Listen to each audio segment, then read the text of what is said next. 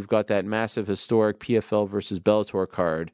It is a big one. It's a pay per view. It's PFL champs versus Bellator champs and PFL stars versus Bellator stars.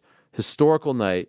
First time in MMA history that a place like this is hosting Saudi Arabia a big MMA card.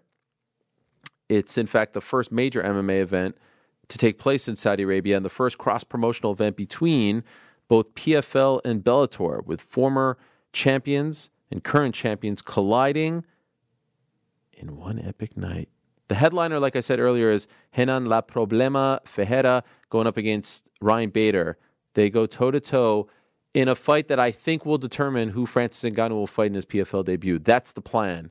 And I wouldn't be surprised if they announce that that seems to be the direction. So stay tuned. Also, as we said earlier, Johnny Eblen against Impa Kasanganay. They did save Patricio Pitbull. He's going to remain on the card. Aaron Pico as well. Claressa Shields on the card. Yoel Romero, um, Thiago Santos. Whole bunch of big names. It's all going down this Saturday, February 24th, live on ESPN Plus pay per view and DAZN. That's ESPN Plus pay per view or the Zone. It's the Mixed Martial Arts Hour with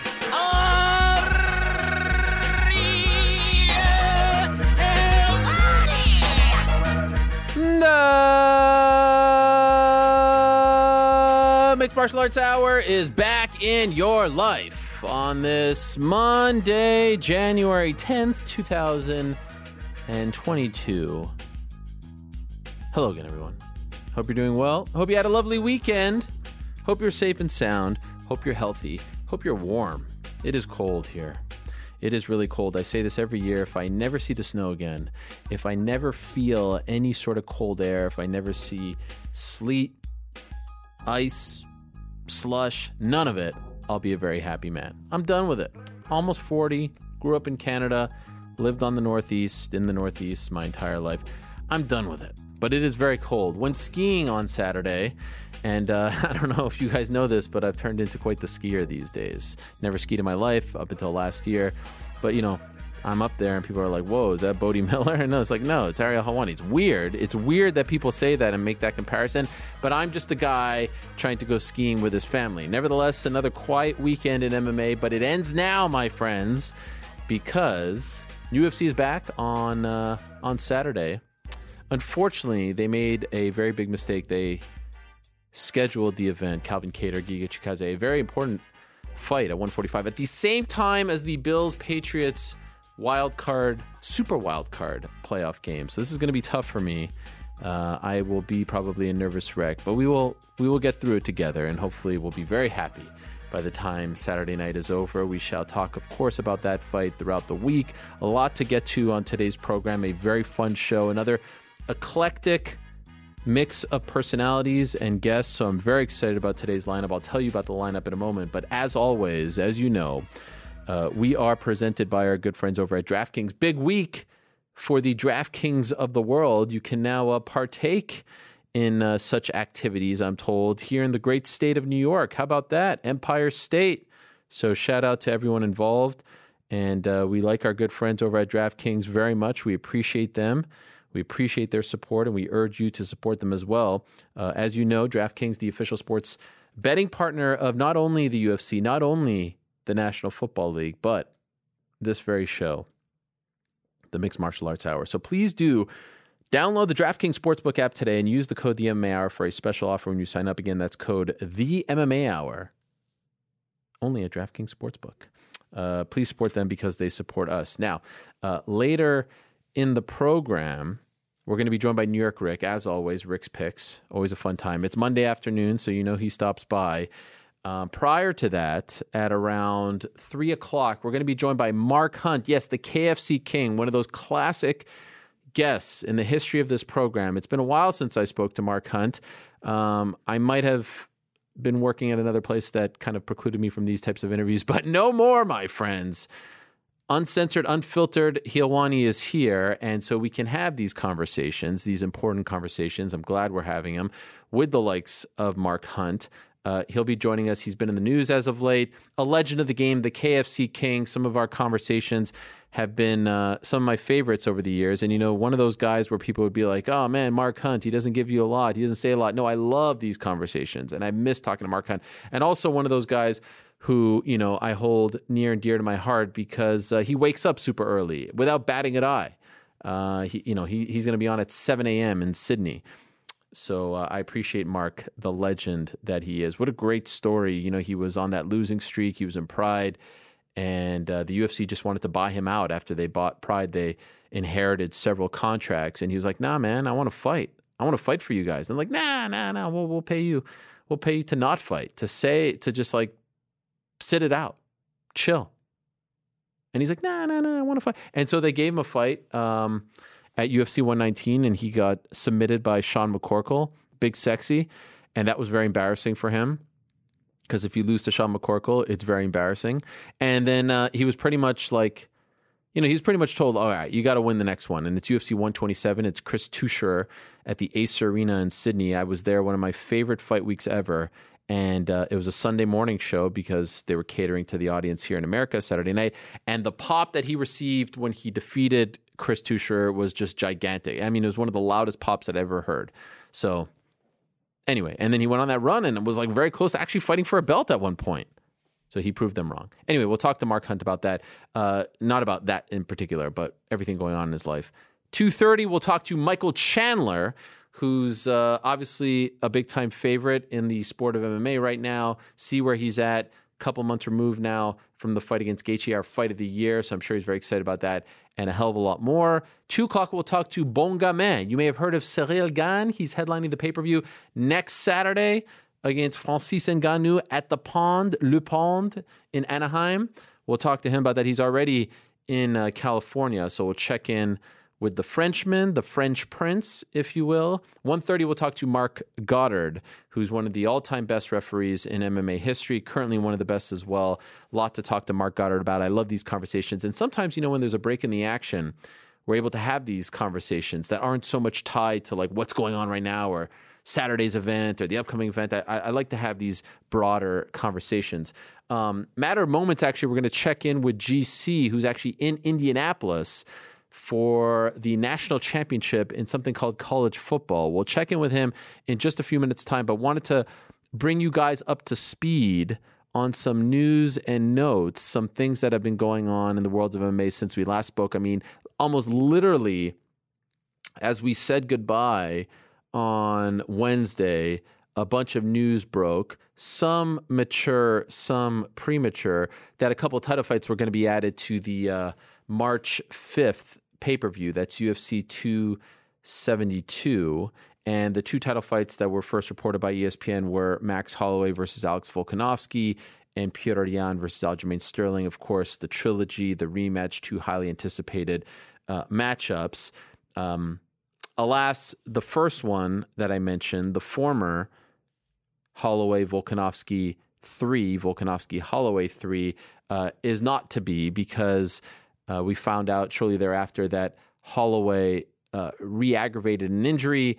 Uh, he's going to be out perhaps up to six months. It's still unclear. They're going to reevaluate him in a month or so, but they didn't want to keep Volkanovski on the sidelines. Volkanovski, by the way, hadn't agreed just yet to even that March 5th date. So it was all very strange. And then on what was it, Friday, there was just like a bevy of featherweights raising their hands from the likes of Giga Chikadze, from the likes of Josh Emmett, Yair Rodriguez, Korean Zombie, Henry Cejudo. I mean, anyone who's in that top five or six said, hey, pick me, I'll step in. Now, I threw out the name Korean Zombie, not necessarily because I was advocating for the Korean Zombie. It's because I knew that they were going in the direction of the Korean Zombie. So why would I advocate for someone who's not going to be in consideration. Volkanovski wanted it, Zombie wanted it, the UFC was interested in it. Volkanovski really wanted it.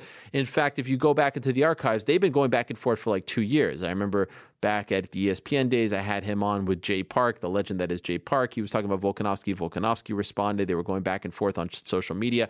This is a fight that Volkanovski has obviously wanted, and it's a fight that Korean Zombie obviously wants because Volkanovski is a champion. Um, got word late last night that it looks like that's going to be the fight. And by the way, for the record, I actually like the idea of Cejudo versus Volkanovski. I actually think it's like if there was ever a time to make that fight, it would be now Holloway's out of the picture. There isn't a clear cut number one. Like, you know, Zombie's a name, but he's not on this long winning streak. I actually don't mind it. It just seems to me like they felt so burnt by his sudden retirement after the win over Dominick Cruz in Jacksonville that they're not even sniffing in his direction, which is a little surprising. Uh, but I actually don't hate the idea of Cejudo versus Volkanovski. I mean, like, look, if the guy wants to try to make history, now's the time to try to make it happen. There isn't a long queue in back of Holloway where a ton of guys would be upset. I think that Calvin Kattar, if he's a, you know, bulletin board material type of guy should be pretty pissed off on this Monday. I feel like he's been disrespected. If Giga wins, I think that he can make a strong case, but you got to win.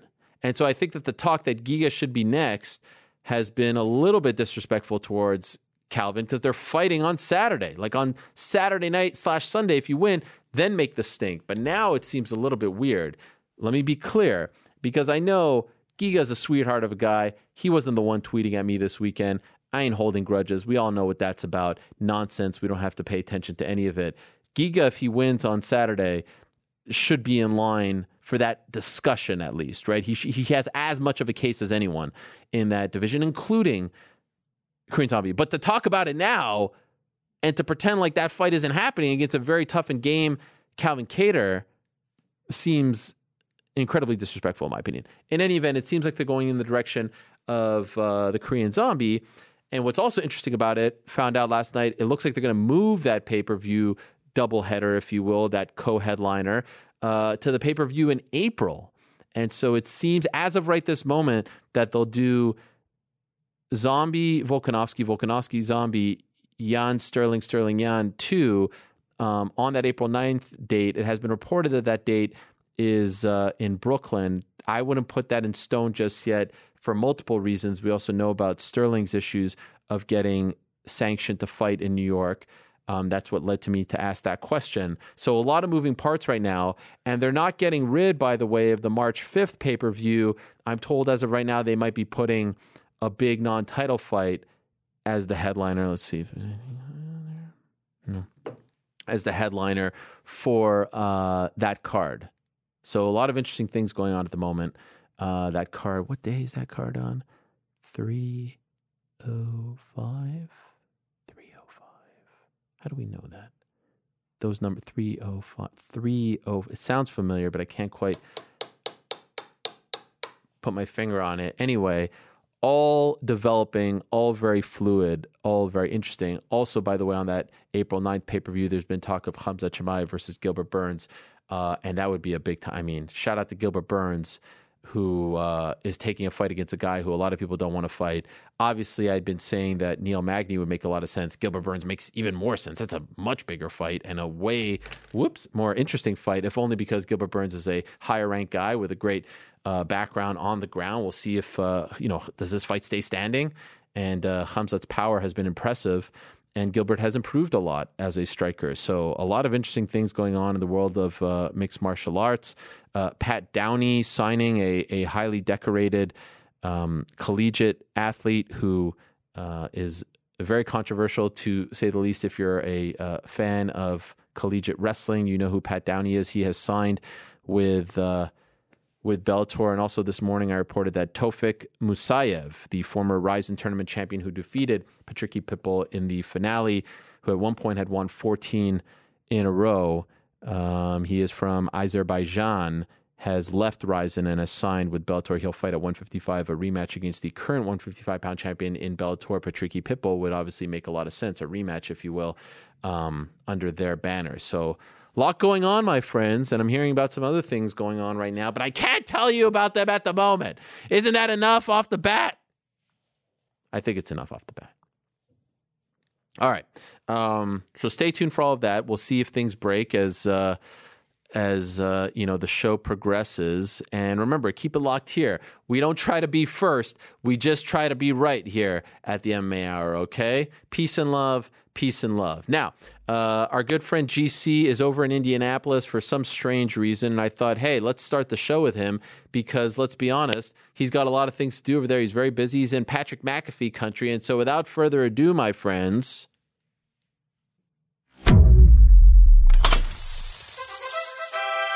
let us say hello to GC.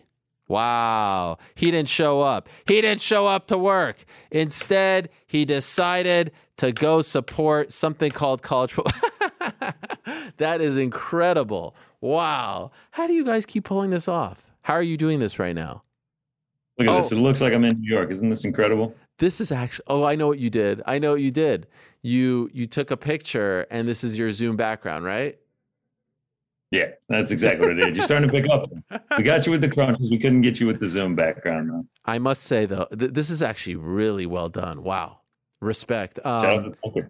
Shout to Tucker. you guys uh, oh tucker you're the man thank you for this you guys really got me with the uh i mean i it's like i found out that everything was fake pro wrestling was fake santa claus was fake the easter bunny was fake i mean you didn't really cook them it wasn't even your air i mean everything everything the the I cooked them. I just yeah. yeah, I cooked them. I just microwaved them. yeah you Now were, you were thinking about buying an Yes. air fryer mid show before we ruined everything for you. Just off of the crunches alone i was th- like i was like if if anything is ever going to be that crunchy i need to be a part of it i need to actually partake in this so well done We really need to get a sponsorship then because we're selling it well. Yeah, no, you killed it. So you're in Indianapolis. Uh, you you landed safely, I presume. Yep, landed safely this morning. Checked into the hotel. Uh, got the whole fighter treatment here on the MMA hour. I got to talk to Joe. You know, I get to see what they see when they when they log onto the Zoom. It's a How whole how does it different atmosphere. I, it's a little, you know, it makes me a little anxious. You know, the the internet started cutting out a little bit. You know, you're kind of waiting on pins and needles to get called in. Yeah, so yeah, uh. I, I gain more respect for the fighters that join. Uh, you know, every show. I told them to call you early and then to tag you in late, just to you know build up the suspense. Really let it simmer on Yeah. on sitting. I saw the whole first ten minutes, so I'm all caught up on all the news. A lot of news, a lot of news, and perhaps some of this news will tie in to what we're doing today, because of course, uh, no uh, no event this past weekend of note. Uh, but uh, it is the beginning of the year, so it seemed like a good time to, as they say in the betting world, uh, place a couple of futures. Is it called futures? Exactly that. Yeah. Place a couple futures. I think that's exactly what I said when I placed them. Wow. By the way, uh, uh, congratulations to you and everyone living in New York State. You can now partake in DraftKings in New York yes. State. How about that? Yeah. Saturday which- at 9 a.m. did you did you place a bet? Uh, yeah. I actually placed a couple of these futures on DraftKings. Oh, okay, very smart. York. Which actually got me thinking how you've been placing the bets uh, prior to all of this, but I guess we don't have to get into all of that. Hey, we don't have to get in. I got a man down in the swamps of New Jersey that helps me out. All right, all right. So what do you got? What do you got? What are your futures? So for those that don't know, futures are what? So essentially, it's you know like if you were betting football or basketball, it's it's to win the title or to win a conference or or to do something like that. It's something that is going to take a while to pay off. Hence the name future. It's something that's going to happen in the future. For this, all of these are prompted to be the champion at the end of 2022. So when December 31st, 2022 holds around comes around, you've got gold around your waist. You are the champion at that time. So uh, I will preface it with this: I didn't take any current champions. A lot of them are negative odds. All of these are plus money plays. Um, I took one current champion, and that's only because of the odds that they got. So you know, I'm not taking any like Petr Yan at minus 170 because at that point you could just bet him on every time he fought, and you would make more than minus 170. So Right. uh, yeah, I can kick it off here. Let's I got, go, I got a few plays. What do you got? What do you got? All right, we'll start with the women's strawweight. I actually have three in this one, not putting you know the same on each, but we'll start Rose Namajunas. This one is solely based off the odds at plus two seventy five. She is the current champion. She holds the belt right now. She'll probably fight Esparza next. Uh, yeah, I know she lost to her seven years ago, but she's four and zero in rematches in her career. So say she does that April, May, June, somewhere around that time. At most, we're probably going to get one more fight for her. Uh, she hasn't fought twice in a year since more than twice in a year since 2014. So I figure if she can beat Carla, there's a good chance that she's probably going to be able to hold the belt to the end of 2022. And at plus 275 to see Rose either go 2 and 0 or 1 and 0, uh, I like the odds at that one. Yeah. Um, sticking in straw weight, I like the I will go with too, by the way. Shout out. I appreciate that. That was uh, that was a lot of hard work on on my end. Uh, sticking in straw weight, Marina Rodriguez at plus 650, and the kind of odds play. I'll go, you know, a little bit on that. She's on a three fight win streak. Carla next, but I think if she beats uh, Yan Xiaonan in March, I think she'll be up next for the title. If she does get a title shot, which I think she will be able to in a fight that I think she's going to win, she's definitely not going to be plus 650. So I think it's Wait, worth so you're picking two a double people? check. I'm actually picking three in this division. What? Well, that means you're hedging. Uh, not really hedging. It's just the odds, and I'm I'm you know I'm betting a certain amount because of the odds, like plus two seventy five, and I'm betting less on plus six fifty. And then the third person I'm betting on, I'm putting 0.05 units on because it's really just more of Wow. wishful thinking for the hell of it. Uh, Joanna Jedrzejczyk at plus 3,500. Um, she would obviously have to fight to get this one, but say she does fight Zhang. If she wins that, do you think she's going to get a title shot? It Depends on who's the champion. You know, if if Rose is still the champion, Yeah, probably Rose. not. But if it's Rose, I'm okay with that. Yeah. If it's Rose, I'm okay with that since I have the Rose bet. So yeah, I guess I am hedging. Yeah, Yeah, I mean, this this does. I mean, I guess I, I'd say my understanding was you're picking like one champion, but uh, it seems like you're picking three in one weight class here, so you could. Uh, that's that's the most in any one weight class. Okay. The rest, the rest are mostly ones. There's a couple twos in there. All right. Uh, up next, women's bantamweight, Valentina Shevchenko plus 800. This is solely to wow, put my money where my mouth is I like on my bold prediction from the award show. I like it a lot. Yeah, I really don't have anything. Yeah, I don't have anything else for you there. Uh, we could just let the Slack people quiet down over there if possible. Yeah, yeah, yeah, it's uh, New York Ric telling me uh, What? that you kick rock for my futures. I can put in whatever I want. So he does make a valid point with that. Wow, He does make a valid point. I mean, it's just like, McBeth- what's the point? I mean, hey, hey, I'd like to predict that the Bills are going to win the Super Bowl, but also I'd like to also say that the Chiefs and the Bucks and the Packers are also going to win as well. Like, well, what's the prediction? But that would be like saying, all right, I'm taking Rose, I'm taking Carla, and I'm taking whoever is immediately after Carla. Like it's like you're talking about three favorites. Like say you took the Bills, the Colts, and like someone else that's a long shot. It's you know, there's levels to it. Yeah, I guess. I guess. By the way, you uh, tailgating today? What do we do out there? Uh, I think I'm gonna go down into Indy. You said it, Pat McAfee country. I'll go down into the uh No, but are you going to city. tailgate? Are you going to like have sausage? What do you, what do you eat down there? Nah, I think I'm just gonna go to a restaurant, a bar, What? or something like that. Go the game. You're not to tailgate? and I'm like, I'm I'm not in my I'm not in Athens. Like I'm not in a normal place. Yeah, but I'm- all the fans is aren't congregating. Yeah, they'll congregate like at restaurants and bars. It's, I don't. I'm, not many people drove here. Everyone, everyone flew. Wow, this is just. Wow. I I'm mean, coming in here. I'm, I'm having a great day, and then I come here and I just get. Oh, well, I to. I want. I wanted to. I. Listen, I'm gonna watch tonight only in support of you. I never watch. I hate college football, as you know. I will watch. I, I will root. Uh, Nick Saban. You know, like what? What does he need to win again for? You know. But uh, I was. Th- I wanted to live vicariously through you. I wanted to get the whole experience. I wanted the sausage, the bratwurst, the sauerkraut. You know, and we're not getting any of that. We're getting a bar. Bay, What are we going? To a package Houston? We going to TGI Fridays? What are we doing over there? Like, Uh, what's what is it? St. Elmo's. That's the big restaurant here in Indianapolis. If I'm being honest, the whole Indianapolis thing is a little underwhelming. Like, I, you should be at the Rose Bowl or AT and T Stadium, something like that. I mean, I wish we were there, but we are in Indianapolis, and we're going to make the most of it. When you land, there's there's it was all national championship stuff. You get your picture with the logo. They have a liaison just taking your picture, welcoming you to Indianapolis. It's they're making a whole show of it. It's great. okay, okay. Anyway, please continue. All right, men's flyweight. Yes. Another one that I have uh, two, Ooh. two picks in. Yeah, uh, Askar Askarov at plus 450. Um, I think we have the potential to get three flyweight title fights in 2022 since this next one is happening in January. If Askarov, if he beats Kai Kara France in March, I just I think you you give him the title fight. He's undefeated, second ranked strawweight. One draw was to Brandon Moreno. He's beaten Pantoja. I, I think if he beats Kai Kara France, he's he's next in line for a shot. Which brings me to the second guy I took in the flyweight. And this was actually before they were scheduled to fight, but I took Kai Kara France at plus 1600. He's just my guy. If he does beat Askar Askarov, I mean, he's in a title elimination situation. He could potentially fight for the belt, but at plus 1600, I throw a little sprinkle on my guy. Um, next okay time, next one. time Kai Kara France is on the show, I'd like the lower third to read GC's guy. Jesus, guy. I mean, as soon as he knocked out Cody Garbrandt, I was like, this is my guy. What? What's your I mean, beef with Cody. Garbrandt? I don't have a beef with Cody Garbrandt, but I Oh. took Kai Kara France at an underdog. Right, right. That's right. and I was hot that night, and like it was to, it was to remain perfect. This was obviously before Nunez. It was to remain perfect on the night. So I thought it was the show of solidarity since he won't come on the show. there you go. That's the big brain way to think of it. Yeah. That's exactly what it is. Uh, all right, let's let's keep it moving. Lightweight. I'm going to take Islam Makhachev at plus 240. This is Oh. actually my biggest bet. Yep. I mean, he's super active. We saw him fight three times in 2021, nine fight win streak. I think if he beats Beneil, uh, Dariush, he's the number three lightweight in February. I mean, I, th- I think he's I think he's going. You have to give him a title shot at that point. He's going to be a huge favorite in that one. Like Poirier got his shot. Gaethje's probably about to get his shot. Michael Chandler already had his shot.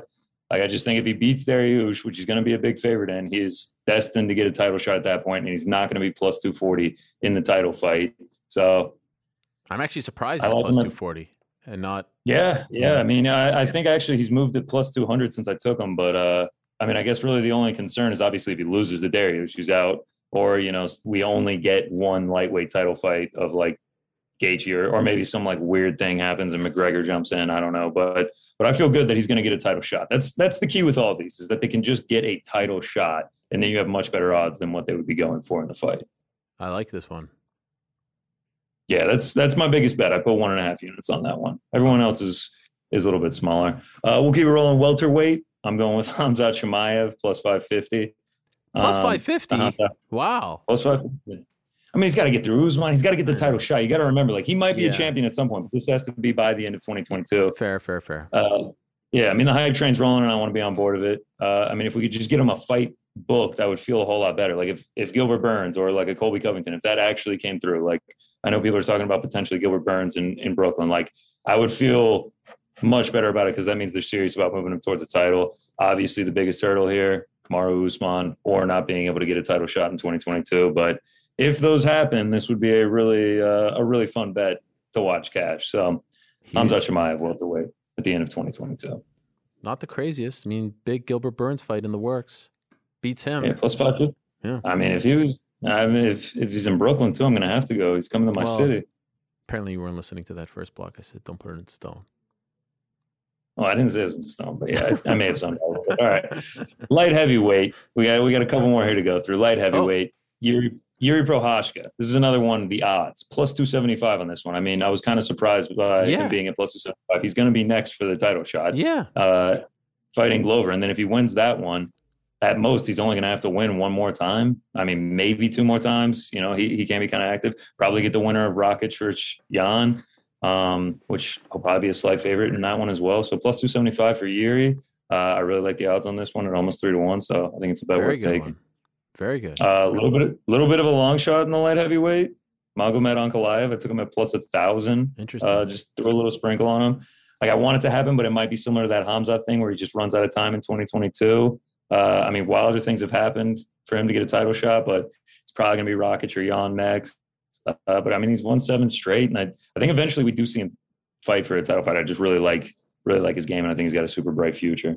Uh, and then finally, the heavyweight division. He's actually up next in just a few minutes here. Ciryl Gane, another one that I like the odds at at plus 250. Similar to the flyweight title, I wouldn't be shocked if we got three heavyweight title fights this year. I mean, it's it's not out of the realms of possibilities. So best case scenario, he wins and he just defends throughout the year.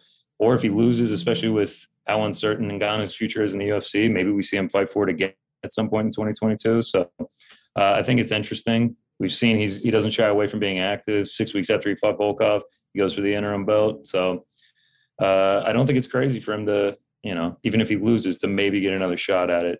Um, but hopefully, he just he just wins in January, and we can we can go from there. And to remind uh, people, uh, obviously, like he's oh. he's actually the favorite going into this fight, but it's he has to yeah. keep the belt by the end of the year. Yeah. Also, shout out to Derrick Lewis and Tai Tuivasa for pretty much lying to us last Wednesday about not being. Oh yeah, lied right to your face. Jeez, said Houston was too much pressure too, and now he's fighting right, back in Houston. They're fighting each other. I feel like we kind of had a hand. I mean, probably Mick Maynard was watching the thing. He's like, you know what? Derrick Lewis, Tai Tuivasa. Let's put them together. So no need to thank yeah, me. One, yeah, I saw you said it. It should be sponsored by the I think so. I think so. Uh, and then lastly, this is the final one. Just in case, it's kind of like Joanna. Wow. Oh, plus 650. Jon. I mean, Jones it's an absurd, 650.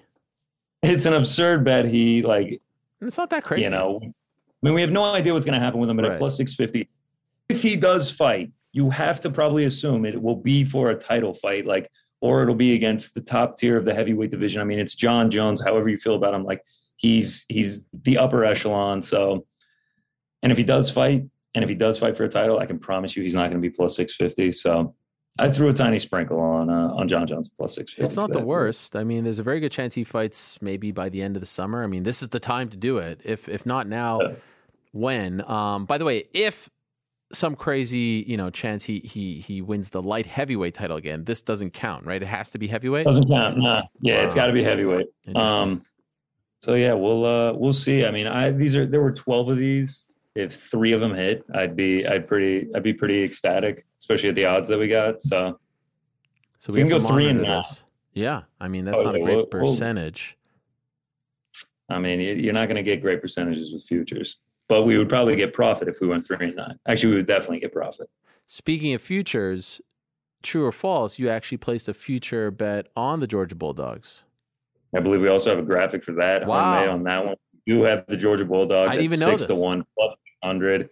I mean, look at that ticket, August second. I think you can see the date on there. Wow. Yeah, so we've been living and dying with this team. Hopefully, they can get it done, man. this is I big. I was very confident all week, and now that we're like here, the nerves are starting to hit. and they've never won before, right? 1980. Last time they won, my dad was in school, and my dad is like 65. Is your dad there with you? He's not. No, no, no. Would have been Yeah, nice. it's just me and, me and people I went to college with. 1980 was the last time, but they played in the championship game before. Just one other time, and it was in it was my senior year when I was there in 2017. Oh wow, interesting. Yeah, I got Uh, our hearts broken. Overtime loss to Alabama. And this is what plus six? Oh, plus six hundred. There it is. Okay. Yeah, now, why is it in red? That's Georgia red. Okay. Got to give it a little custom. Well, historically on the show, like the format is red is like the one. I don't know. I don't want to bring it up, but usually do green, red.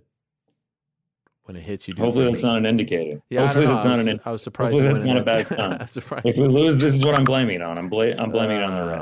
Uh, Um, I thought you were going to put, you know, just to sort of, you know, curry favor. I thought you were going to put a little sprinkle on the Bills, Pats, but no, Nope. nothing. All right.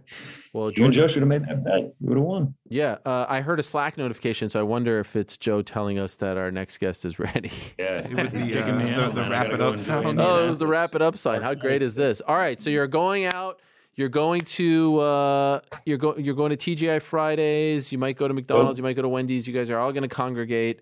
You're going to have a meal, and then you're going to head over to Lucas Oil. Is it Lucas Oil? Lucas Oil Stadium. Yeah, we're actually going to go to Applebee's, get the molten lava cakes like that one guy that one time, and then we'll head over to Lucas Oil. are we painting the faces, painting the chests? Why not us? Why not now? That's Go a- dogs! No, it's a it's a business it's a business trip. I got I got my nice Georgia button down. We're ready to go And then when you fly back, tomorrow morning. wow, win or lose, rain or shine. Rain or shine. It's it's this tonight's going to be the decider whether it's a fun flight or a miserable Yeah. flight. Well, I wish you guys the best. I'm rooting for you, and that's always a great indication. The Helwani uh, rub, so to speak, always leads It's to good to have you things. backing. us. Yeah, I, I can't I can't appreciate it enough. it's pretty much the opposite of the Drake curse. Uh, some have been saying. So, good luck to you guys. Thank you for stopping by, and thank you to going, you know, for going to these uh, lengths to do this. And uh, you know, have a have a chicken tender or two on me at Applebee's. All right. Absolutely. Tell Frank I'm sorry for slouching. I just noticed now. So uh, Wow, Yeah. that was amazing.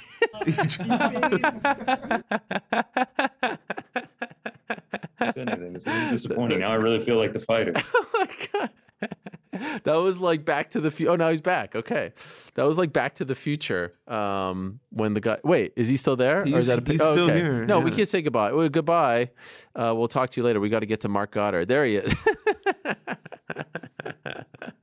You guys ever see Back to the Future where he say, "Earth Angel, Earth Angel, will you be mine?" And and there's the pic. I I love that scene. One of the all time great scenes. And his family is starting to fade away because his mom and Biff are coming together, and the dad, Marty McFly. You know that scene? That's what that reminded me of. We've was- all seen that movie. that's like the picture. That's like the picture fading away. By the way, while we're talking about uh, entertainment, broke my heart to hear about uh, the passing of Bob Saget.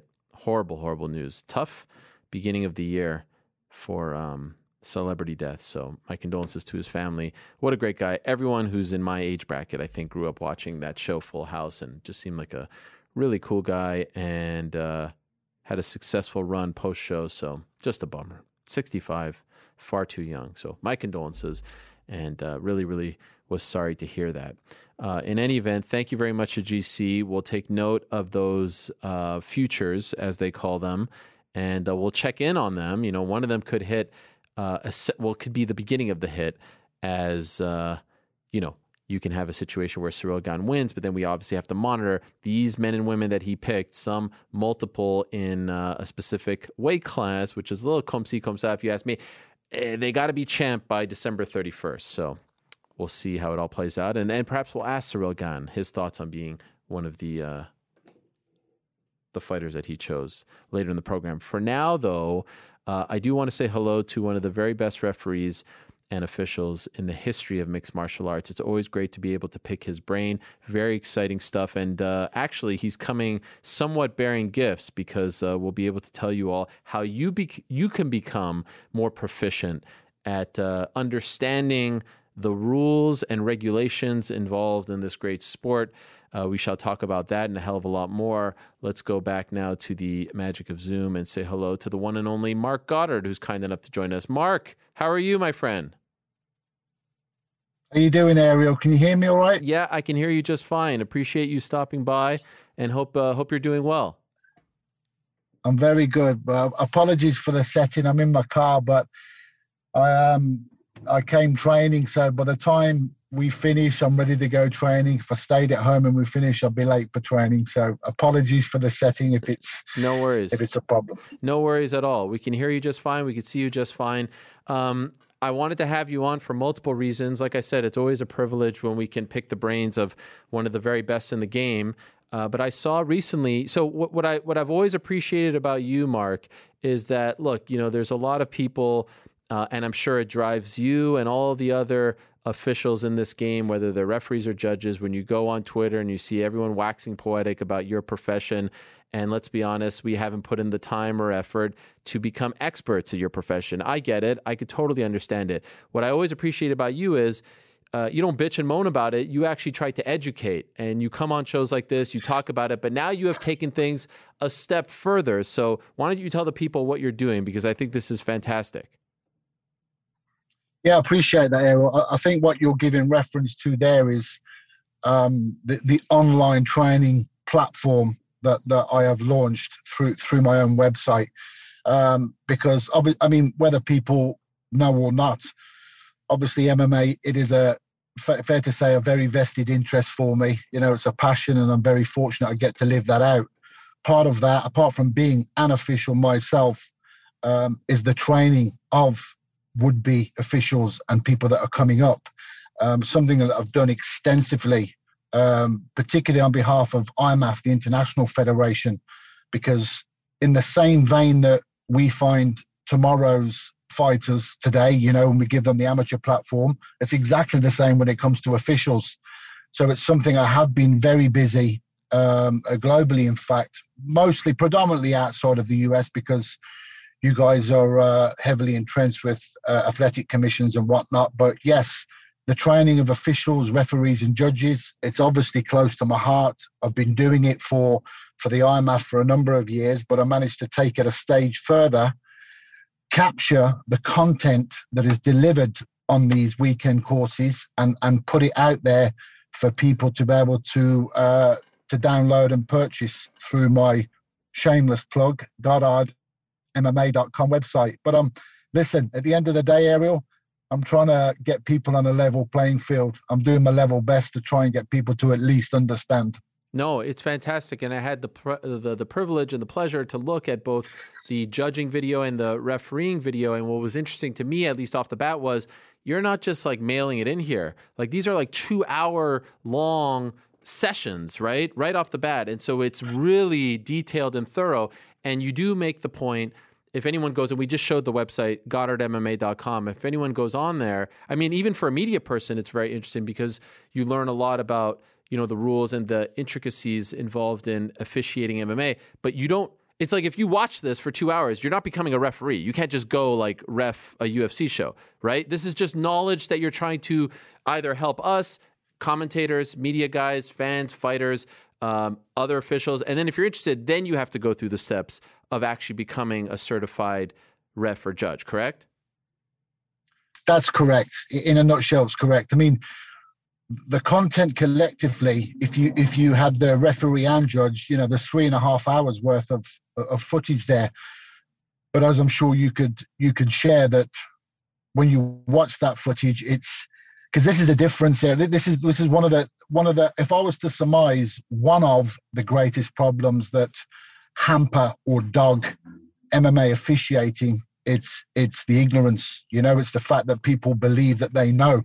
You know, and uh, it's not until you actually go out of your way to to, to study something when you find out, hey, actually, that there's quite a lot here I don't know. And we're not just talking about people people in the media presenters, broadcasters, fighters, coaches as well. You know, this is a very young sport. It's something you, you, you will have noticed on the video. There's actually a, a, you know, a complete segment on there when I talk about the reasons why perhaps the sport is so misunderstood. And part of that is we're a young sport. We're still formative. We're a very young sport. But yes, you know, and, and, and like I said, you know, I've said it on the video, the unified rules of MMA, this is not you know it's not a sacrosanct document. It's not something that's unearthed and shrouded in mystery. It's a public document. I can go onto google and i can freely download it for myself. But like anything in life the most important thing is i could give you one page of information 20 pages of information. Say ariel will you read this? and you'll read it. There is a huge difference between reading something and actually understanding something. Having the sit down the classroom environment, getting that the- theoretical knowledge explained to you and broken down in great detail. And that's essentially what, what the training is. And it's kind of funny that you go on to that point. Uh, another thing, another another problem with MMA officiating, I'm still, even after 22, 23 years plus in this sport, I don't know why, but it's there's kind of that thought process that MMA officiating, in particular refereeing and judging, people think it's just something you can have a go at. And it's not. It's the same as any other profession. Like you said, you know, just because I study for something or do an online course or do actually a certified seminar, when I leave school or university with, with, with degrees in education, I'm still at the bottom rung of the ladder. All the experience that I will get in a particular field, role, or job, that's what I do once I've actually taken that step but arming yourself with the correct detail and information to begin with to say it's critical is is an understatement. So, um, in my previous job, when I was working at ESPN, I, I had some opportunities to work um, NBA games, Marc, and uh, I'm a big NBA fan, and I got to be a part of the process at the beginning of the year where all the broadcasters came together. And one thing that really was illuminating for me, which I then immediately thought of MMA, my my bread and butter, of course, was they every season, Marc, every season at the beginning of every season in the NBA, National Basketball Association, all the broadcasters come together. It doesn't matter who you work for, they all come together, and the league, in conjunction with the officials, the referees, put on like a three day seminar going over all the rules, all the regulations. Some have changed, some have been improved, going back to controversial moments from the previous season, all this stuff to basically bring everyone up to speed on what are the rules of the game, right? So that when you're calling the game, you know what you're talking about, right? And I immediately thought, this would be a fantastic thing to do in MMA because let's be honest, not throwing anyone under the bus, there's often times where I'm watching, doesn't matter the promotion, and it's very clear that the broadcasters aren't up to speed. Maybe they're old school guys and they don't know about the new rules, the modifications. Why aren't we in a spot, or have you ever pitched to a promotion like, hey, bring your broadcasters together. We'll put together a seminar. We'll bring everyone up to speed so that not only is it a good you know broadcast but also you're then you know representing the sport in the best light possible because you're now not saying things that are contradictory to what you're trying to do out there as an official. Yes yes and yes. Sign me up. Okay. Ariel. Let's go. Right this ariel look the, the the i sent you the free links to to the content. Did you I don't expect you have to have sat down and watched and digested three and a half hours, but I'm sure you might have thumbed through it. Absolutely. Okay, and what and you will have learned something, correct? Absolutely. And I'm going to be I'm going to I'm going to be devilish here, and I'm going to be bold if I may, and say that you learned more than something, i.e., more than one thing, 100%. several things. Yeah. Great, and the, and this is it. And and you know, it's funny you say there because look, it's like any sport. Um, we have to live in the real world okay it's it's it's not a realistic notion to, to imply that every single person involved with the sport would know the rule book back to front because that's the job of the set officials within the within the sport but like you said it, it is And, and you know, I, I hark back to what I was saying a little bit earlier in the fact that it's still a young sport. We're still a young, formative sport, finding our feet in many ways. And obviously, part of that is the education and the understanding of the rule book. And that's for everybody involved in this sport. And I do mean everybody. And when, when I say everybody, I mean, you know, active, as in fighters, coaches, uh, commentators, media members, etc. I have taken it upon myself to to send free free links to uh, a short list of people, uh, and yourself was was obviously one of them. And I'm not going to say who, you know, I'd like those people to come forward themselves. And it, and my, my promise was this, you know, I said to them, you know, with the greatest respect in the world, and I kind of go back to that notion. Look, you're not expected to know what that rule book is, uh, back to front, inside out. That's my job. But what what you are expected to get is perhaps a baseline level of understanding, and you might be a little bit way more proficient in, into the sport that you're covering. That's my that's my goal, and I'll never stop doing it. You know, it, it's obviously when I do the certified seminars, actually looking to assess and train would be referees and judges. It's a very intense thing. You know, it, it, it's a full weekend, it's a full process. And obviously, those people, they are expected, you know, they're, they're measured and they're examined in, in four or five formats. But this condensed video version that you can get from goddardmma.com, this is something that is accessible for, for everybody. You know, there is no excuse um, I used to do honestly. It used to drive me crazy, even in the UK. And every if I had a, a if I had a pound, a dollar for every time someone contact Marc, I want to be a ref, want to be a judge. Okay, no problem. You know, blah blah blah. I'm going to do a seminar. So I, I take a seminar. Let's, for instance, say I'll do a seminar in Manchester, and they're like, can, can you not do one in Liverpool? But it's it's 40 minutes away in the car. If you can't get in your car and drive 40 minutes down the road, you're not going to make it as an official, you know? So now I've kind of took it that stage further. The content that you need, the content that you get to understand, download it and watch it on your tablet, download it and watch it on your phone in the comfort of your own bed and the comfort of your own couch. There is no excuses anymore. Can I ask you, Marc, about um, confidence? Because I think that MMA referees and to a degree judges as well maybe as far as all the officials in all the sports have the toughest job. Because with you guys, a lot of it is these quick judgment calls and a lot of it is subjective right? Uh, there's there's many moments it's not like you know football or even boxing where it's a little more black and white. A lot of your calls are subjective quick judgment calls in the moment. And i have found and correct me if i'm wrong if you disagree that confidence comes into play whether it's an official who's been openly criticized a lot whether it's an official who had a couple of you know questionable calls you feel like maybe you're too quick to pull the trigger or maybe you let things go and you shouldn't have let it go because you don't want to get that kind of heat. How does an official you know this isn't something that you can read off a manual like someone like yourself who has seen it all who has done it all who has been on every big stage the biggest fights possible. How do you deal with confidence issues? What would be your best advice to someone who is starting to doubt their skills? Because as you know being in there as the third man or woman, if you're lacking confidence, if you're not fully, you know, feeling like you are the man or woman for the job, it can become very apparent when there's a, a bang bang call to make in a fight, right? Yes, and and and that's a great question. Of course, when, it comes to being, you know, we, we, we can split that there. Two definitive roles. One is the referee, one is the judge. Of course, uh, you know, a hair trigger decision or a delayed decision as a referee could have quite the monumental effect. As a judge, not so much. But in terms of dealing with, you know, confidence issues, again, I'm, I'm going to go back to, you know, that, that's you and that's your job, you know, and that's not exclusive to being an MMA official. If you fly a plane, if you drive a bus, if, if you're a chef, if you do everything, if you have the required knowledge, competency, and skill to do your job, it's going to show. And yes, of course, it is a little bit different. It's not a, a, an everyday run of the mill job being a, an MMA official, in particular a referee, because your mistakes or a lot of the time your perceived mistakes are, are there and open to the world, you know, the watching world. Um, but it's like anything, Eru, you know.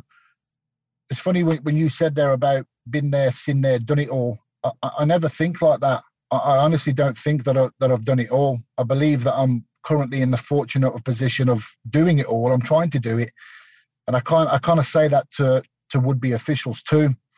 One of the things I try and uh, impress and, and and press upon them in um, in the training is, is is the notion of perfect and perfection. To me, as an individual, I don't believe in perfection. I, I don't think I can ever be perfect. I, I don't think it's something that exists. But what keeps me on my toes and what I say to other officials, especially as a ref and of course as a judge, if you set out trying to be perfect, no matter how many times you've done it after so many years, and this is kind of what you know what I do.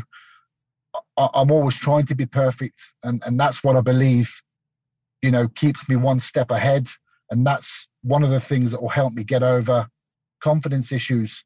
I, I don't have confidence issues, I can tell you, because you know if if you did as a referee, in particular, you know, there is a definitive difference between being a ref and a judge. You know, as a referee, you're front and center, and, and your performance is there to be. It's visual for everybody, um, but you have to have the confidence within to step in there, knowing that you're going to do your utmost to fulfill your job.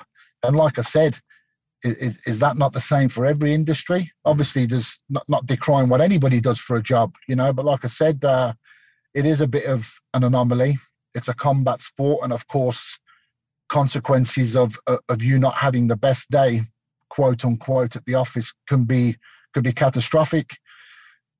But we're all humans, Ariel, and if we do make a slight error of judgment or we zig when we should have zagged, you've got to be able to. The first thing that's the most important for me is showing acceptance thereof. You know, if you've if I've made a mistake, nobody in this world has to tell me. I'll know more or less momentarily, or, or if not instantly.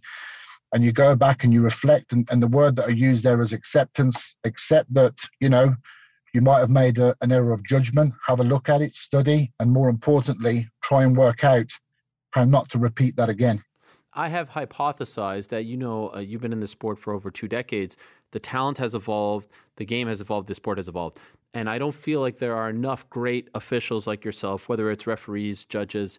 Uh, I think your fellow uh, countrymate Ben Cartledge is one of the best judges and doesn't get talked about enough. Shout out to him. There's there's a few good ones, but obviously not enough. And my hypothesis has been that uh, the pay just isn't enough. Like it's a it's a tough job, right? You make a mistake, you're you're you're you're killed for it on Twitter. You have a great night, no one mentions your name, and oh by the way, you're probably not getting a lot for it, and you probably can't do this for your you know it can't be your full time living. You have to do other stuff as well. Am I wrong or right about that? I, I feel like the officials should be getting paid more, especially when you're talking about being involved in multi million dollar fights, and there's a lot riding on these fights. What do you think? Am I wrong or right? Should the pay increase? And I'm not trying to get you in trouble here, but this I, I feel like if you up the pay, more people are going to want to do this job, and you'll get better candidates.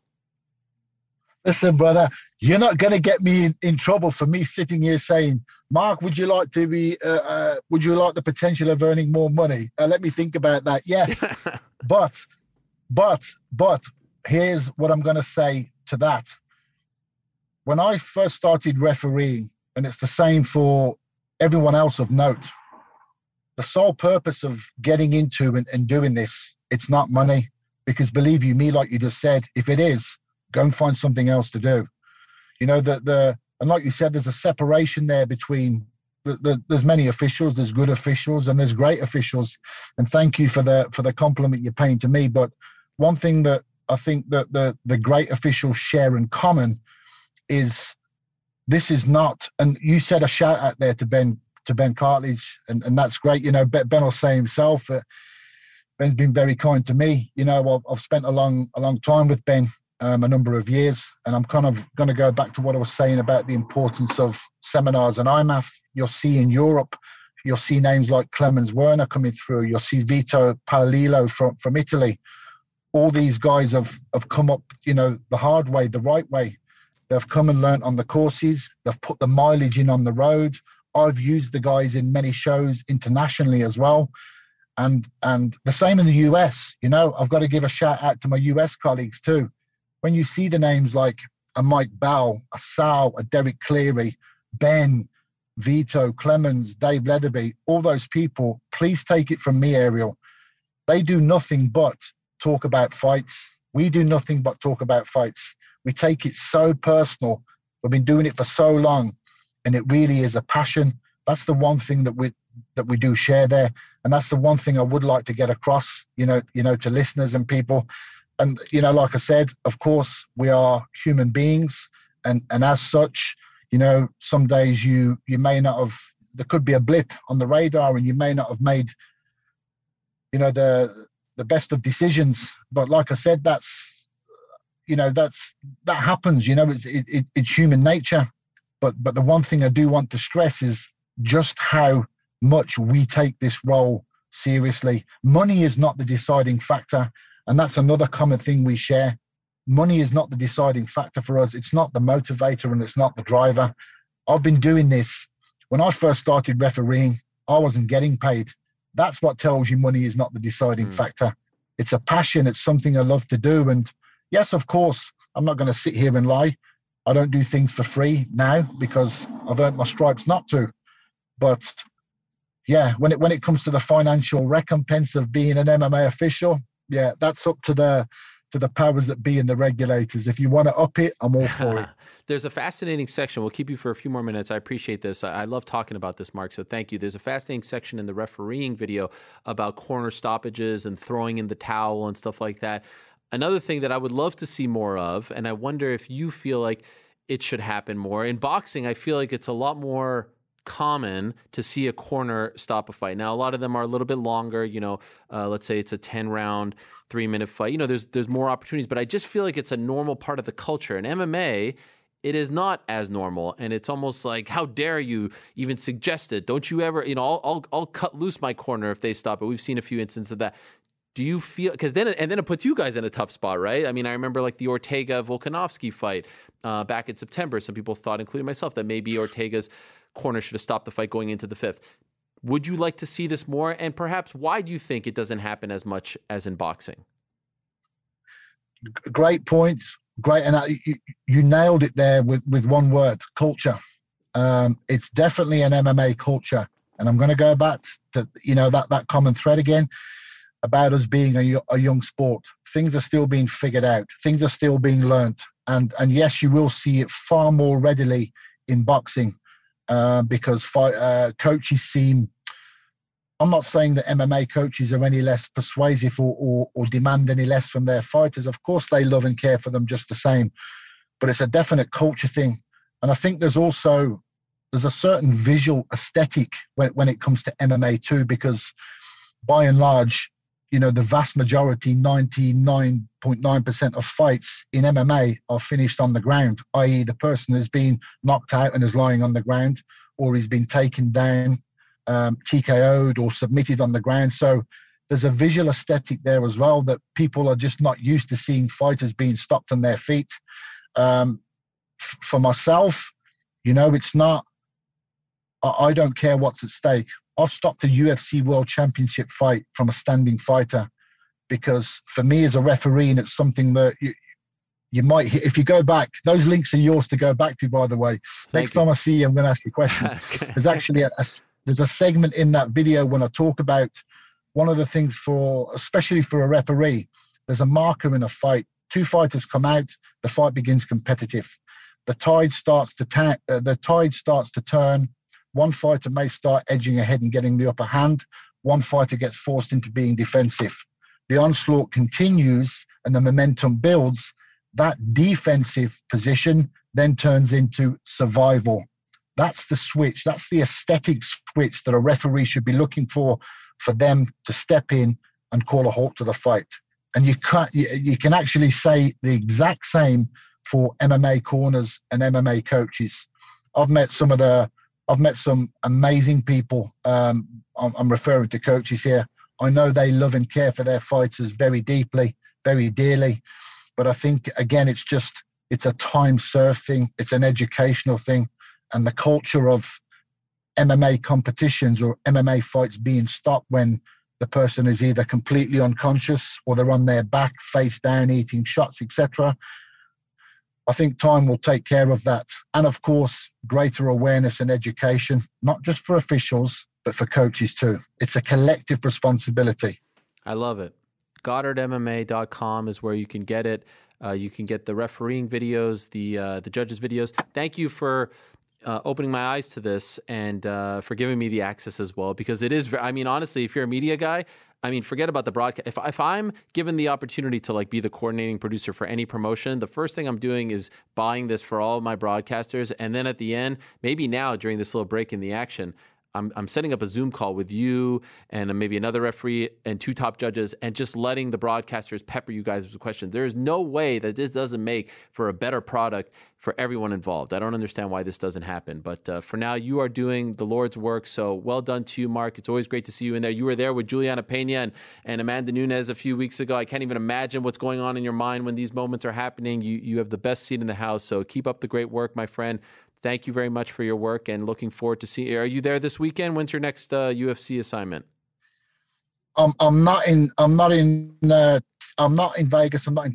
in January, I tend to have a little bit of time off because okay. it's I come off the road. I came off the road the 23rd of December, so it's Jeez. Christmas time. Uh, Christmas and New Year at home with the kids. I'm actually uh, I won't be in California.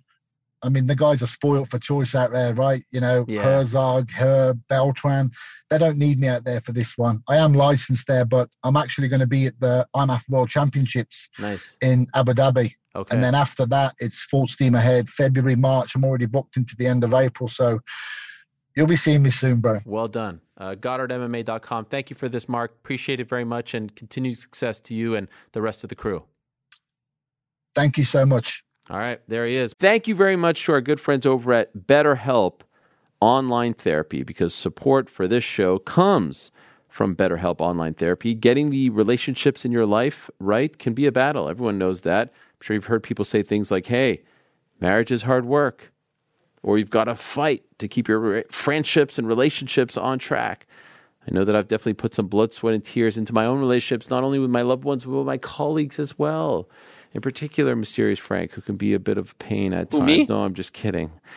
I'm just kidding. You learn a lot of lessons, you grow, you evolve. Sometimes you need to talk to someone to figure things out. I've talked about this, I've done it, it has worked. And so, if you are looking to tune up some of your relationships, therapy can help you figure out what's going wrong and how to get it all fixed. BetterHelp offers affordable, convenient, totally online therapy that is a great solution for anyone out there looking to give therapy a try. So, here's what you need to know. Go to betterhelp.com slash MMAR today to get 10% off your first month. You can become your own soulmate, whether you're looking for one or not. And all you have to do is go to betterhelp.com slash MMAR today to get 10% off your first month. Again, that's betterhelp, H-E-L-P dot com slash MMAR. Phenomenal service, great people, great business. We appreciate them very much. Go check them out if you are in need. Marc Goddard, great stuff, very insightful, and honestly, uh, I could, I mean, I could pepper him with a hundred more questions about certain situations. Those are just a few that were top of mind as of late. You know, there's situations where uh, you had that situation in Abu Dhabi where the official got removed and was really an embarrassment. One thing that you would love to see is just because the UFC is in town, just because Bellator is in town, it doesn't mean the local guy gets a shot. You know, you see this in places like Texas sometimes. I remember the Dominick Reyes versus uh, Jon Jones title fight, and the judges just weren't. They weren't qualified. There was one guy in particular that just wasn't qualified to be doing that. There are top guys who truly care about this, who travel the world, who are part of great organizations like IMF, who who who train, who uh, try to get better, who try to improve, who are self-reflective, and you know he's not paying me for this, but uh, he did send me the links, and I was like, wow, this is great, and it would make for a great conversation, and uh, I would love to shine a light on this. Honestly, for the media people as well, because we sit there sometimes and we talk about, you know, what's right, what's wrong, um, right calls, wrong calls, and uh, honestly, including myself, like sometimes we're wrong and we're not up to speed. Like we're not going through, you know, these these seminars. The one thing I would love to see though is every broadcast team be subjected to this because they're in a tough spot. Like it's easy for me to sit there and tweet something when an event is going on and I can erase it, I could delete it, I could edit it, whatever the case is. These guys have to react. I'm talking about the broadcasters, let alone the judges and referees. Uh, they have to react in real time and they have to give their two cents on replay and foul and eye poke and below the belt. It's a tough spot. So you better be up to speed. And we have seen some situations where they're not up to speed. Now, generally, I think we're blessed with some great broadcasters, a lot of great broadcasters. There, there aren't that many lemons who are doing like the actual calling of the fights. I'm not talking about the death stuff. I'm talking about like play by play and analysts. But I think it would be of great, great benefit to everyone to uh, to be subjected to this kind of stuff. So he mentioned uh, California, of course. The UFC is returning to California, uh, hopefully, um, for the first time since uh, that second DC Stipe fight. That's uh, the one in August of 2019, believe it or not. Was it 2000? Yeah, 2019. That's crazy, man. Crazy. That was the Nate Diaz, Nathan Diaz, Anthony Pettis fight as well. They return on January 22nd with an amazing card. Co-main event, of course, is Brandon Moreno versus Deiveson Figueiredo. Main event is one of my most anticipated fights of 2022. We are getting very spoiled right off the bat. It's it's a fight that you know it's a promoter's dream. You get a guy like Francis Ngannou coming off the big win over Stipe back in March, going up against a former training partner, a rising stud, our breakout fighter of 2021, Ciryl Gane. You got the history there. I mean, you can't you can't script anything better than this, and we are uh, very lucky now to be joined by the French Prince himself, aka Bon Gamin, aka Ciryl Gane, who is in California. He just flew there over the weekend. He's joining us now via the magic of Zoom. Hello, Ciryl, ça va? Comment ça va? Salut. Salut, ça va et toi? Ah, ça, Ça va va très bien? How bien. you doing? Uh, bon matin. You like that? The French Prince, right? I don't see any T-shirts. Where's the gear? Ah, uh, that's possible to change if you want, huh? No, no, no. But I told you, French Prince. It's gonna sell. You're gonna sell. Ah, that's of- I must, I must do that. Yeah, yeah, that's true, that's true, that's true, that's true. Remember I that's, gave that's you a good that. idea. Le French Prince. That's le, le, le prince Prince, français. Le prince français. Um, well, I appreciate Yeah, you doing that's it. this. What do you have over there behind you? Is that like a headset? What is that on your bed? If you don't mind me asking. yeah. Just stop in my game for you, man. Oh, just stopped in my game for you. You see that? what are you playing? lucky. Uh, I was on uh, Warzone Call of Duty. Oh, Call okay, of Duty. Uh, the, that or maybe sometime I play soccer on FIFA Oh, yes, yes, with yes. all my team, all my friends. What Club PSG? FIFA. Uh, that's not exactly that. Uh, we play uh, with all my friends. We are together on the same team, and we play. Me, I'm I'm uh, I'm in the I'm in the middle. You have some guy on the left, on the right, Oh, and wow. every people playing just with the single person, with single player. Oh, that's fun. So online. That, yeah, that's good. Online. Yeah, I, exactly. I saw you recently. You did a, um, I think it was like a charity game or something. Like Tony Parker was there. It was where PSG plays, right? A, a charity match, football match. It was um no, it was Celebrity? not in the PSG. It it, it was uh for UNICEF. Oh, UNICEF. Right, right, right, right. Yeah, Marseille, exactly. Ah, the city Marseille, was yeah, yeah. Marseille. Yes, exactly. How'd you do?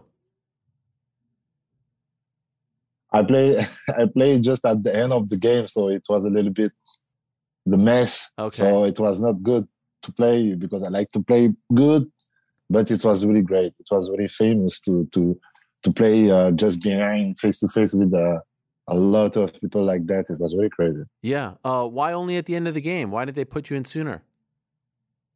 Why? Yeah. Uh, because now I'm a friend some friends. Okay. you can't be getting hurt doing that. Tony Parker's retired, right? He has nothing to lose at this point. Yeah, yeah, yeah.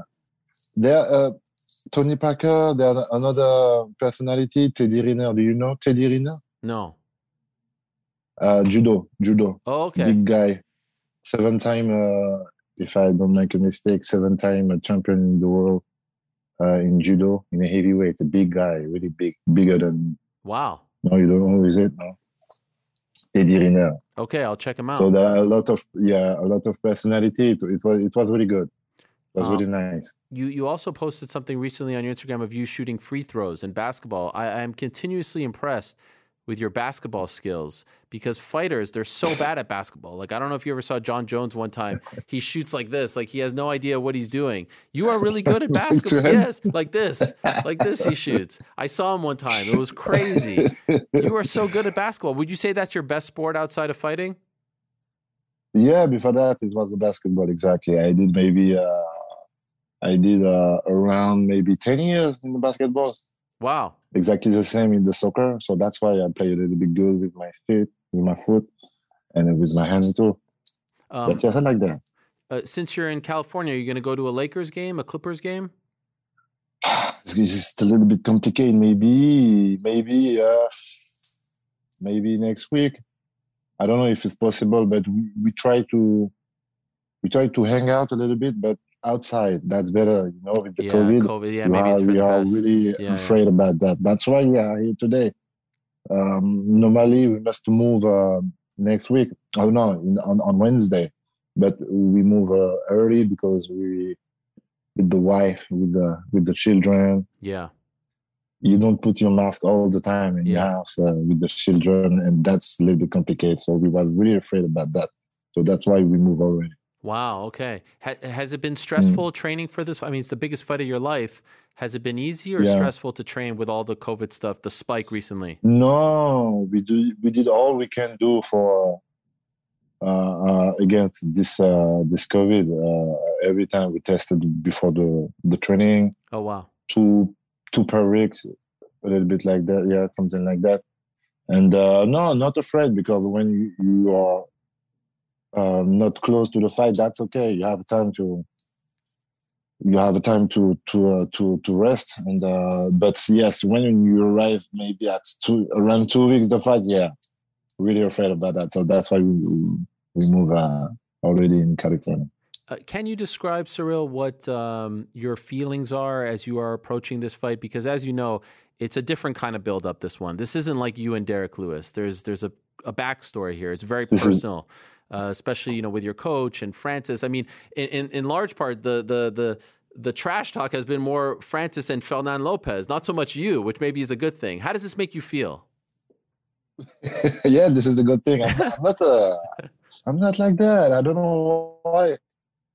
I don't like to do that, and that's not me. So I just want to stay uh, honest with the people, and this is not me.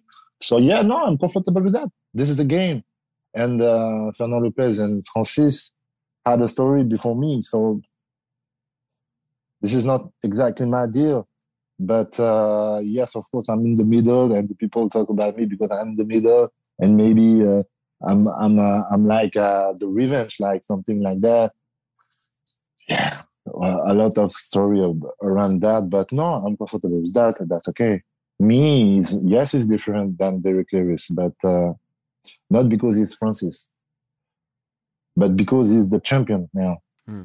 You see, and the champion is really great fighter with a lot of strength and uh, and uh, this is exactly I like to do, to say that this is the final boss to the to to to, to, to my video games. You see, it's look a little bit like that. So Yeah. yes, this time, like every time, if I make a mistake, it's gonna be okay. If I will make a mistake, if I if I lose, I'm really okay with that. Like every fight on my career is not like that.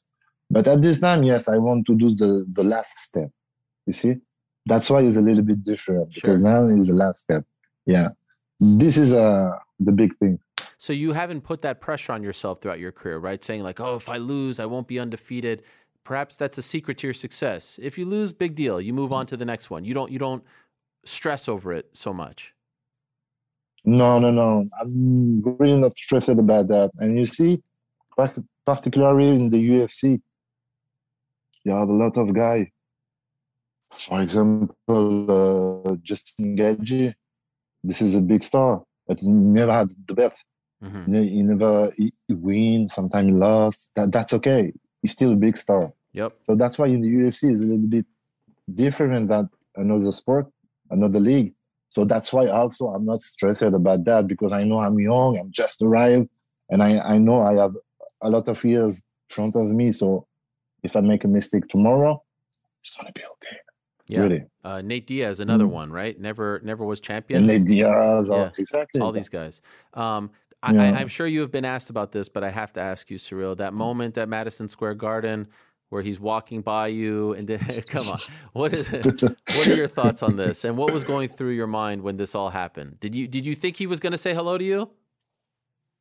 yeah, maybe at the last time uh, after some measures, you're gonna gonna go back just to say no. I don't know why. I I think yeah, he was a little bit confused at this moment. Uh, like you see with the story with Fernand as But uh, yes, I think he was a little bit confused, so he don't know exactly what he must to do at this moment. So he preferred to do nothing. so he just he just crossed the line like that. And uh, I don't know if today is okay with with this. But for me, is what is yes, it was wrong. I like to say that yeah. When my my daughter do something, I every time I ask him, "This is right or wrong, baby?" This is wrong. I thought for me, it was wrong. That's it. On his part or on your part? His part. His just, part. Just curious, why didn't you say hi to him? Repeat the question. I'm just curious. What? Why didn't you say, "Hey, Francis, hello"? I, I don't understand oh, the question. I, am curious. Why didn't you say hello to him as well? I know I didn't say hello. For me, I don't know. It was a little bit.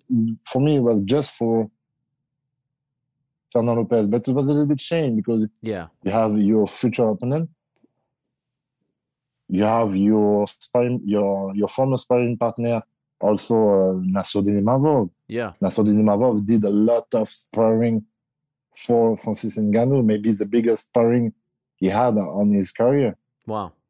Uh, um, so that's why it was a little bit changed. He just won his fight in Madison Square Garden. He just jumped in the in the top 15. So that's why it was a little bit shame. That's why it, was it, it, it, it was wrong for me. Do you think that if Fernand is not standing there and it's just you and Nassourdine, he says hello to you guys? Uh, maybe yeah. Mm. Maybe yes. I'm not sure. I'm not sure. It's hard. I don't yeah. know. I don't know. Yeah, yeah. I'm not sure. I saw that you did a video on your Instagram, sort of uh, making a joke, making fun of this moment with some other people. what was that? Who are those people? Were, were those famous people? Who was that? Uh, yes, you have a famous people. It was uh, because uh, one guy the bigger one, the uh, close to me. Uh-huh. Uh, I, I, it, it was just before uh, a play soccer. It was oh, just okay. before play soccer, and we was on the entrance. you see, and we waiting, and the guy come will come close to me, for take a picture with me. So I say yes, why not? Yeah, let's go. And I had another guy. He come, oh guys, waiting. I'm gonna do something. I'm gonna do the uh. the, the the the remake. I say, yeah, you can do it. No worries. And you do it. So it's just like that. Were, I just yes. Were you surprised? This video, uh, Ciryl, has like over a million, like millions of views all over the place. Are you surprised at how big of a deal this moment was? I mean, you're going to probably be asked yeah. about it a hundred times between now and and uh, two Saturdays from now. Are you surprised that so many people were captivated by this video? Yes, maybe the first time. Yeah, yeah, yeah. I'm, really, I'm, I'm a little bit surprised, but I can understand because um, this is look a little bit like a disrespect, mm-hmm. and this is choke a little bit the people. And when the people are they like to click, like to repost, like to do something like that. So that's why. So that's normal. And then things were. And by the way, just curious, uh, you didn't see him the rest of the night, right? You guys didn't talk because that was just what was on camera but you didn't see Francis in the arena when you were in New York um, two months ago, right? Uh, can you repeat? it? So sorry, sorry. the Wi-Fi. Uh, you didn't happen to see him later that night, or no arena, hotel, anything like that. No, no, no. I, I, I, I didn't know he gonna come like a guest in New York. Okay, I didn't know what? that. And and um, the people like to say yes, it was a everything was managed for this yeah. this meet this meeting and it's wrong i think it's wrong because there are no camera there are nobody. And we just did a lot of interview for Nassourdine Imavov and we're just waiting for the elevator and at the same time he come at the same time. Wow. And there was no camera. When the people say um, so francis uh, go, uh, hang out to the elevator the guy uh, pick up the phone and just do that. Wow. It was it, it, was it was a phone. It was not a camera. It was not something like that. So for me, no, I'm not sure it was a it was a complot. Right, right, right. And and by the way, when's the last time you spoke to Francis? in the in the last the last pairing there uh, three years ago. Wow. Yeah, no, Francis is not exactly like that. He don't like to have a lot of friends, and maybe so already at this time, I'm I'm will be the future opponent. I'm not sure. I don't know. But uh, no, it's not like that. You see, Francis is really uh, personal. I don't know exactly uh, the word. He's private. It's private. Yeah, you don't like to have a lot of friends. Maybe, huh? This is my opinion. This is uh, my feeling. Don't have a lot of friends in my gym and my factory, but he did maybe five, five years, something like that in, in my gym. But I don't have a lot of friends in my gym. Um, he never. I, I did a lot of story about that when when uh, when I just started in the MMA factory because I support all of my gym and he was a part of MMA factory, but he never replied, uh, something like that. So uh, that's okay. like that. Just curious, uh, w- when you last spoke to him on that sparring day three years ago, did you know that that would be the last time? Like, did you have a feeling that he was going to be done with the team, or did it come as a surprise when he parted ways with the team? No, it was a, it was a it was already complicated when he did uh, the last uh, camp in the MMA factory with Fernand Lopez. Um, and uh, no, no, no. Every time it was like that, but he come back every time. Okay. To do the camp in MMA factory. So no, so no, and uh, maybe he found something better in in, uh, in Texas. That's it. Um, and then things got even more interesting in the build up to this fight because uh, the MMA Factory uh, social media pages posted a video, a brief video of you guys actually sparring, not really at 100%, but it's from back in the day, you guys obviously going back and forth. And uh, this seemed to have upset Francis a little bit because he seemed to think that it made him not look good. And then Fernand talked about it back and forth were you okay with that being posted? Because isn't there's sort of like a code right? You don't you don't post this stuff. I mean this is very short clip. It's like 15 seconds long but how did you feel when you saw this clip be posted? This is what's posted on the mma factory? I believe so. Was it not? I saw no, we're, i'm not sure. we're posting a clip here from uh, bt sport. They reposted it and credited you guys. That's the origin of where i could find it. So they were crediting you guys. But anyway it it, it, it no, came out. yeah exactly. Yeah. anyway anyway yeah it was a part of the video. For me it was a good part of, of, of my story.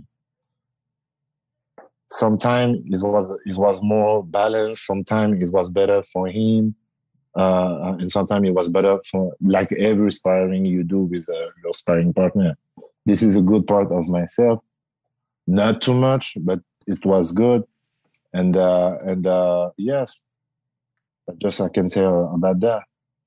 Um, he is dealing with a lot right now, as you may have read, like with his contract and with the UFC and his manager. Do you think that there's too much on his plate? There's too much pressure, too much stuff going on here. You're just going into a fight, no pressure. You go in there. I mean, a lot of, you know, I don't know if you know this. You were my 2021 breakout star of the year. Félicitations. I don't know if you saw that great award that I gave you, but it's a big honor. It's a, it's a, Thank you. so th- there's a lot going on with him. Do you think that this might come back to hurt him in the fight? Because as you know, when there's a lot going on here and outside, sometimes you're not 100% focused. When you're fighting everyone, sometimes you go into the fight and there's a lot, you know, going on in your mind. What do you think? For me, yeah, that's better to be focused on your mission. And, yeah. Um, and um, but this is exactly Francis. Francis like to go, like to do. You don't have a lot of confidence uh, in uh, too much people, so he like to do everything uh, around him. Mm. It was a, a, little bit the same uh, when he was uh, I heard that uh, in the MMA factory, he like to manage this, to manage it. You don't want to give the the part of the job to Fernand Lopez to do that, to do that. So me, I just go to the gym, I train myself, and that's it. The rest, all the rest, all the job, the rest of the job is for my team. Okay. Me, I'm always just focused on my fight and my future opponent, and that's it. And I think this has helped me a lot, of course. Okay. But you must to to to be confident with your team. you see, and maybe it was a problem with with uh, with Francis uh, with the MMA factory. This could potentially be be the the the biggest year of your life. You win this fight, gigantic, and then maybe there's Jon Jones, or maybe there's Stipe. Who knows? But it's like it's one big name after the next. Is it hard not to think about that? oh my gosh, if my, if I beat Francis, now I'm a huge megastar, not only in France but all over the world. And then it's Jon Jones. I could be the first guy to beat Jon Jones, and a lot of people I think would pick you against Jon Jones. I certainly will, if I'm being honest. And then who knows? There's Stipe. So, do you allow yourself at night to dream about these things, or what? Uh, I think the people now know me a little bit, but I, really don't care about all of that. You don't care. You're That's crazy, really, man. Really, That's really, you don't think of any of this. that's really crazy, my man. My man, maybe that's because I just started that three, three now, three and a half uh, Right. years ago. So that's why I never dreaming to be a champion uh, in the MMA, in the UFC uh, one day. Never. Maybe when I was really young, maybe to be a, so- a soccer player, maybe. And I, I'm not a dreamer. And I, I, I, I'm not a dreamer. Mm-hmm. Okay. This is a good word. yeah, yeah, I'm, yeah. not, I'm really not a dreamer. Wow. I was always confident uh, about myself, about my future. I never seen my future, what it's gonna be, but every time I was confident. Just that's it, just that's it. And now the people bring me in the Muay Thai, and after that, the people like Fernand Lopez bring me in the MMA. I just say yes, why not? Let's go. You want? You want? to- Okay, why not? Let's go.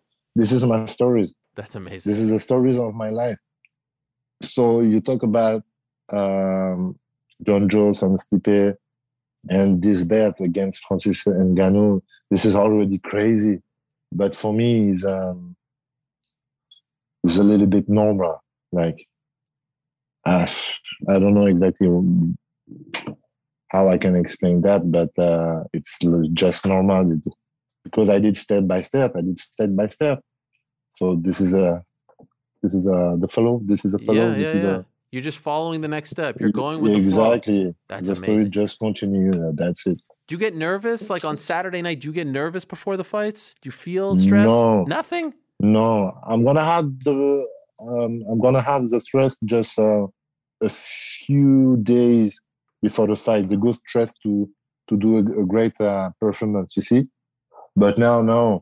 Wow. I wish No, I could be like you. I get nervous about everything. But sometimes it's, a lot of time of my life, the people say, "No, that's not normal." You're, Yeah. you you you can't be like that. That's not professional. You must be like that. nah, nah, nah. And now in my sport, now this is my job. People exactly reverse this. Like that's really perfect, and I wish to be like you. So that's a little bit funny. I know you say that you're not a dreamer, but have you been thinking about the fight and the way it might end? And is there a scenario that is sort of playing out repeatedly in your mind that you think this fight will end a certain way? What do you think? Uh, what I think about the fight with Francis, Yeah. uh, honestly, like every time, I really don't know what's gonna be happen. And now we are in the champion, and for me, I got a lot of respect for him because I knew already he's gonna be a champion one day. Because, like I can see, I'm confident of myself, on my uh, skills in the MMA. Like I think I'm, yes, I'm gonna do really far. Exactly like that, I saw in in, uh, in Francis, he's gonna go really far too. Mm. So I got a lot of respect for him. This is a really great opponent and um, really tough opponent. So I don't know exactly what is gonna happen. Seriously, that's that's a really great question. Every time the people ask me that before before a fight, and now is is more harder than than uh, my former fight. I don't know exactly. Everything is gonna be happen. Everything's gonna be happen. But like every time, I'm confident on my striking, Yeah. on my footwork, uh, my ground game, my wrestling game. I'm okay with, uh, I, I love this so much. My one complaint is I wish this fight was happening in France. It would be very special, obviously, for it to happen in Paris. Uh, could you tell us how big of a deal has this fight been back home? Like, have you been getting a lot of attention, a lot of media, a lot of coverage? Does it feel like people are noticing, wow, there are two huge stars coming out of this country fighting each other for a UFC title? This has never happened. Yes, uh, the people are a little bit sad about that. Every people see, uh, just after the fight. Oh, sorry. No problem. Let's go. Let's go down. Sorry. Yeah. yeah, just after the fight against Derrick Lewis, a lot of people uh, and we talk about that, and I, I made it a lot of. Um, I don't have the good word, but uh, the government people Yeah. in France Yeah. For the congratulation, but also for talking about maybe uh, the fight against Francis Ngannou in Paris, and every people, every uh, every light was was in the green. Every people want to do that in France, but it was not possible. So the people are a little bit sad about that. And uh, maybe one day, one day, one day, Yeah. one day. Um, last question for you, Ciryl. Uh, there, there was a clip after your Derrick Lewis. You know, we just had Derrick on the show last week, and he talked about how nervous he was fighting in Houston, and uh, you know the regret that he has about the fight and everything. And it's interesting that he's going back to Houston next month to fight uh, Tai Tuivasa. I don't know if you saw that news, but after the fight, it was posted this clip of you going up to him when he was sitting. He was very sad, and uh, you know I did that. you did that. You went up to him and you spoke to him. Ah, yes, yeah, I did that. Yeah, yeah, yeah, yeah, exactly. And I thought it was really cool. I mean, you're the younger guy, he's the veteran, and you're showing him love. I thought it was very cool. What did you say to him in that moment? And I, I say exactly what uh, what my feeling at this moment. Like, just I'm really confused. You are in front if you're if you're fan, but it's gonna be okay. And I like you so much. You are too. You are really funny. I, I like this guy really. Derrick Lewis is so. I like really this guy, and just good feeling. Just just the good feeling. Just good feeling. It was very like nice. it's gonna be okay. You you you you're gonna jump again in the cage and you're gonna do very well. And he did it Yeah. did it. So no, it's really not finished, and, and uh, this is uh, that's why MMA and UFC is beautiful. It's never finished. For that fight, you walked out to Houston rap. Are we going to walk out to some uh, West Coast rap this time? Some LA rap? What do we got? Tupac? You understand already? I don't know Oh. exactly uh, which one, but of course I we're love gonna it. represent California. I love it. Of course. I love it, Ciryl. Uh, you're the man. Such a pleasure. And I know why they call you Bon Gamin. It's a perfect nickname for someone like you. Uh, I wish you nothing but the best on January 22nd. Bon courage. Uh, bon chance. Thank you very much. And uh, it's it's going to be such a great fight, and the way you're handling it all uh, with a lot of class says a lot about who you are as a person. So much respect, my friend, and good luck to you on uh, Thank you, my le man. 22 Thank you. janvier. Exactly. it's gonna be huge. It's gonna be huge. All Thank right. you very much. Take care, man. Ciryl. Thank you so much for doing this. I See you. appreciate it. There he is, uh, Ciryl Gane. What a great guy and a very easy guy to root for. Uh, a very likable character, and yes, it has uh, it has been a little bit. I, I would presume a little bit uncomfortable at times uh, with the buildup because a lot of the buildup has really been between um, Fernand Lopez, Francis's former coach, and Francis, and he's kind of been, you know, off to the side, which I'm sure he appreciates and doesn't mind whatsoever. But uh, you know, we had an interview with uh, Fernand Lopez last week, and he's talking about that footage and whether it was doc. I mean, obviously, it doesn't look like it was doctored. I mean, it was just a little clip, but uh, it's personal between them.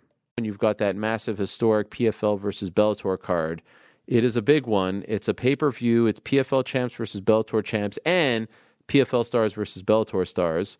Historical night. First time in MMA history that a place like this is hosting Saudi Arabia a big MMA card.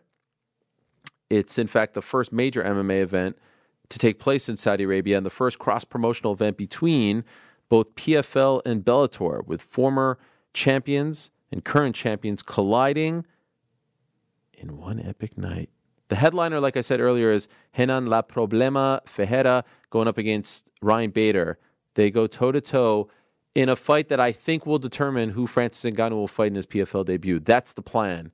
And I wouldn't be surprised if they announce that that seems to be the direction.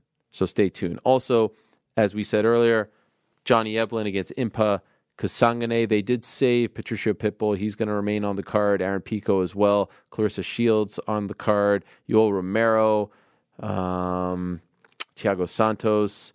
Whole bunch of big names. It's all going down this Saturday, February 24th, live on ESPN Plus pay per view and Zone. That's ESPN Plus pay per view or the And the one question that I was asking him about, and it's the one question that's going to be on my mind leading up to this fight. There's there's a lot going on here with Francis leading up to this fight. There is a lot going on, and it's not just the uh, the rivalry with Fernand Lopez. And Fernand was on the show uh, late last year as well, talking about all this. But it's uh, you know the back and forth and the stuff with the UFC and his contract and is he a free agent? Is he not a free agent? And if he wins this fight, will he be able to walk away with the belt at the end of the year? And if he loses this fight, does he have to go find a new home? Like there's just a lot at play here. There's a lot at play. There's a lot on his mind. And sometimes when you're fighting everyone, we have seen this before, when you're at war with not just your opponent, but fellow, you know, you know, whether it's the promoter and the coaches and media, there's a lot going on. Sometimes it doesn't bode well. Very interesting time. Very interesting time in the sport. We have a situation where four of the biggest names in the UFC by the time this year is over could be free agents. Francis Ngannou, we've talked about his situation. Nathan Diaz, we've obviously talked about his situation with the one fight left. Conor McGregor with two fights left. Israel Adesanya with a couple fights left. There's also a situation, there's a scenario where none of them leave, where they're all happy and they're all resigning and everything's all well and good. Really interesting time. And that's a fascinating storyline leading up to that fight that being a part of the story just makes it even more interesting. One of the more interesting title fights in recent UFC history. It goes down this, uh, not this Saturday, next Saturday, January 22nd, UFC 270 on ESPN Plus pay per view. Now seventy four ninety nine. By the way, just announced last week, drew the ire of a lot of people going down at the Pond in Anaheim. I reached out, by the way, to Andy Foster of the California State Athletic Commission and asked him if the recent strike, spike, I should say, of the um, of the COVID virus, Omicron, and all that stuff has put this event in doubt or in question, and, and he said no. So that is good news. Now, uh, someone who knows a thing or two about uh, testing the free agent waters and it being very lucrative and very beneficial to him is our next guest. What a great year he had last year, and I'm sure the greatest honor of them all, the greatest accomplishment of the past year was winning the highly prestigious MMA Hour Award for the 2021 Fight of the Year. He is one half of that fight. He is Michael Chandler, and he's kind enough to join us right now via the magic of Zoom. There it is, right? Am I right? Biggest honor? You are. I biggest honor of my entire life. So thank wow. you so much. No, for no, for real. I, I appreciate it, man. It was uh it's great. You know, get into the sport, you want big fights, you want to be in, in entertaining fights and uh get the MMA Hour Award. So wow. appreciate it. I wasn't going to go life. Uh, I was just going year, but fine. If you want to go life, uh, I'll take that as well. By the way, um, is that left ear? Is that bigger than normal? What's going on over there? Oh man, my left ear is always. I was actually I got my hair cut this morning because I knew I was I was accepting this award, wow. the MMA Hour okay. Five Year Award. So I got my hair cut at eight thirty this morning. Thank and uh, he's like, "Hey, how's how's the hair look up up top?" I'm like, "Length looks good, but if you could just chop this left ear off, that'd oh be great." Gosh. Uh, I always I always said I'll I'll never get my ears surgically fixed because I want to keep the cauliflower ear, but the inside and like back of this left ear makes it stick out much further yeah. than the right. So I'll probably take a little bit out of the back, keep the keep the cauliflower, but just sew it closer to my head because wow. yeah, it does stick out way much. So thanks for bringing it up. No, Appreciate I mean it just for some reason it's just like staring at me. Maybe it's because of the haircut because it's high and tight here, so it's like a lot more pronounced. I don't know what it is. Uh, It's the haircut. Well, that's how we. That's how me my barber started talking. I'm like, man, I I always forget how big my ears are until I right. trim down the hair a little bit, and then they stick out even more. And then I put these headphones in, which are I always get. I'm sure people are in the comments right now talking about how my head headphones have the hardest job on the planet. And whenever I wear my little Apple i or my little Apple AirPod ones, are like, oh man, that AirPod's hanging on by a thread. So whatever. These are my ears. Do you, do you have to get it drained a lot? No, so these are completely hard. And wow. and by the way, these are these are actually from college wrestling. I'm, I have not really had a soft, mushy cauliflower ear in the last 13, 14 years since I started fighting. These are all from college wrestling. So whenever anybody asks me, "Hey, I see your ears. You you must fight," I say, "Hey, I do fight coincidentally, but I got these from college wrestling. Wow. So I got to give my college wrestling props. Interesting. Okay. Um, yes. Pro- by the way, uh, a guy named Gregor Gillespie has been talking a lot about your collegiate wrestling days. These. Uh, he did beat me. He did beat me. I mean, like really, I, I have to admit, I did not watch the match. Only once you uh, you wrestled against him.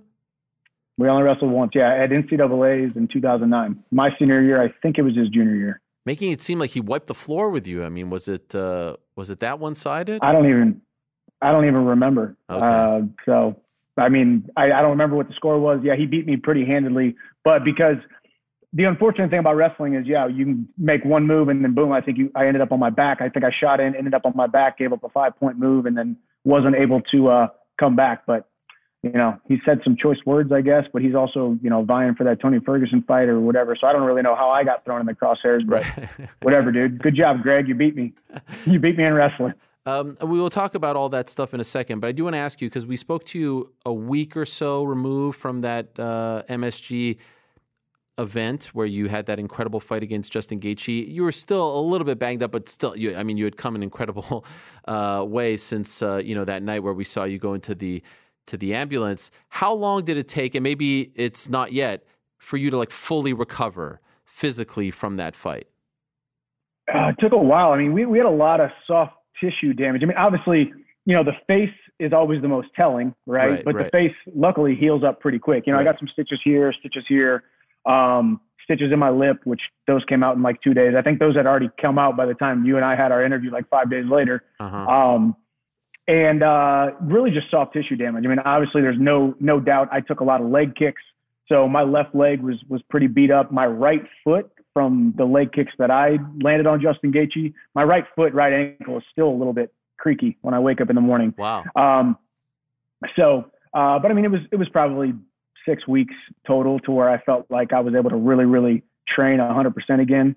Um, and then, yeah, man, just uh, more than that, just getting pulling myself out of training camp, out of the crazy hustle and bustle of the hours and hours a day, six days a week, um, staying up on my rehab, staying up on my prehab, and all that kind of stuff. And body feels great, but just needed a little bit of time off. Uh, how many times have you watched the fight, start to finish? Uh, probably three or four. Not a ton. I, I don't think I've watched it probably in a month, month and a half. Okay. You know, I think I probably watched it a couple times that first month or so. Whenever I was kind of really just kind of chilling to give my body some some rest. Now that I've been out and about and hustling and bustling, just been busy doing other things. But I've, I've seen a lot of highlights, obviously, with all the awards that right. have been going going out and stuff. Um, been seeing a lot of highlights on social medias, but not not not full on all 15 minutes. And just curious, I mean, obviously, we know that when you're training for a fight, when you're in fight camp, you're in Florida, you're at Sanford. Um, but that's not your home. Your home is in Nashville, I do believe. And so when you're home, how I mean, you're always in incredible shape, and I know you're always training. But like, how seriously are you training? Uh, right now, just just uh, not not serious at all. I mean, obviously, you know, when I'm in training camp, it's it's two three times a day sometimes. Um, and I mean, right now, I don't I won't do more than one workout a day. If I do do a, a mixed martial arts training, I might do some cardio that day. Um, but really, a lot of a lot of a lot of between training camps is is cardio, strength and conditioning, rebuild some of the muscle that I muscle wasted during, you know, the cut. You know, for me, mm. I got to cut a decent amount of weight. And to do that, I have to calorie restrict and ramp up my cardio, lose a little bit of muscle mass. So I try to put on a little bit more muscle mass, continue to strengthen the joints and, and all that uh, between training camps. And then I have a gym here in town called Nashville MMA. So I got a stable of guys that I train with here. Um, I should be making it down to Florida here very soon to get back around my, my team to get back to, you know, my my my homeostasis, my oh. my feeling of home. Not not to go into a training camp, but just go down there for a couple days, see the boys, train a little bit, see coaches, and get after it. All right, so let's talk about what could potentially be next. I had heard some rumblings of of Tony. Was there any truth to that? Tony is Tony's an interesting cat, man. I mean, I where are we at now? Uh, what do you mean? We're in January, so what? We're eight, ten weeks removed from the fight. Yeah, ten weeks removed from the fight, maybe whatever it is. Um, so, you know, as we just said, it took me six weeks to recover from the last one to actually stop hobbling around. Um, and then, yeah, I, I, heard something last week. He wanted to fight me in February, which was uh, what a five week notice. You know, so unfortunately, the guy the guy will say, and you you you follow the sport. You know, whenever a guy says, "Hey, I want to fight this guy, but I want more money," or "I want to fight this guy, but it's got to be on this date," "I want to fight this guy, but it's got to be at this weight." When you add these little caveats and asterisks, are you really asking for the fight, or are you only doing it on your your terms or in a scenario where you know a guy's not ready to fight? I'm not ready to fight in February. It's less than you know it's five weeks away. So yeah, there were some rumblings. He was tweeting, and then him and Gregor were tweeting, and you know Twitter's a place where people you know talk. Um, so I would love to fight Tony, but he's you know we got to do it on a normal a normal time for selection up to speed I signed with the promotion, the UFC, in September. Um, got offered the October 24th card. Tony's name was on that list. He declined. Then I made weight October 24th, and then three weeks later, he said he wanted to fight me in December, which I was. I pulled myself out of training camp, wasn't ready to go back into a training camp, and then went all over social media and said that I turned down a fight and wouldn't fight him, and I was afraid of him. But once again, it was a short notice Tony type of offer, right? It's got a, a Tony shaped bow on top of the the offer, right? So um, Tony is Tony, and uh, I respect the guy. Love love the way that he fights would love to fight him, would love to share the octagon with him, but it's got to be on a normal time frame. Everybody knows what a normal time frame is. You need eight, ten weeks to train for a fight. I take the sport very seriously. I take these fights very seriously. So no, I'm not going to fight a guy on five weeks' notice. Um, just you know, saying yes to a fight eight or ten weeks after a previous fight, which got the prestigious MMA MMA Hour Fight of the Year award, and you can't do that without getting into a little bit of damage. So that's where we're at. So to be clear, though, if it's I guess maybe April, like what you tell me the month, you are interested in this fight and fighting Tony Ferguson. It's just that that you know proposed February timeframe didn't work for you, correct?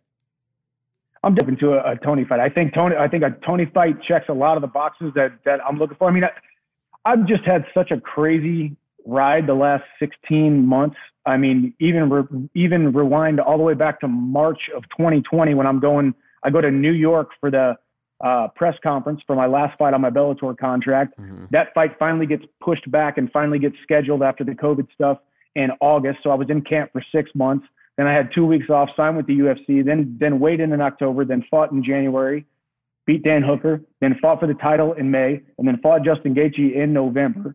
You know, so it's I've I need a little bit of time off. I'm not the kind of guy who's lazy. I'm not the kind of guy who's who's always asking and, and always adding little caveats to when I'm going to fight and who I'm going to fight. Tony is definitely a guy that that checks a lot of the boxes. Um, but there's a lot of different, you know, a couple different guys that I would I would love to fight. At, at, this point, I'm I'm sitting back, licking my wounds physically from the fight. Um, I feel phenomenal.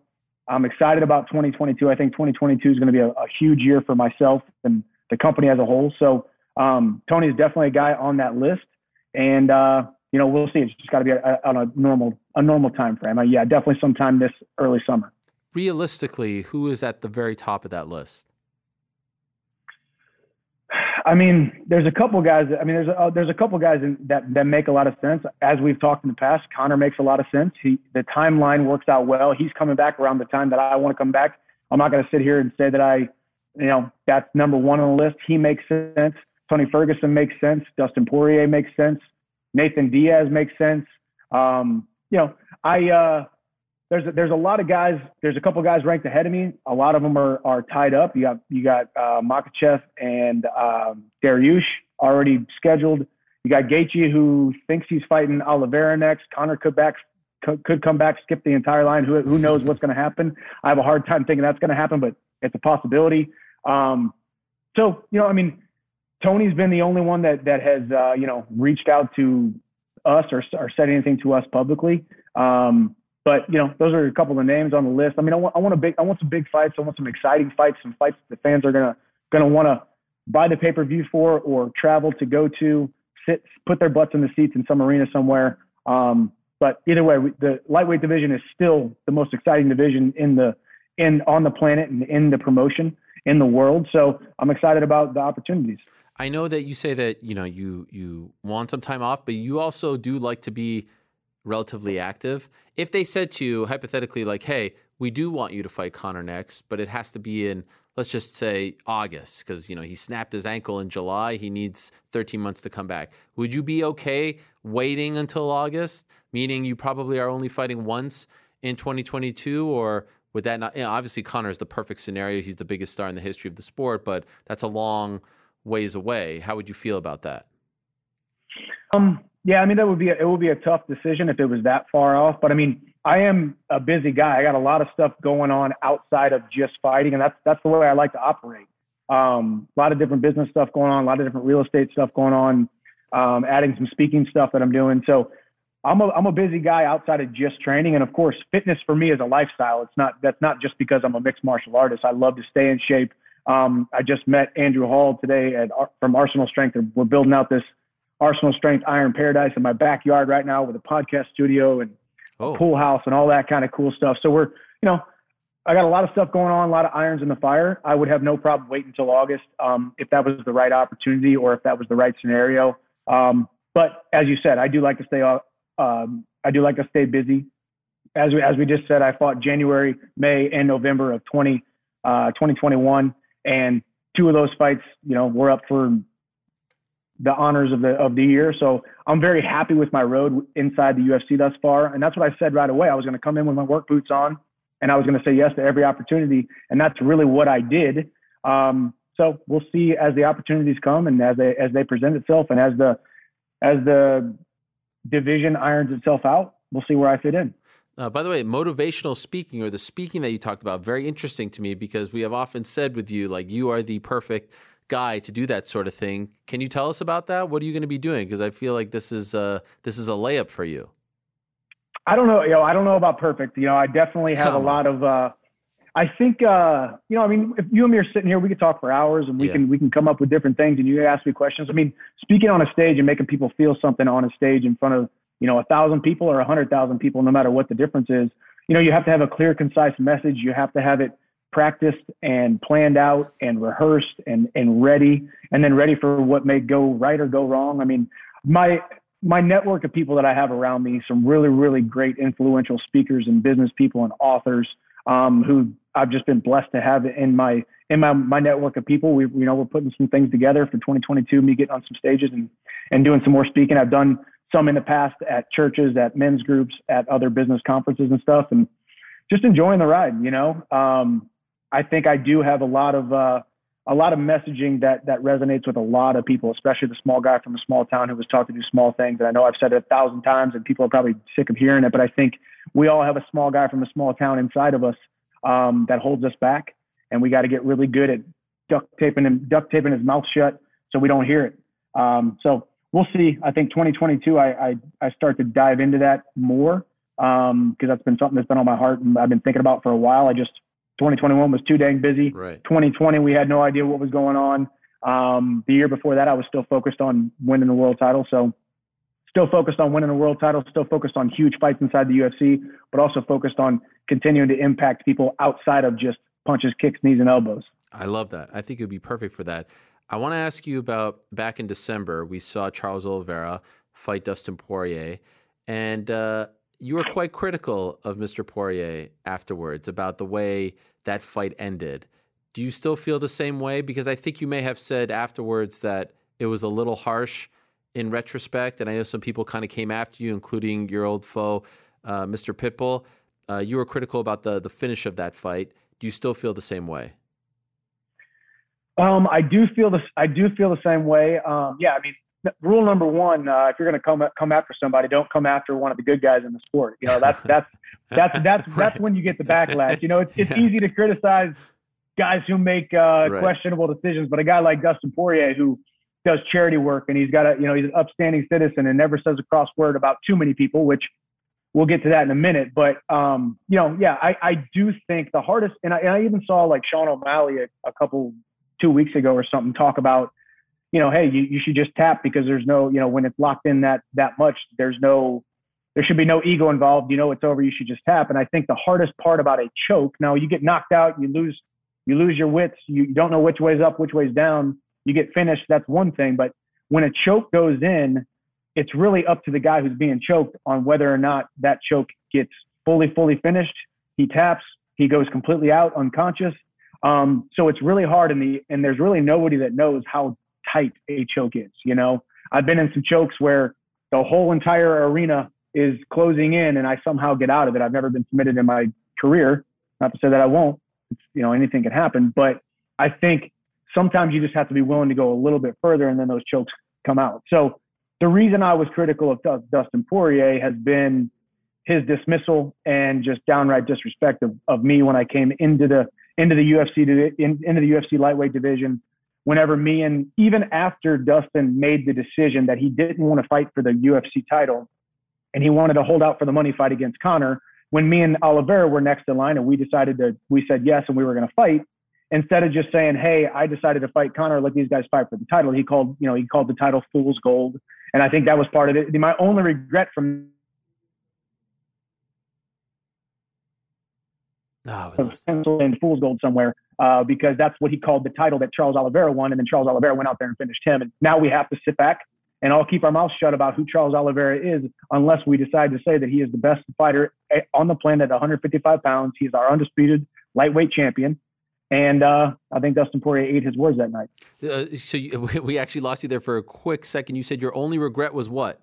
It was tremendous answer. Oh, shoot. Your only regret was, and then I lost you. Oh man, it, an opportune time. No, my only regret was that I didn't type in fool's gold somewhere in that statement because that was exactly what Dustin Poirier called gotcha. the title that me and Charles Oliveira fought for.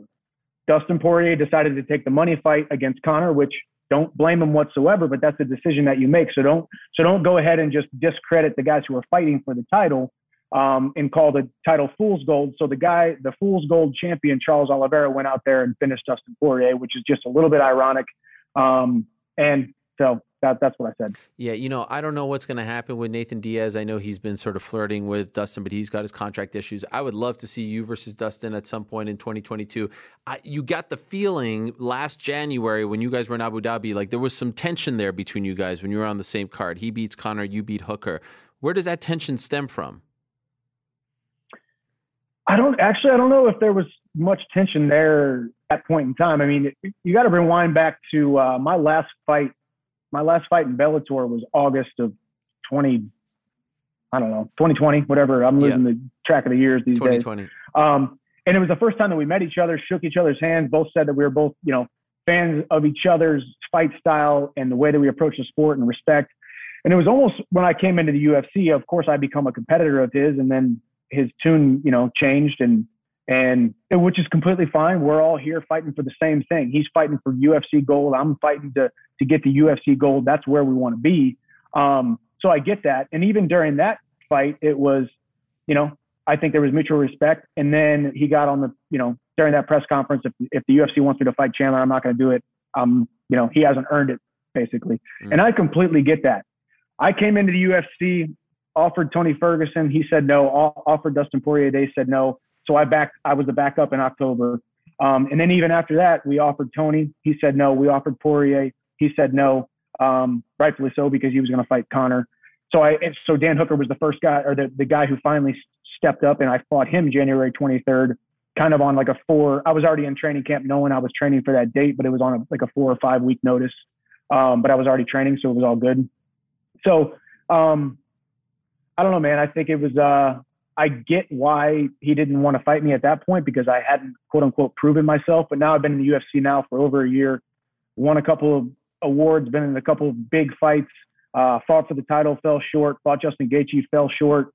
Maybe now that I've got a, a loss or two um, under my belt in the UFC, maybe maybe he's changed his tune and he sees a path to to go out there and fight me, beat me, um, and want to fight me. But who knows?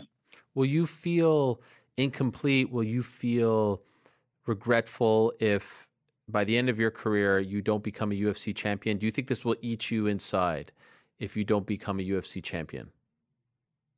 I think right now, right now I say yes, but my goal and hope is that I continue moving forward and continue to build myself up, build my build my self worth up enough to where I, when I lay those gloves down in the middle of that UFC octagon, had having not won the UFC title, if that's the case, that I will at that moment be accepting of it because I know I've done everything that I possibly could. Listen, if I'm not, if I was not destined to be the UFC champion, it wasn't because I didn't try my hardest. It wasn't because I wasn't absolutely disciplined in everything that I did. It wasn't because I made the requisite sacrifices to become a UFC champion.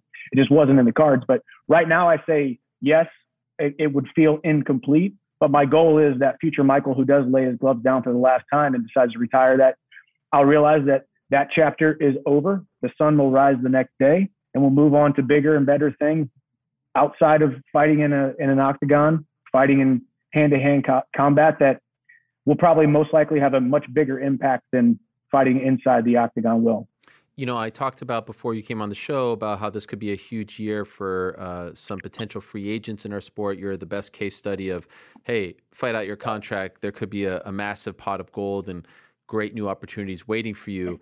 But it's it's it's a weird thing free agency in our particular sport because it almost doesn't apply to everyone right? Those same rules don't like for some people it's actually smarter not to test the market. For others it is smart to test the market would you advocate that people in your position all test the market all try to bet on themselves? Because you could lose that last fight your leverage goes down you know how the game is played. Like what would be your message to someone who is thinking should i or shouldn't i well, it's hard because I mean, now from the position that I sit, the best decision I made in my professional career was testing free agency from Bellator right. to have the opportunity to go to the UFC. Now, I did hear you at the very as I came on in the in the green room, the the virtual green room. Yeah. Uh, I heard you talking about Diaz and Conor and um, Ngannou and some of these guys.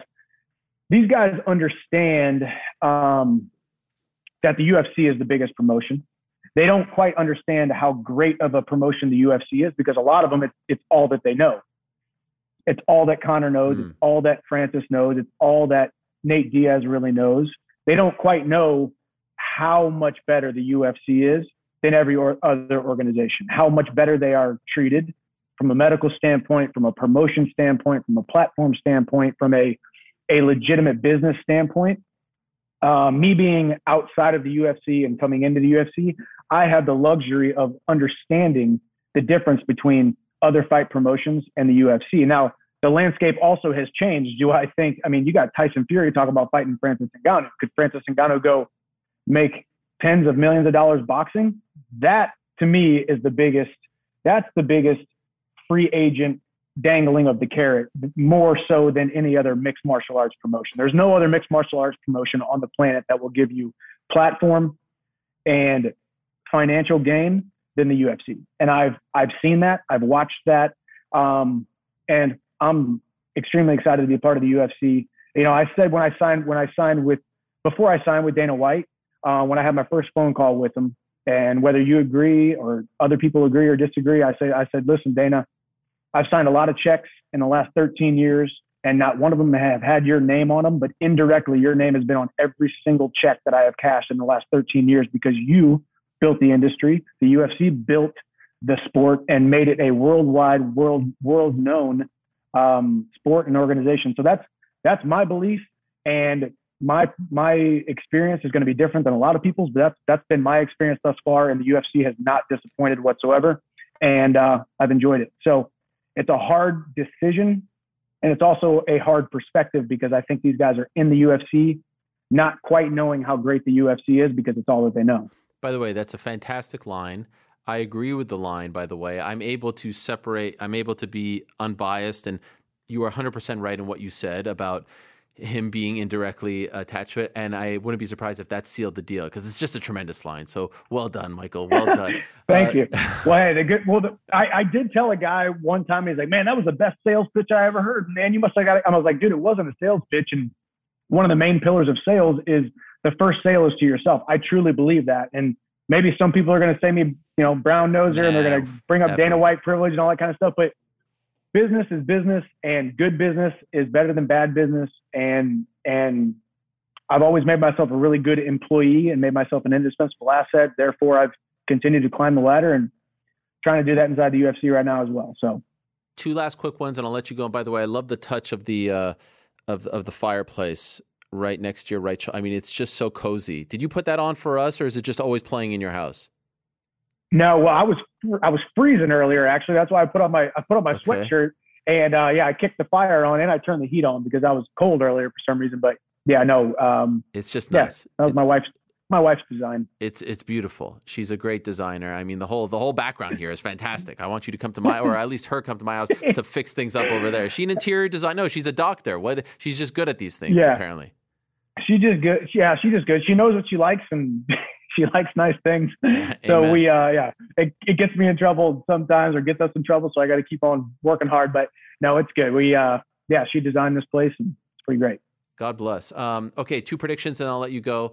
Number one, and we're, we will not hold you to it, but you know, prediction time, beginning of the year. Who's the lightweight champion of the UFC come December 31st, 2022?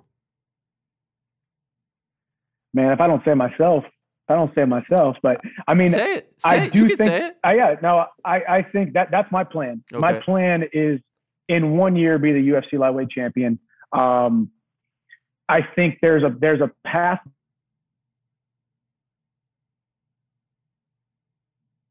one fight away from from fighting for the title. I mean, you got the the most obvious choice um, right now is Charles Oliveira versus Justin Gaethje. I think the entire mixed martial arts community would probably love to see me run that back. Of course, there's other guys that that people would love to see, but those are two guys that I've already fought, already had great fights with. And if either of those guys are holding the championship by the end of the year, how am I not mm. fighting them? And then again, and then even more so, how am I not beating them? So that's my that's my prediction. By the way, side note: Who wins that fight in your opinion? Mm, yeah, go man. I think I think Oliveira might win that fight, man. Wow. I'm telling you, there was a there's been a maturation process that mm. we've watched. There's been a you know, we, have always, you know, we, we look at Charles Oliveira. He's had a spotty past, couple ups. He's had a lot more downs than a lot of people, a lot of losses you know, a lot of those at 145 missed missed weight, um, given up on himself, quit on himself. That's been one of his things. He saw we saw that against me. He didn't give up on himself. Um, we saw that against Dustin. He kept the pressure on him, finished him. Um, I think Gaethje, obviously, the best way Gaethje wins that fight, it, it goes out there and just Gaethjes him and uh, gets into a, a brawl. And I will say Justin Gaethje is harder to take down with his stance, with the way that he drops his, his level and his head is always in between you and and him. In wrestling, we talk about the couple different um, levels of defense, and the, your your head is always the, the first level of defense uh, in wrestling. Justin Gaethje lowers his head so much, closes his eyes, and swings that it's hard to get underneath him to get to his legs. So I think Oliveira is going to have a harder time taking him down than he thinks. But I do think Oliveira might actually have the edge in that fight. Last prediction: um, you versus who and when? When's when's the next time we see you? Who do you think it is and when? There you go, man. I mean, sometime this early summer, um, okay. after I give myself some much needed time off. And I think at this point, I think as we've said, it's it's a long shot that we see Conor, um, but I think it's Conor or Ferguson. Okay, wow, tremendous. Always great to catch up. Or Nate Diaz. Or Nate Diaz. Or Nate Diaz. If Nate Diaz or Nate, me and Nate, nobody's ever talked about me and Nate Diaz fighting, but for some reason I'm like, I feel like me and Nate, Nate Diaz should probably share the share the octagon at Golly. some point. And obviously he wants. I know he's got some. He's got some. You know, his contract's coming to a close. He's he's looking at fighting Poirier. That's a fight that he said he wants, but then he called the UFC and he, the UFC said Poirier sucks. that tweet was genius. Right, right. It was great. Uh, but uh, yeah, so we'll throw Nate Diaz's name in the in the hat, and I'd love to fight at 170 instead of 155. I'll tell you that much. Oh my gosh, permanently or just a one off with Nate? Oh well, definitely. When I if I when I fight Diaz, it's going to be at 170 for sure. Okay. Um, but yeah, man. I mean, I, I've been competing in the 150s since I was a senior in high school. I wrestled 152, then wrestled 157 in college for five years. Now I've been fighting at 155 I graduated high school at 160, graduated college at like 172. Now I'm like 190, and I'm still cutting down to the 150s. Damn. So that 150 something is not very fun. Um, health wise, it's one of the one of the things that makes it hard for this. It, one of the things that makes it hard in this sport. Not only are you taking damage with the the actual nature of fighting hand to hand combat, but me getting myself down to the 150s is is not easy. You know, when I got done with this last fight, I said, you know, I don't really necessarily, I don't want to make 155 unless it was Conor or for a title. Um, obviously, I lost that fight. I'm not fighting for the title next. And, you know, Conor could be a long shot at this point, but I would love to, you know, fight him. But we'll see what happens. I definitely don't want to make 155, but I, I am a man of my word and I signed a contract at 155 pounds. So we'll see how it all how it all shakes out. Tremendous stuff as always, Mike. Thank you so much for the time. Congrats on a great year. Uh, all the best to you and your family in 2022, and uh, looking forward to what's next. And keep us posted on those uh, those speaking engagements as well. You got it, man. I appreciate you. Thank you for having me. All right, there he is, the one and only Michael okay. Chandler. Always a great chat, always a great interview, and uh, wow, a lot of nuggets there. Uh, the 170 stuff is super fascinating. Uh, of course, those names that he mentioned. I mean, I feel like he's in the running for a potential Conor fight, a potential Tony Ferguson fight. You can make a very strong case for that uh, Nathan Diaz fight. You can make a very strong case for the Dustin Poirier fight. Go back. I remember that whole thing. It was in Abu Dhabi, and uh, they had that little like, "Hey, good fight, good fight. And then Poirier went to the press conference. Now, I think a lot of it stemmed from the fact that he was having those issues. And uh, the UFC said, hey, you know, Mike, you come in. And I think he resented that. Nevertheless, there's there's a backstory there. It's fascinating stuff. So I'm really curious to see who they call upon for him next. And it doesn't sound like we'll see him fight anytime soon. Um, he said early summer, late springish. Gregor Gillespie versus Tony would be an interesting one. Tony has been a lot more vocal. I've reached out to Tony multiple times to try to come on. He's a tough one to get, as you guys know, um, a very tough one to get on the program. But it would be nice to uh, to see how he's doing, uh, most importantly, and to see uh, how he's feeling and his thoughts on the the state of his career and where he's at right now. So I uh, I am curious about that. But it seems as though he's interested in that Chandler fight. Just that date didn't work. February would be a really quick turnaround, right? February would be super quick. Um, all right, let me see here.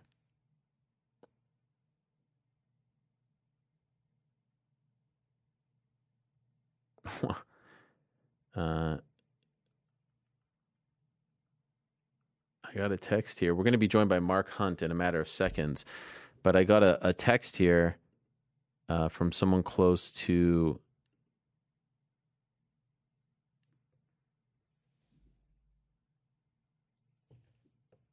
Okay, actually, no, I won't do it. Um, got a text here from someone close to Kevin Holland who said that speaking of breaking, Kevin Holland is breaking his fight news on his OnlyFans. Now, what's what's the proper protocol?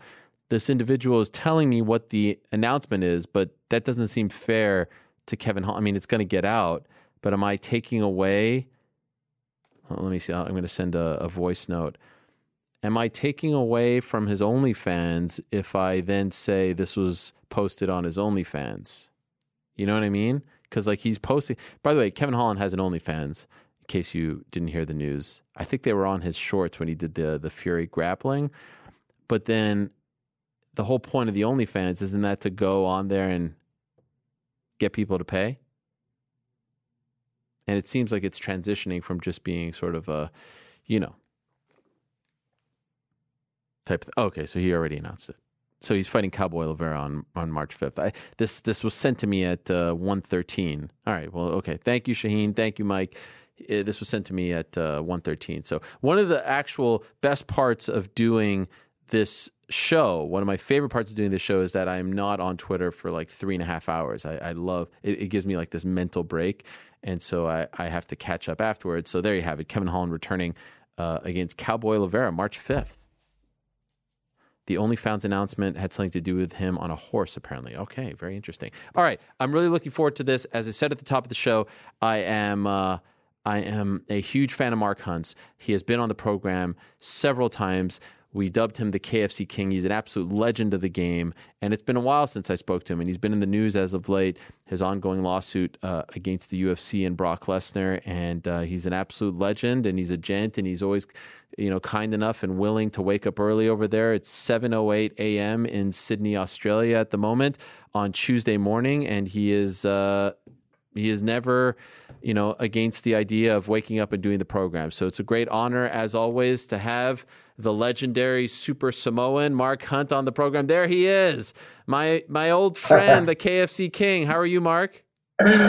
What's happening, Ariel? How are you? What's happening, mermaid? uh, yes, it's been a long time since I heard you call me the mermaid. Uh, I'm doing great. I do want to let the world know as well that we're being joined by your lawyer, Christina Denning. She's also on the line via audio only. Christina, are you there?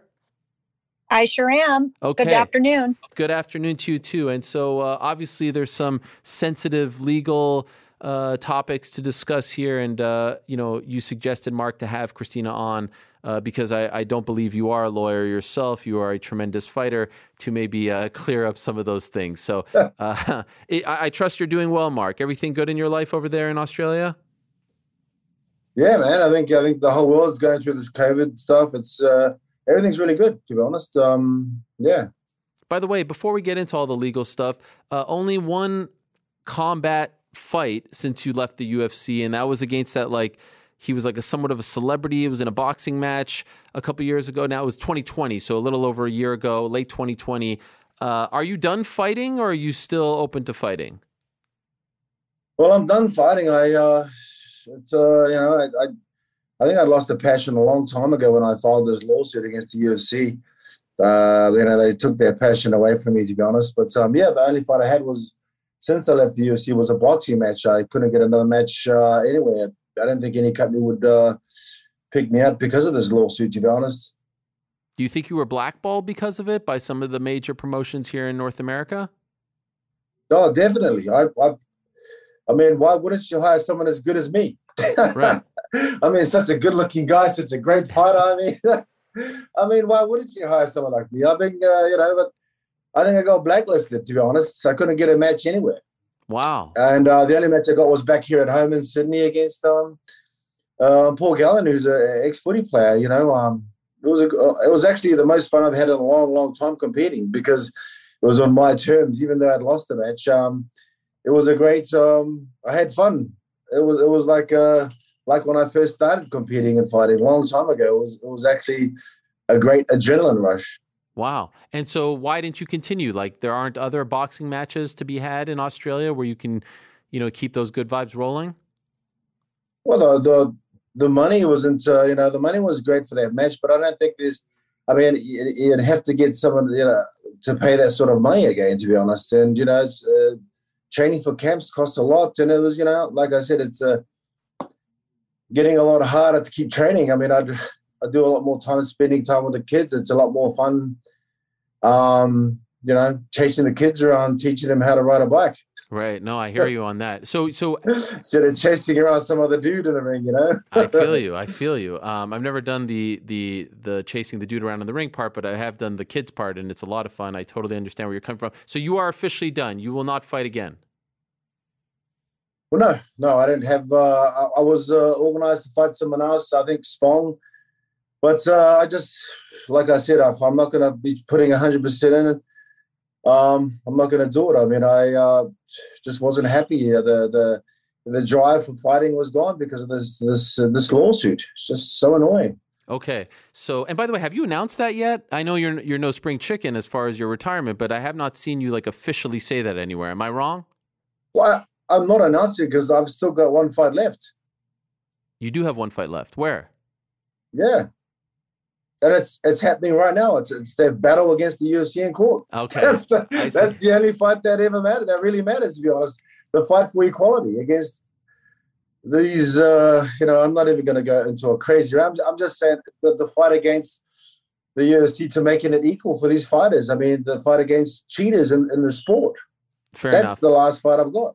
I uh, okay, I totally understand where you're coming from. I want to ask Christina uh, because I want her to describe this in the the most accurate and legal way possible. Uh, could you tell us the status of uh, you know this fight that Mark is in right now with the UFC and and, and Brock Lesnar, Christina?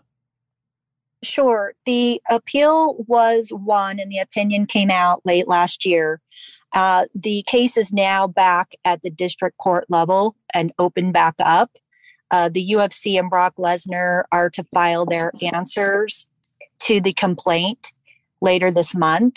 And then as of mid late February of uh, of this year, we will have a discovery plan in place to move forward with things like depositions to further work up the case.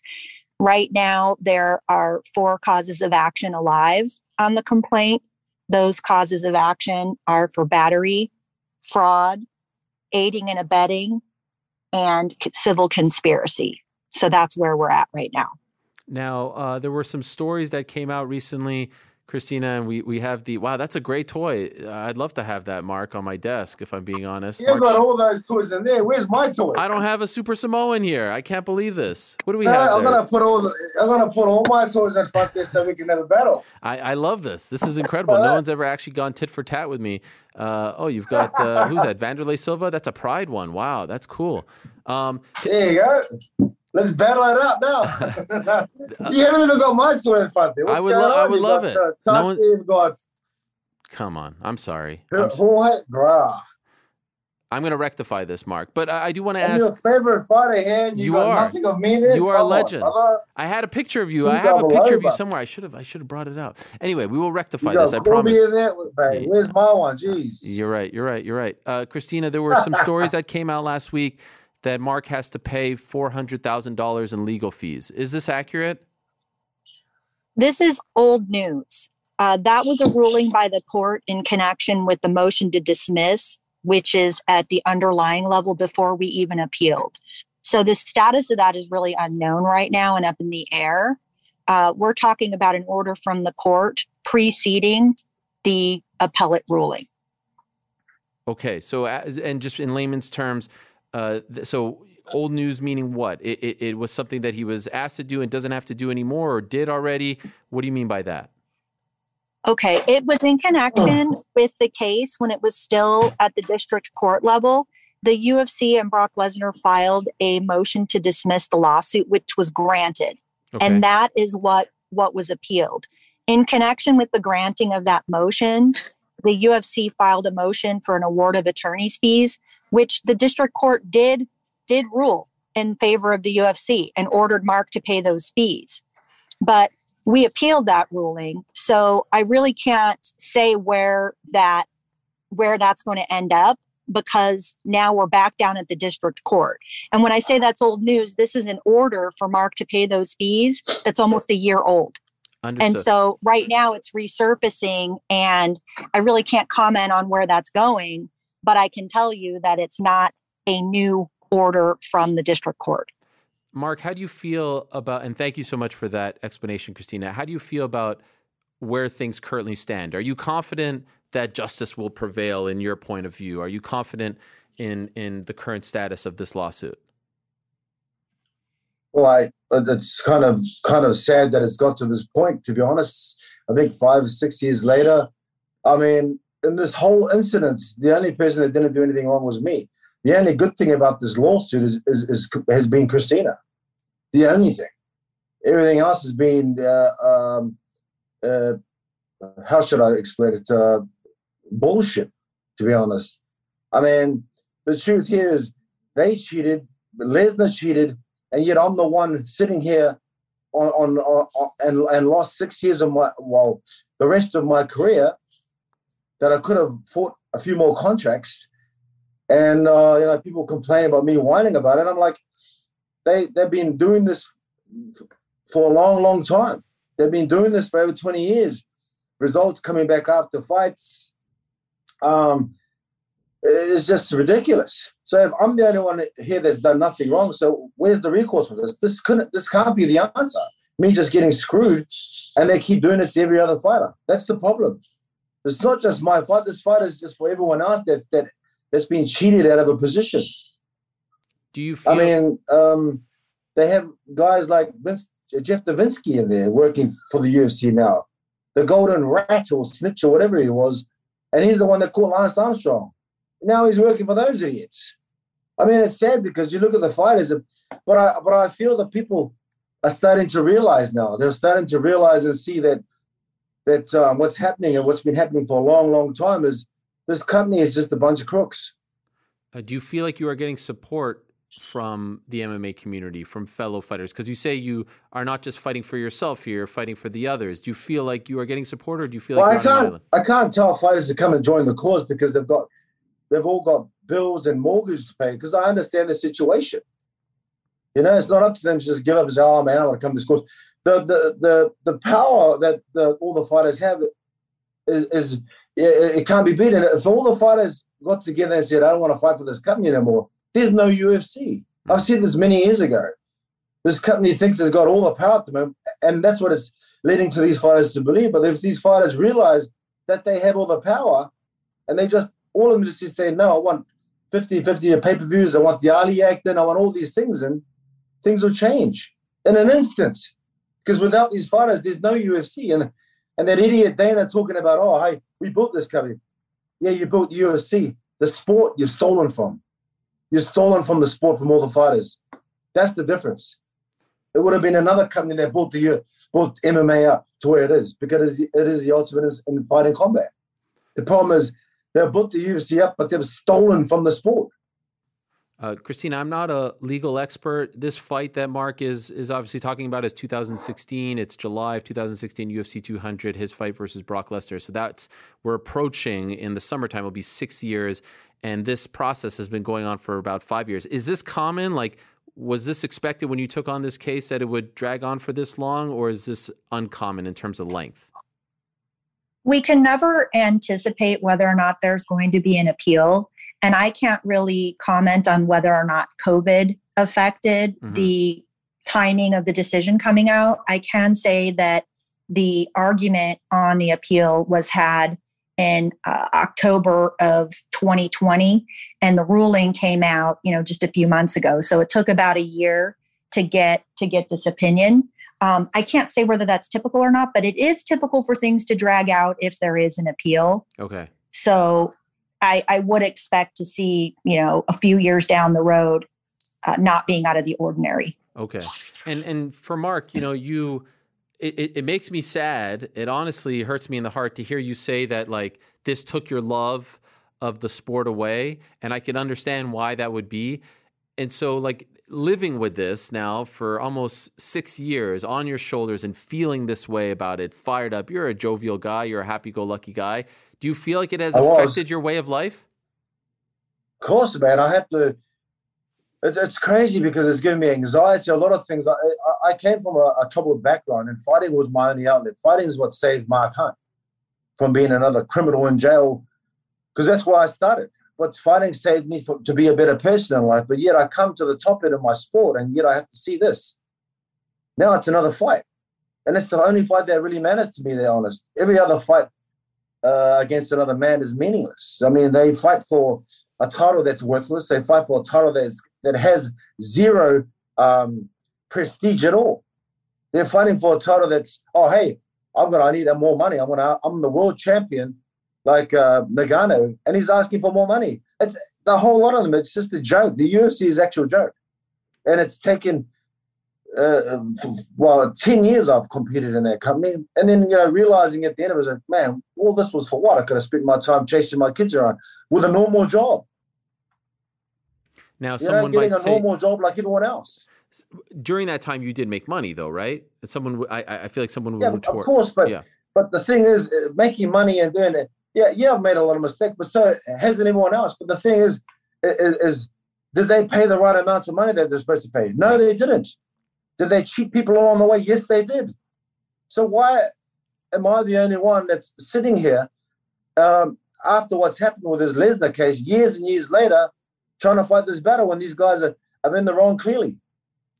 By the way, I know about this story that you're telling about your your, your backstory because I, I should have mentioned this. Look, I have it right here uh, Born to Fight by Mark. I see it's right here. I do have your presence. Oh, you have got something yes, Wow, that's great. See, I just remembered. and it's a signed copy as well. Highly recommend this book. Obviously, it doesn't go into all this stuff, but great. Um, I mean, what a life you have uh, lived, Mark.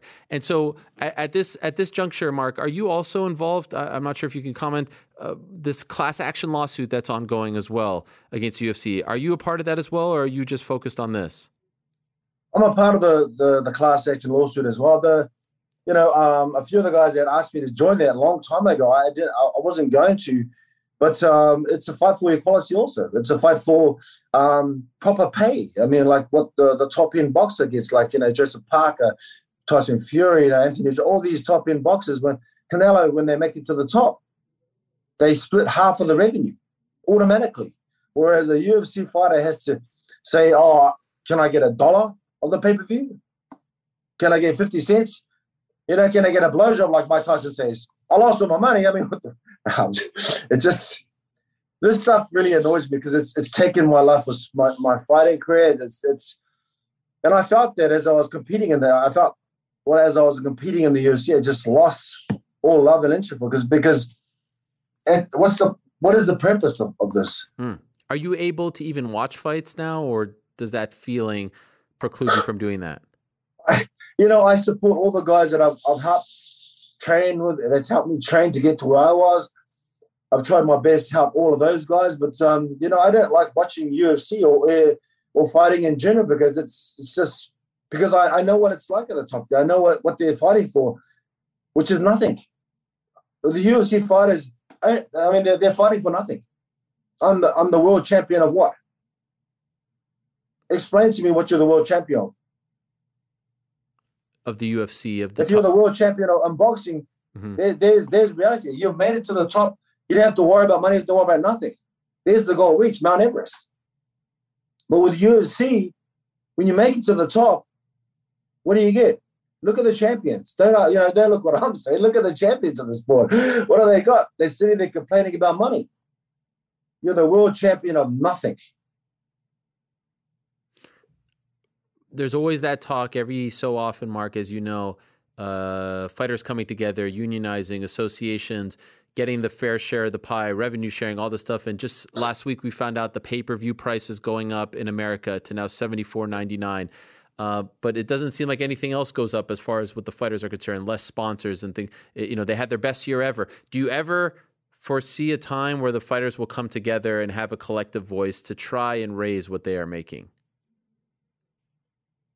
I mean, I can I can't speak on behalf of every other fighter. I can only speak on, on my experiences, what I've been through, and I and I and I know right now, for instance, if every one of those fighters in UFC just said, "I don't want to fight for this company anymore," and just told their management or told the UFC, you know what? I'm not going to fight for you. You, you. you better change ship. Things will change in an instance.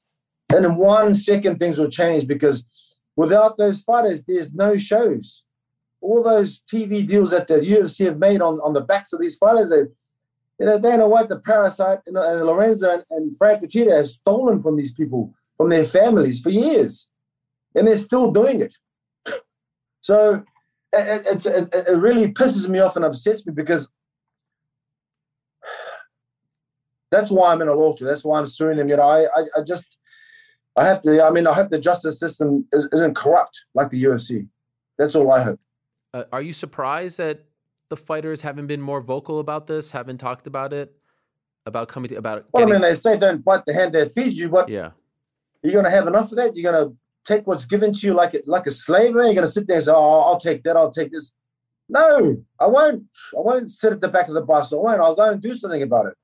You know, it happened to me three or four times, and I said, I'm sick of this happening to me. Nothing's going to be done about it, so I'm going to do something about it. If you're not going to support me, UFC, and do something about these uh, these cheaters, then I'll do something about it. The problem is, he's they're all in cahoots together. You know, Vince McMahon, Dana White, Brock Lesnar, they all made this deal so they can sell their company. That's the problem. They're all corrupt you know, there's a there's an interesting young fellow, and I think you know of him because I saw you retweet him, uh, named Jake Paul, who's been talking a lot about fighter pay. What do you make of what uh, Jake has been saying, and the light that he has been shining as of late on some of these issues that you are talking about? The thing uh, uh with Jake Paul, I, I you know I support most of the things he said. Like I don't know where he got all his information from, uh, from especially with not being in the company, but um, a lot of it I support. A, a, lot of it is true. The part about uh, him hammering Dana about the coke and the bitches and the prostitutes, I, I don't know because I don't know Dana on that level. Um, but I, I do support him what he's talking about with. Yeah, I'm talking about pay. the fighter pay, not the personal stuff. Okay, I think I support him 100 percent because at the end of the day, I came through that. I understand what it's like there because you have to fight for every tooth, every you know. Why was I getting more than a lot of the champions? because I keep saying I need more money. Hmm. So it's it's I, I, feel it's true. I mean that's why uh, the the other guys are fighting the, for the Ali Act to be coming to MMA, so it can make um, like it like boxing. Did, did you know, Mark? You know that that whole thing about the USADA exemption that uh, Brock got that I think we only kind of found out about afterwards or maybe leading up to the fight. Did you know about that? That they that they were waiving that rule for uh, him? to be honest, you know, before fights, people always talk shit, and I'm always gonna say, you know, like I'm gonna beat this guy's ass. I think he's on this. I'm always talking shit about to try and pump the fight up. But you know, I was actually worried about that guy because when I actually met him in person and on stage, I was like, damn, this nigga's massive. He's huge. This this. Uh, and I and I've fought some big guys, but you know, as a heavyweight, it, it, doesn't really amaze me how big someone is. But when I stood next to, to Lesnar, Brock, I'm like, damn, I even said that to Dana. But then when I realized, when I said, uh, when I said to them, are you, when I messaged them after, I said, are you guys testing this guy? You know, he said, yes, of course. And then they give him that exemption. I'm like? What? What? Why is this? Why? Why did you give him this exemption for? Mm-hmm. You know, people said I should have known. Well, you can know all you want. The, the fact is, you don't actually know unless you have proof. I mean, they were in the mid- middle of selling that company, weren't they? So, I mean, end of the day, I, I uh, it's disappointing and it's disheartening. I mean, anyone that asks me for advice about fighting, and I would do something else, to be honest. Get a normal job like everyone else. Your your your children are getting to the age, right, where they're probably talking about this. Have they talked to you about fighting? Well, they're not talking about that. They're, I'm teaching these the kids how to ride bikes at the moment. Uh, my 13 year old understands about fighting. He's seen me get into. I've taken some some of my kids to, to the events because yeah, I wanted to see what I wanted them to see what dad does for living to make them to have them to have food and clothe them. But um, it, it's a you know some of those cases have been bad cases. Like you know I've had a, uh, 11 kilos I had to lose weight for the Stipe fight and I got pounded into oblivion. Mm-hmm. You know. I, I hold the best record for that fight for the most punches in the face, which isn't a good record to hold. But uh, you know, my son that scarred my son. That's that was on me. That was my my mistake. Uh, my kids, uh, I don't think they'll be fighting or anything like that. But uh, especially from when they see it from my perspective, especially uh, on not the fighting side of it, because I love competing and fighting, but the the stuff that the management have, you know, the money side, the business side of it. So that is the issue. If your son says to you, "Dad, I want to follow in your footsteps. I, I want to be the next Super Samoan. I want to fight," what would you say to him? Well, I'll tell him there's, there's only going to be one. You know, you'll have to find your own name and mark. I I'll support him 100, percent and I'll try to help him as best I could. But right now, it's not a good. I don't think it's a good time to be honest. I mean, everyone back in the days, I think everyone wanted to be a part of the UFC, but I think people are realizing that's not the case now. There's not there's not what you want to, you know, it's not, uh, it's not what you want to be part of that company, especially one that's cheating everyone. Christina, can I ask you, why did you take on this case? Uh, well, it appealed to me. You know, I have a thing for the underdogs. I do a lot of a lot of plaintiffs' work, and uh, I really felt like it. Mark was put in into a really unfair position. I was very interested in this four month exemption and how it was uh, with all the circumstances surrounding the upcoming sale of the UFC, how it was that this particular WWE fighter was given this exemption and I found it intriguing. And I, I believed in Mark's cause. Are you a mixed martial arts fan or were a mixed martial arts fan?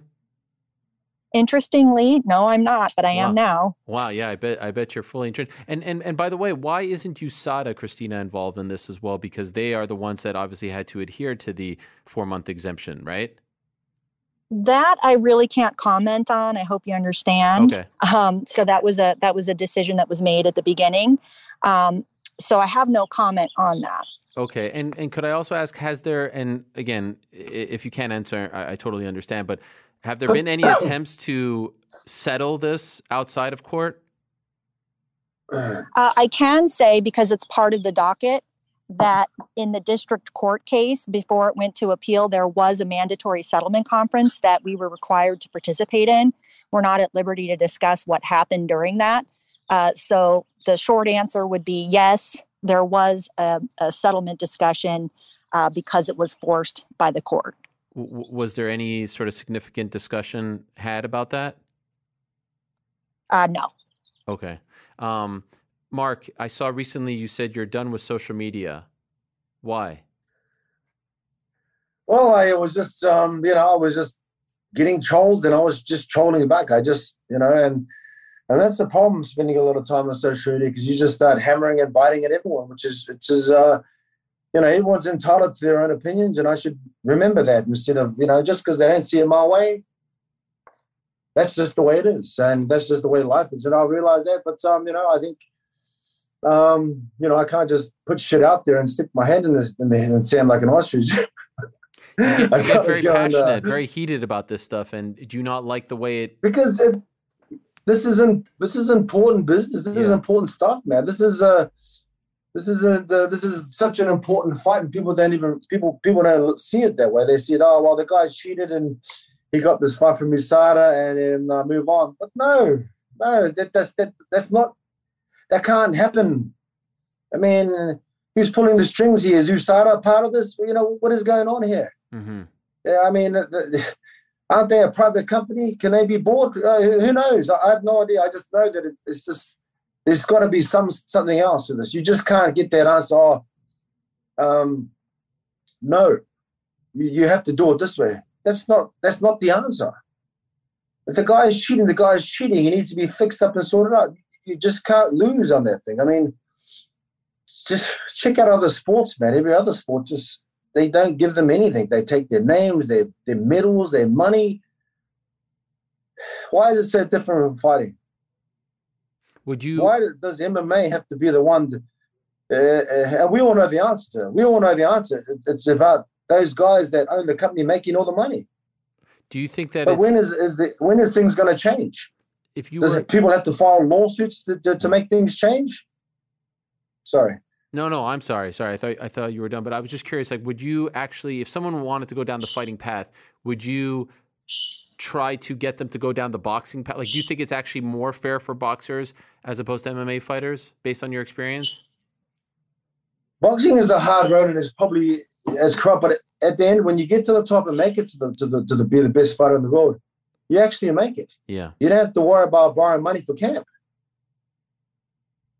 you know, you make it to the status of Canelo or Alvarez, uh, Tyson Fury, Anthony Joshua, uh, you know, um, Deontay, all the big dogs, Joseph Parker.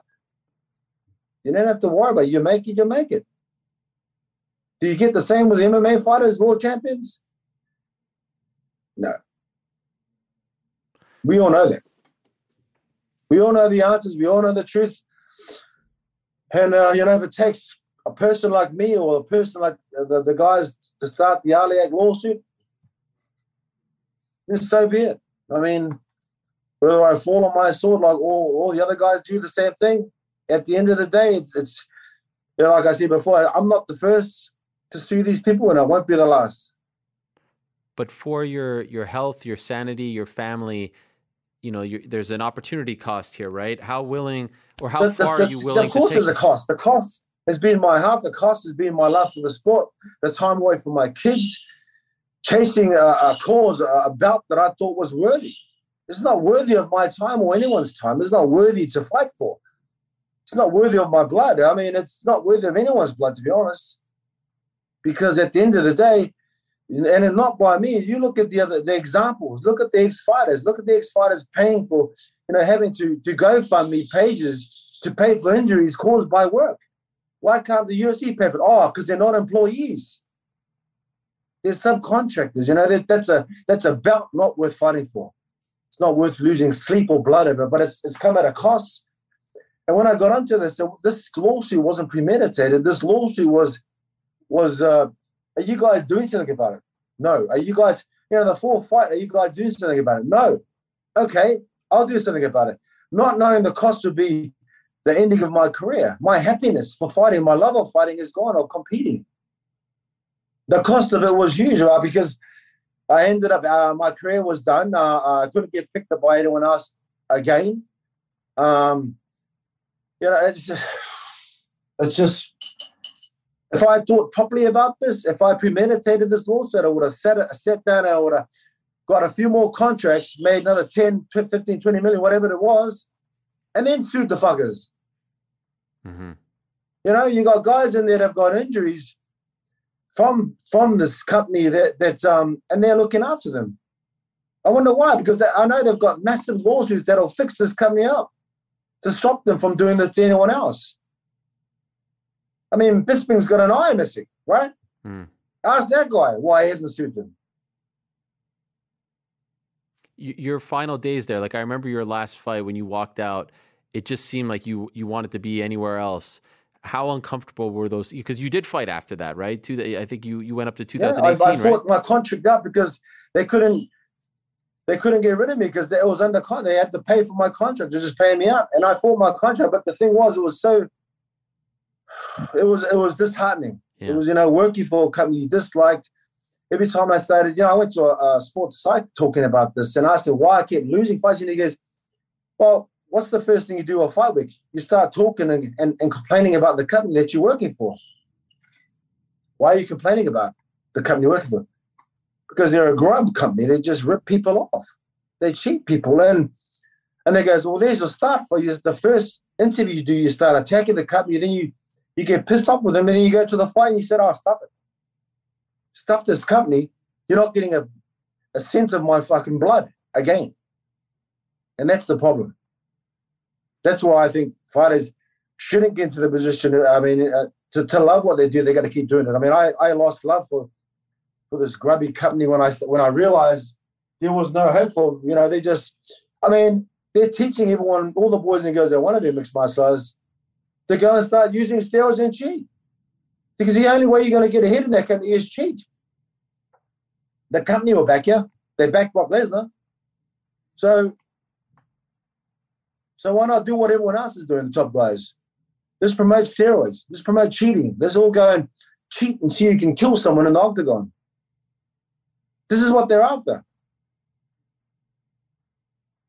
One thing that I would they certainly are promoting the guy that doesn't do the right thing.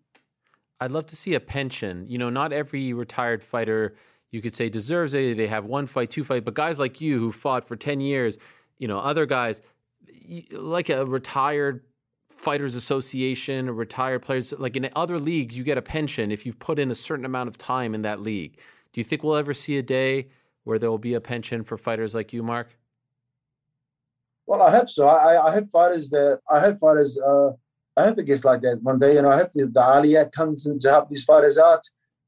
I just, I just don't know, man. These these these guys that started the, that are doing this, you know, that are ripping people off, you know, the, the parasites like Dana White, Lorenzo Fertitta, and Frank.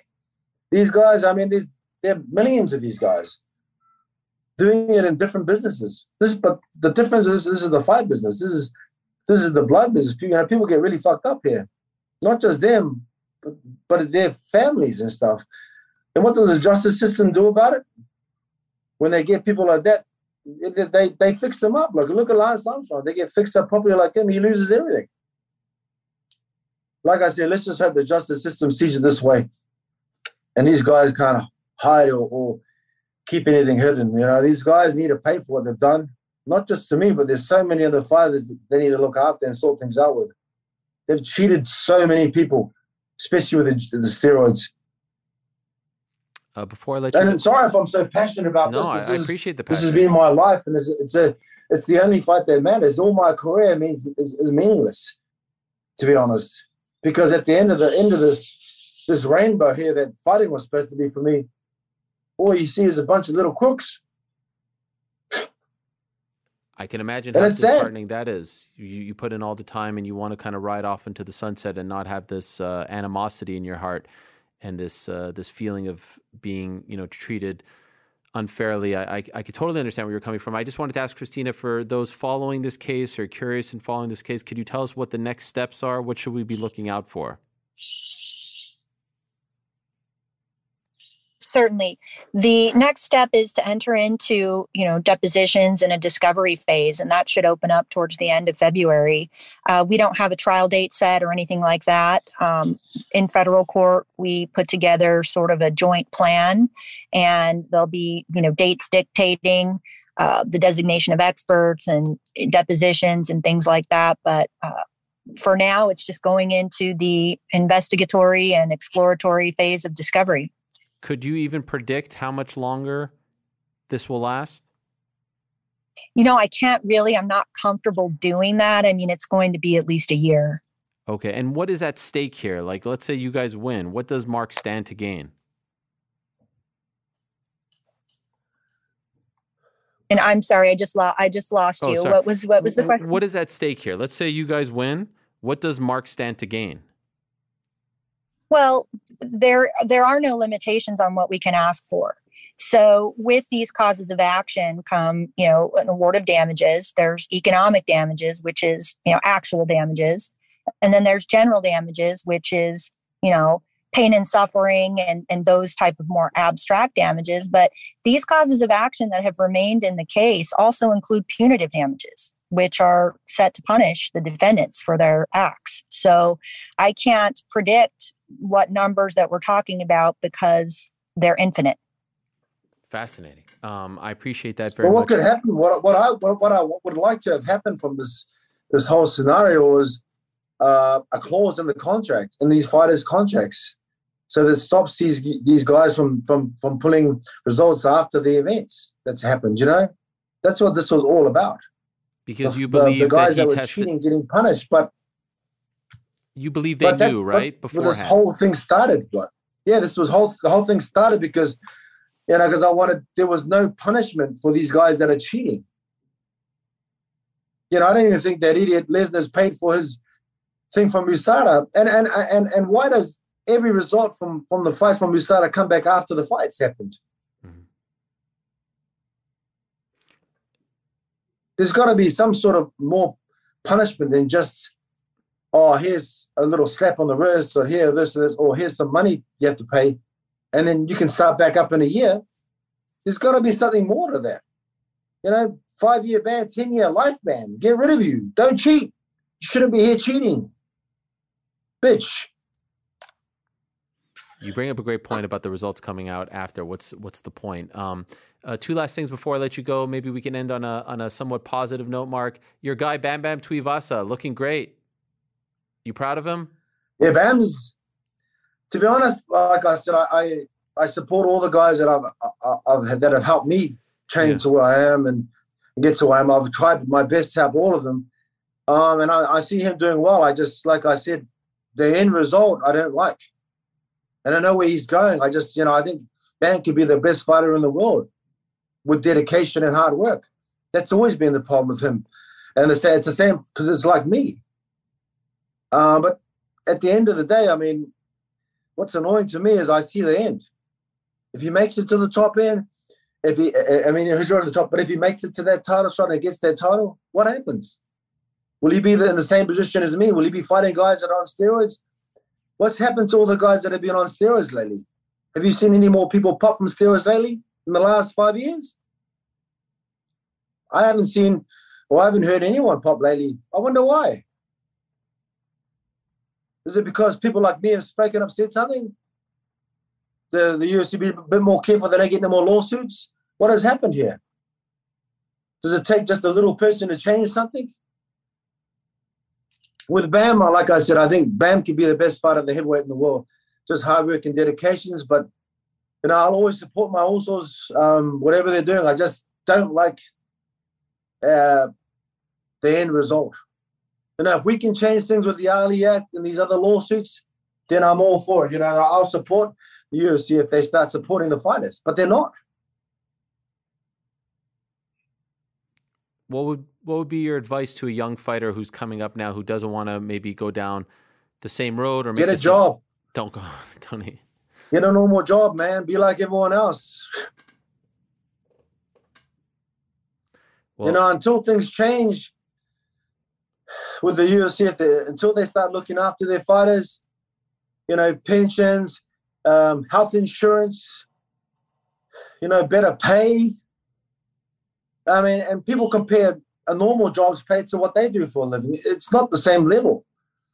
You're not getting beat up in front of the whole planet uh, for for for for an income, but and to, to be able to compete at the highest end is different. I just feel right now with fighters, if they want to be a fighter, you know, it's not a good idea right now. It's just not the right time. You know, get a job, study, do something to, you know, I mean, we even just do whatever you want. If you want to play games all day, if you can afford to do it or do that, do whatever you feel. I mean, I felt I've wasted all these years of chasing.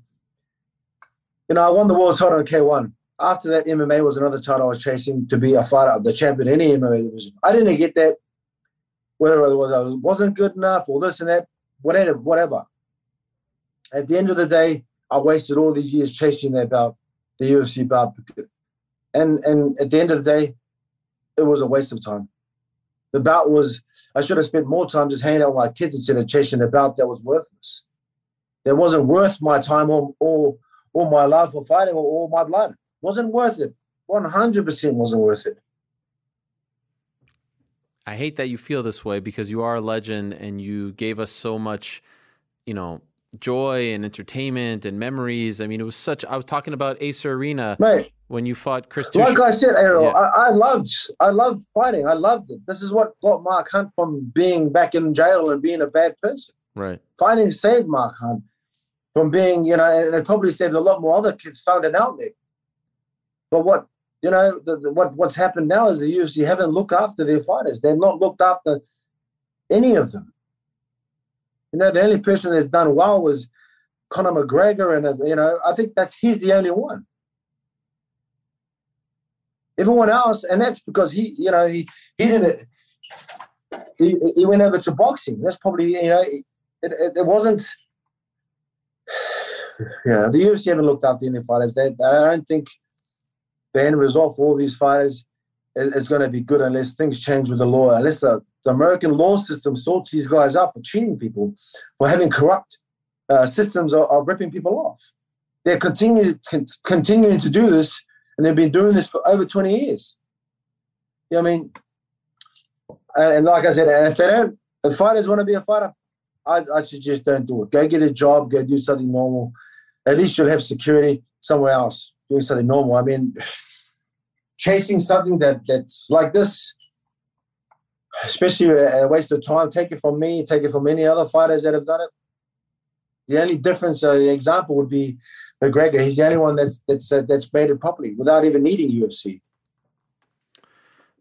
Well, I know you're uh, you're off social media these days, Mark, but I did see something amazing on your social media. You know, I've been calling you the KFC king for all these years. You got KFC sneakers, Mark. You got actual sneakers with KFC on them. I saw this on your page. How did you get these? And and, and I mean, no, look it wasn't mine. I just I just stole them. I just stole them from uh, oh, someone thought, else's page. I thought they were given to you. I was so I was like, this is amazing. Hell oh, no, hell no, yeah. But you know, I, was, I would rock those around if I was Come if I had a pair. Those those are pretty cool. Those are pretty pretty dope sneakers. They are. I mean, you you uh, anyone out there, you deserve those. Do you still eat the KFC? Do you still like it? Well, I've been eating everything under the sun. It has been the holiday seasons, and I've been, you know, locked down because of COVID. Yeah. Oh, you know, my whole family just had COVID, but we just got out of quarantine. It, it's a. Oh, I'm sorry. It's, it's, kind of a crazy time in this world, but it's also an exciting time to be alive. Um, it's so good that I've been able to spend so much time with my children, and um, fuck, it takes more exercise chasing them around the park than anything else, to be honest. You're a good man, Mark, and it's great to catch up with you after all these years. Thank you for coming on. Do you feel like you got everything off your chest? Is there anything else you want to say in closing? I appreciate your time here, Helwani, and um, you know, hopefully things change with.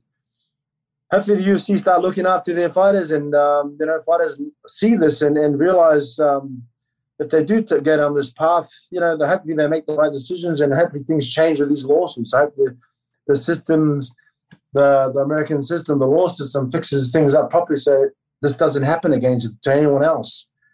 Um, and, you know, thanks for your time. And also, of course, thank you to my uh, great lawyer, Christina, for being a part of this always, this journey. It's not over yet.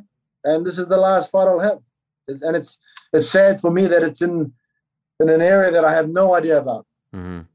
You know, it's an it's an area that's uh, that's it's it's something else. But you know, I wish I could battle some more. Especially, I feel like I could fight forever in my life. But um, things end and things change, and that's what happens. My time's done with fighting, and that's it.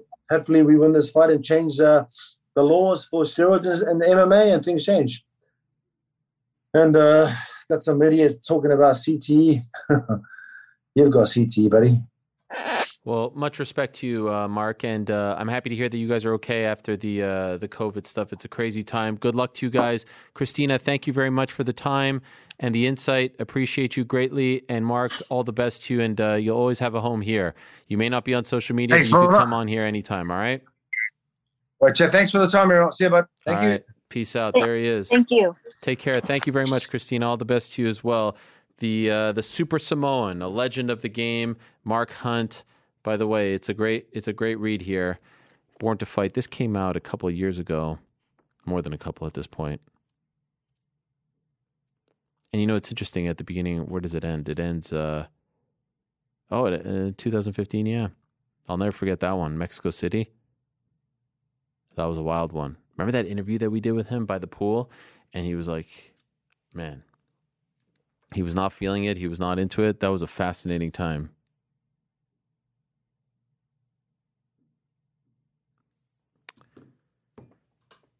What's interesting about Mark Hunt is that when he first came to the UFC and I first met him, he was very short with his words. It was always like yes, no, and uh, it was it was tough to sort of decipher how he was feeling. Now he's become you know so open and um, you know so free with how he's feeling and um, you know gives you long and thought out answers. It's it's amazing to see that evolution and uh, you know obviously he's very passionate about this situation and about this case. And it's great to get some insight there from his lawyer. I'm happy that she came on, Christina, and I, I wish them the best. You know, it, it's funny because I, I, will be called sometimes like, oh, you're anti this, you're biased, all that stuff. We just had Michael Chandler on. We just had Michael Chandler on, who couldn't be more quote unquote pro UFC. And then you have Mark Hunt. You know, I'm what we try to do here on this show is talk about what's going on in the sport, the good, the very good, the great, which is quite often the case, the bad, the ugly. And uh, there's, I don't care what anyone says, we go to bed, I go to bed at night saying that we are doing it the right way, the honest way. And so Michael Chandler is giving props to Dana White, and it's all accurate what he is saying. Much respect. And then we'll hear from Mark, and then we'll hear from the guy who's fighting uh, for the belt in two weeks there is really no agenda and i'm not trying to give you some like uh it's the no spin zone no agenda i like i love mma i love all the intricacies of mma i love all the the the the good the bad the ugly the warts i love the highs i love the lows i love the characters i love the fighters i love the business i love all of it i love all of it and i've spent the last 15 years of my life talking about it for god's sakes on a daily basis um, ad nauseum and so this is all just a part of covering the sport. There is no, we're trying to shine a light on all the characters. And I would invite any character on to come on. Even the characters that, you know, like I would have Jake Shields on, to be honest. As as much as I dislike the way he, you know, was towards me, um, intent like I don't care. Like I would have like I've told you about the people that I would have on this show. I would have Dylan on, but he's been 10 7. So, you know, he's not available right now. Anyway, thank you very much to Mark Hunt. Thank you very much to Christina.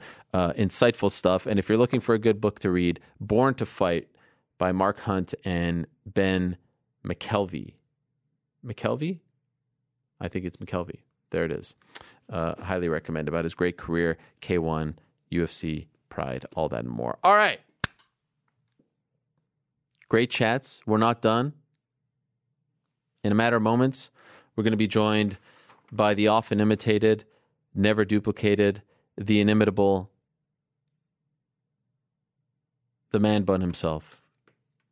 New York Ric. I wonder, is it a man bun or is it a ponytail? We shall find out. But first, and now it's time yeah. to open up your ears and is. your minds, MMA fans. Oh, it's yeah. time for Ric's Picks. Ric's oh, Picks. yes. Ric's Picks are lots like of fun, and his hair is in a bun, because it's, you already know what it is. Ric's Picks. Ladies, Ladies and gentlemen, gentlemen, boys and girls, it's the moment you've all been waiting for. Mm. It's the new craze taking the world by storm. Yeah. Live from the Vox Studios in beautiful New York City. That's it's right. time for Ric's Picks. Frigid.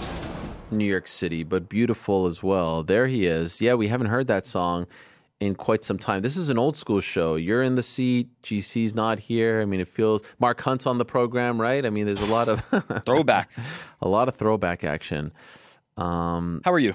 I'm good. I'm just looking up uh, something real quick right here. Okay. Can I uh, get this? Oh yeah, I was looking up the uh, game game details. Warriors ninety six. Oh, I didn't see. Okay, Whoa, wait a minute. Are no, you? I just wanted to see what happened. I mean, hold on one like... second. I want to just make sure that no, this is happening correctly. Ninety six. Let's let's pause. Let's pause for a second. Eighty. The Warriors, the best team in the league, get Klay Thompson back and beat the Cavs. You, as a lowly Knicks fan, yeah. are attempting to rub that in my face. I just wanted to see. I just wanted to see what you know because it felt like a big like national TV ish game. NBA TV is that Yeah. national TV.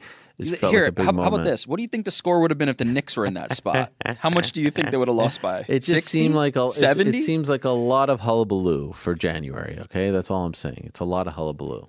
Yeah, uh, boy. Listen, anytime you know, DraftKings. Anytime, anytime we want to talk about any wagers, you know, Mm-hmm. What you are the and I, we- futures? What we are the futures could- on We the, could make uh, a wager on whether the Cavs will finish ahead of the Knicks if if you want. I'd, I'd be willing to. What are the know- you know, futures? look, what are the I know the Cavs are the underdog in that scenario, but I'm ready. Them making the playoffs. What are the futures? I think it's pretty good. I Yeah? think the Cavs will be in the playoffs. Listen, the Hawks, the Knicks, you guys just make it. You and Connor, you, you guys oh, wow. just make it, and you're we'll talking see. about Connor's team. He's not even there to defend himself. That's not cool. That's okay. They they don't defend much anyway, so Wow, that, that fits. You guys, you guys make it to the playoffs, and uh, we'll see. We'll see what happens. Do you guys know how long butternut squash soup is good for? Because I bought one earlier today and I didn't eat it. and It's over there, and I keep thinking about if it's going to be good after This- the show. What do you this think? is a, a throwback show. This is, I have to say, by the way, just kudos, kudos to you and Connor. The, the banter off the top was was tremendous. Was it I- good? I, was enjoying that a lot. oh, thanks. Um, That's nice of you to say. As somebody who's been in that seat before, and uh, that that was a lot of fun. It's a hot seat. that. But what do you think? Do you think it would I get sick if I have the butternut? I think it's okay, right? I think you'd be okay. I think you'd be okay. Frank, what do you think? I trust your judgment the most. I'd avoid it if I was you. Damn it! I should have put it in the fridge. Why did I put it in the fridge? No, no, no, no. I think you'll be all right. I mean, it's been four or five hours. Although the stomach, I don't know. How do how do we feel? Like Stomach is hit or miss. you know, yeah, the stomach's hit or miss. So maybe Yeah. maybe not. I'll say this. I think I would be okay. You Yeah, know, but you're like you- Teflon Dom. I'm I'm yeah, I got the iron. I got the iron stomach. So maybe When's the last time you've been sick? been a minute. You haven't had COVID. No. Knock on wood. No Uh, no. cold, no. flu. I don't get sick. It's Uh, crazy. and uh, controversially, Famous um, last word. Seriously. Well, first, yes, Next that's Next that's week. for Where's sure. Eric? But controversially, I mentally, and you you can ask uh, former colleague Tessa, former colleague Riva, who who we stay in contact with Yes. about this. I don't mentally believe I can get sick. I, I in my head, um, I will fight off sickness by just That is power crazy. of positive thinking. That is thinking. the craziest thing I've ever heard. Um, What does that even mean? You get sick. by believing sick. that I will not get sick, I do not get sick. You know who talks about this? I think Izzy has talked about this. yeah, I mean, like, look, fighting off the the sickness. it's a little bit tongue in cheek for me, but no, there's some there is something too. Like I have never, I really don't get sick. I really don't get sick often. I don't get taken out um, very often. So I believe I put this into the into the world. And uh, let, let me pause here to also say that I'm uh, double vaccinated and boosted, um, just in case this conversation goes No, a, I a would route that, that that we don't want it to go, and people are, are no, looking for something to say. Um, but no, when it comes to the common cold, when it comes to these things, I, I really don't get sick very often. Wow. When's the last Um, time you threw up? There was a great uh, Seinfeld episode about this, about like the, uh, you know, the streak that they were on. Do we count drinking, or are we talking strictly from Nah. sickness? Eh, Because it's probably the last time I was drinking. I really don't. I really don't get sick very often. Wow, I don't drink very often. Even with little either, kids. so. What's that? even with little kids, like I got They get sick. from my kids, I and you don't don't. get it. Wow, No. this is crazy. no, man. they pass it around to each other more than more than I do. It's, So uh, is it a man bun or is it a? It's a ponytail. Come it's on. a ponytail at this point because there's no like shaving going on underneath. Well, no, that's not necessarily. That's more the undercut part of the man bun. The man bun is I'd have to have it up, right? I'd have to have it in Uh, a bun up that's here. true. But right now I've got it flowing. You know, uh, uh, um, homage to Steven Seagal, the great Steven Seagal. Yeah, sensei. um, and his and his strong ponytail. Um, so that's what I've got going on here. Who who rocks the best ponytail in male history, in your opinion? No one looking like, at him. You're like, looking at him. all time. Like who's your inspiration here? Um, Who was I the guy can't say from that there was one person. What did we hear? Highlander. Highlander. Oh yeah, Isn't that your favorite movie? Mine. Talking to Frank or No, me? no, to you. Isn't that the No, Devon no. Sawa movie? Highlander? No, that's a that's a Jesus, Ariel. I mean, your movie, your your your movie. What is taste the Devon and- and Sawa culture. movie? Final Destination. Final that's Destination. one of my favorites. That's the one you talk about. all the- Are you a Oh, fan of Final Final Destination. Destination, Frank? Not at all. Do you know? Oof, Do you, do you know Devon Sawa?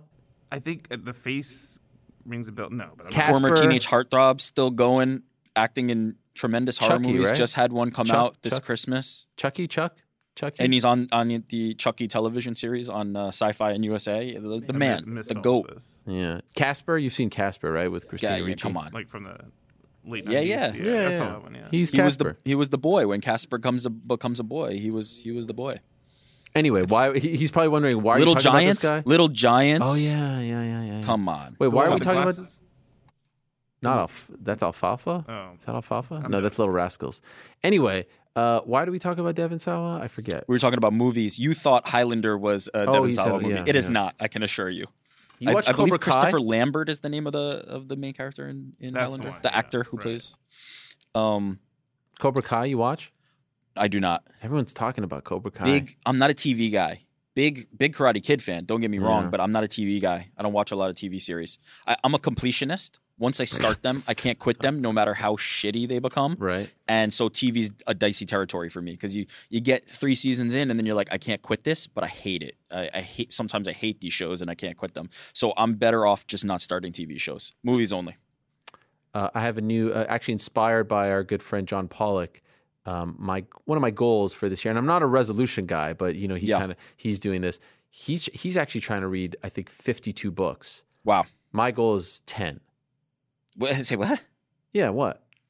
You I mean, think you you might as well have not even brought up John Pollock if we're going from Why? 52 to 10. Just say you- your goal is to do 10 No, bucks. I'm trying to Like, give him this Is props. not, this is not He's- a good point of comparison here. What are you talking about? I've, I've probably read 10 books in the past 10 years. I'm trying to do it all in yeah, one like calendar oh, year. Wa- you know, one guy's like, I want to be a millionaire, and then the other guy's like, Yeah, I might want to want listen. to oh, scratch off, scratch off a five hundred. I mean, you know, you shoot for the, the moon, you land among the no, stars. you know, listen, uh, I'm giving you a hard time. Good on you. Uh, ten books is is not 10 books is pretty- I um, mean, it's almost one a nothing to- month. To, sneeze at. Yeah, it's solid. Um, I imagine you know there'll be little pamphlet sized books, but that's, okay. Listen, I didn't say how big the books are. I just say books. All right. I'm currently reading uh, Instigators. Are you reading? Are you familiar No, I'm that? not familiar. What is It's- it? Well, it's Insta and then G A. Oh, it's about social. It's about social media. No, it's about like uh, crocodiles who become detectives. Stop! Oh, oh, this is a kid's book. Oh, you got. Sorry, I I I botched not- that. you're I botched that. That was a good yet. one. You're not that was a good one. yet. I botched it. Once your kids get to like third or fourth grade, you'll be you'll No, uh, listen. Avery's a vociferous reader. really Um, she loves to read. Diary Now, of a Wimpy Kid. Not quite there yet. Oh, okay. More. Um, Yeah, she's young. She loves Curious George. you Yeah, know, we're talking. Was she types. five, four? She's four. Yeah, no. I mean, I'm crazy. Yeah. Um, but no, she's uh she's a big time reader. LOL dolls. writer. No, I've never even heard of that one. Wow. Okay. God bless. Um, it's right now. It's like a lot of Paw Patrol, PJ Masks, um, that type of stuff. See, Still my Peppa's daughter in the mix. skipped that whole era because she had two older brothers, so she like went Yeah, yeah, straight yeah. into like Pokemon and like the real deal stuff. Listen, that you know, ain't nothing wrong with that. And the fights and being a you know an MMA correspondent. Wrestling. So yeah, she, oh, yeah, Claire. Yeah, she makes the she's picks. she's she's the goat. All right, uh, um, we might as well get on with this. Yeah, you know, listen, it's that type of show. This is the vibe today. this is these are Um, the vibes. Ric's picks. Yes. My heart breaks. Oh, no. This this person, my heart breaks for one, Gregor Gillespie. He's he's he's one of my selections this week. He went on social, you know, he's campaigning for a fight. A lot of people had mixed reviews on kind of how that that Instagram promo went. For me, I get his point, and I, and I and my heart breaks for him. He's in a very tough position where he cannot get a fight with the upper echelon of fighters because look, quite frankly, like that's a dangerous fight. That's a tough fight. We've seen many fighters in this position before. Beneil Dariush famously has been in this position before. Now he has his his high level fight. Um, my heart breaks for Gregor Gillespie. Uh, best to Gregor Gillespie. I hope he gets a big fight. I hope he I hope he is able to up, enter that upper echelon. But I get it. If if you're a ranked guy, he's a he's a tough out, and I don't I don't know that that's the fight I'd be wanting. It seemed like you know Michael Chandler nodded and, and gave him his respect for beating him in a wrestling match, but it also didn't sound like that's the fight that's going to materialize. He has his eyes on on uh, Conor McGregor, Tony Ferguson, uh, Dustin Poirier. Um, but I hope Gregor Gillespie gets that fight. I really do. I hope he gets. I hope he gets a top tier fight because Yeah, he you know- deserves one. Yeah, I, I couldn't agree more. Um, i- i- it's amazing because I bet the UFC wishes they can clone Rafael dos Anjos because he's that guy. He would take. Yeah, he would take it. He would He's take it. Guy. He's fighting uh, Rafael Fiziev on. he's he's doing February 19th. exactly what I would hope happens for Gregor Gillespie for Fiziev, another guy who you know it seemed like couldn't get that fight, couldn't get that fight. Dos Anjos seems to be the guy who breaks it for everybody. Like you're gonna get a top fight, you either win it or lose it, and, and go on from there. So you're right. If if we could clone him, there'd be a lot more guys getting opportunities. Uh, but can I game. just say, like, he's not that far removed from the loss to Kevin Lee. it's one fight? I believe. I think Right. he has one. Uh, now, granted, great performance, a comeback of of the year contender, um, an all time fight against a very tough opponent. Um, but look, in that run, that was the only loss. You know, people have bounced back from from one defeat and then and then a, a quick comeback uh, many a time. Um, and I th- and I think he deserves a big fight. All I was saying was, according to the MMAfighting.com rankings, which are yep. tremendous, and I highly recommend everyone check out the rankings of record. Let's just yes. go. let's just say it now. Okay, so right now, uh, Gregor Gillespie is nine. Dos Anjos, by the way, eight. Yep. Um, Hooker, we don't know about his future at 155. He could be Seems going like to 145. He's, he's yes. Down. Yep. Fiziev 11. They're matched up. What about number 12, Mateusz Gamrot? It's a great fight, but he's looking upward. You know. He's, I know, but you know, it's not that far off. 12, I look. If you you're asking me what I think is going to happen, I think it'll be a fight like that, yeah. and then hopefully after that one, we get we get Gregor Gillespie one up because I think he deserves it and he's been calling for it. And um, listen, he's trying a different approach. He's been the quiet guy, the fisherman, just out on the on the lakes, um, do, doing his fishing, but not making the call outs. Now he's trying to get a little more vocal. I hope he gets it. I understand the frustration, but he's a tough out. He's a tough out. By the way, what about this breaking news here? Uh, just over the wire, MMAfighting.com, Damon Martin and Mike Heck reporting that uh, Miesha Tate is moving now to 125 officially, going down to uh, the flyweight division to fight Lauren Murphy, of course, who we saw recently fight against uh, Valentina Shevchenko April 9th, that UFC 273 card that I talked about at the top of the show. So Tate going down to 35. Interesting. I think a lot of people thought at this juncture of her career, if she's going anywhere, it's the 45, right? To try to get that immediate title shot. Do you have to whip up a graphic for this? Are you busy? Or? No, I was just typing a message. But um, yeah, I look, I like the move. I like the shake up. Um, there's a lot of names at 135 that um, are still interesting. Um, I don't think this is like a, a, preclusion of being able to take fights at 35 or 45. I like it. If she if she feels like she can make it, and based on the shape she's been in in her uh, UFC return, I have no doubt, and and how you know locked in she seems to be on her nutrition with her coaches. Man, um, 25. I like it. No, I, I mean like if she can make the weight, it would be fascinating. Um, but she is like ripped at 35, you know? Yeah, you know what happens though? A lot of times, yeah, I, I agree with you. Um, a lot of times, here, I'll give you an example. Edson Barboza, right? Mm-hmm. How much before he went yeah. down was everybody talking about how huge he was? He'll never make it. You know, it's going to be like, and he's he's out here talking about how e- how much easier it is. It's the same cut he had to do to 55.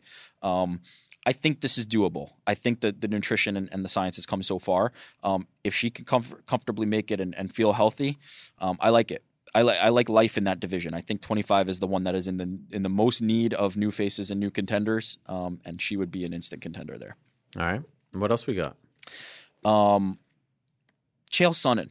Hmm. Uh, shout out to Chael Sonnen. Hmm. Um, just welcome welcome back to the you know he was, he was on a little bit of a hiatus on the oh YouTube channel. God. Now yes. he's been back. back. Um, and I just want to say, if you thought Chael Sonnen had lost his fastball, no, um, it's still there. Um, and uh, I enjoyed his content this week. Shout out! Any shout out particular video? No, just, just he's general. Back. He's back. He's been pumping out a lot of content. I mean, he had that very entertaining one with Paddy Pimblett. I thought that was a strong one. I have um, been, you know, obviously I sparred with Chael for three years there, where we were less interviewer guest. It was more we're yeah. on equal footing. I know when Chael's mad. I can tell sure. when he's mad. Early days of Aaron the Bad Guy, he would get mad at me a lot. I think he was still trying to feel me out. It was a little awkward at times. We were on, you know, video, but yeah. could. He was mad in that video. He does sure. not like to have his credibility well, questioned or be called clickbait. He was pissed in that video you can typically tell when Chael's, you know, mad um, because he doesn't like to talk about himself a lot. Mm-hmm. Um, he he typically kind of stays on the topic and and you know brings you this or you know whatever um, some of those phrases that that he likes to use are. Um, oh, let me offer you this. Uh, he's offering something, and then he'll literally pick up his leg and cross. like he's the only person I know that needs to actually pick up his leg and cross. Sure, he's physically doing it. you get a lot of that, but when he talks about himself, he's typically He's got a, he's got something to say. He's got an Instagram. But just it was a strong it was a strong couple of uh, of videos for Chael. Um, the fastball still there, and I, and I think the bad guy deserves a shout. Yeah. Shout um, out to uh, Doug Crosby, by the way, writes great material. Oh, stop! Oh, stop!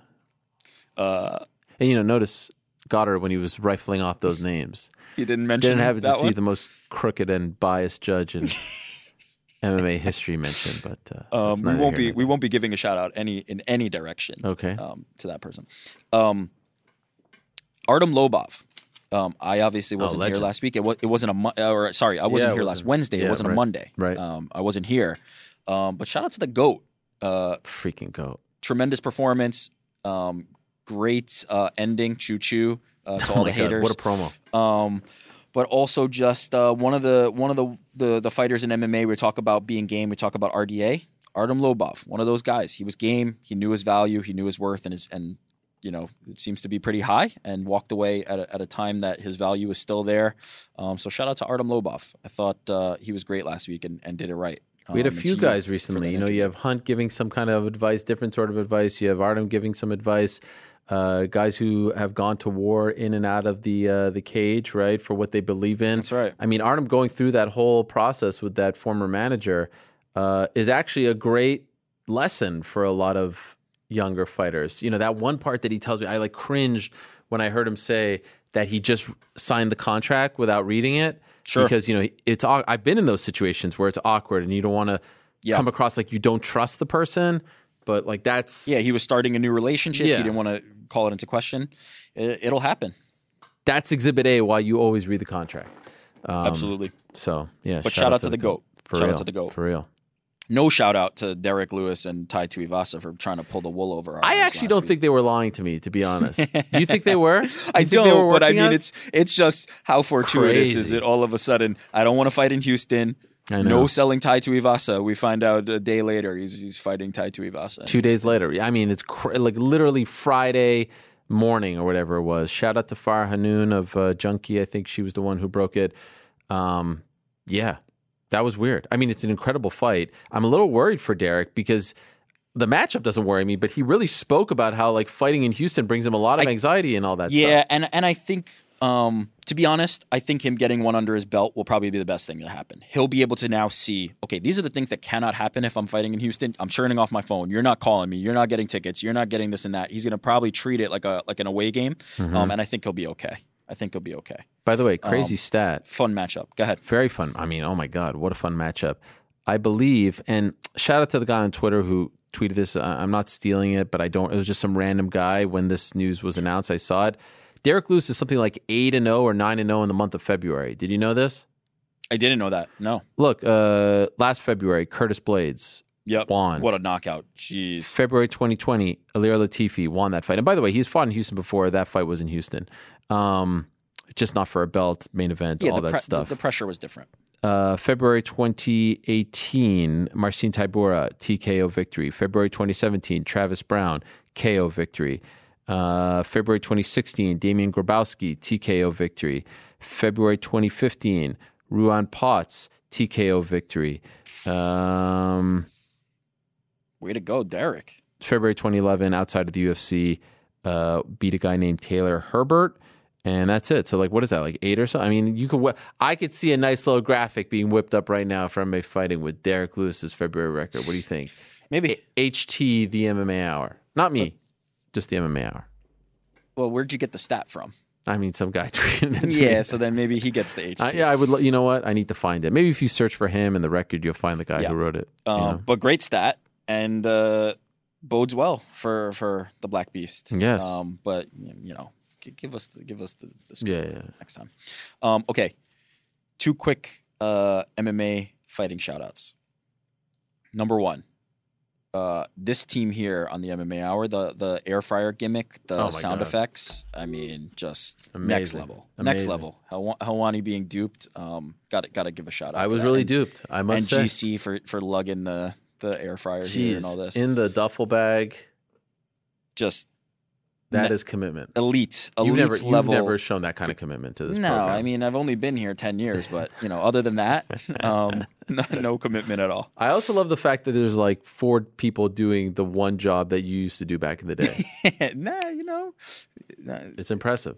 I got nothing to say on that. Do we have Um, any uh, chewing people. sounds, Frank? Anything uh, readily available, or you need to go through the uh, the archives for that? I, I got rid of them. Yeah. Oh yeah. mm. Um, and then uh, heartfelt, heartfelt, very, very sincere. Uh, shout out to Alexander K. Lee of MMA Fighting. Oh, Um, listen, I was I don't know if you know this. I was the I was the judge of the final round on, on Between the Links. Um, Jed Meshew and Alexander. Lee. Uh, you were the surprise judge. Go go on YouTube. I was the surprise judge. Wow. And unfortunately, you know, look, there was an argument made, and and it, it was a spirited debate, but the the ruling had to go in favor of Jed.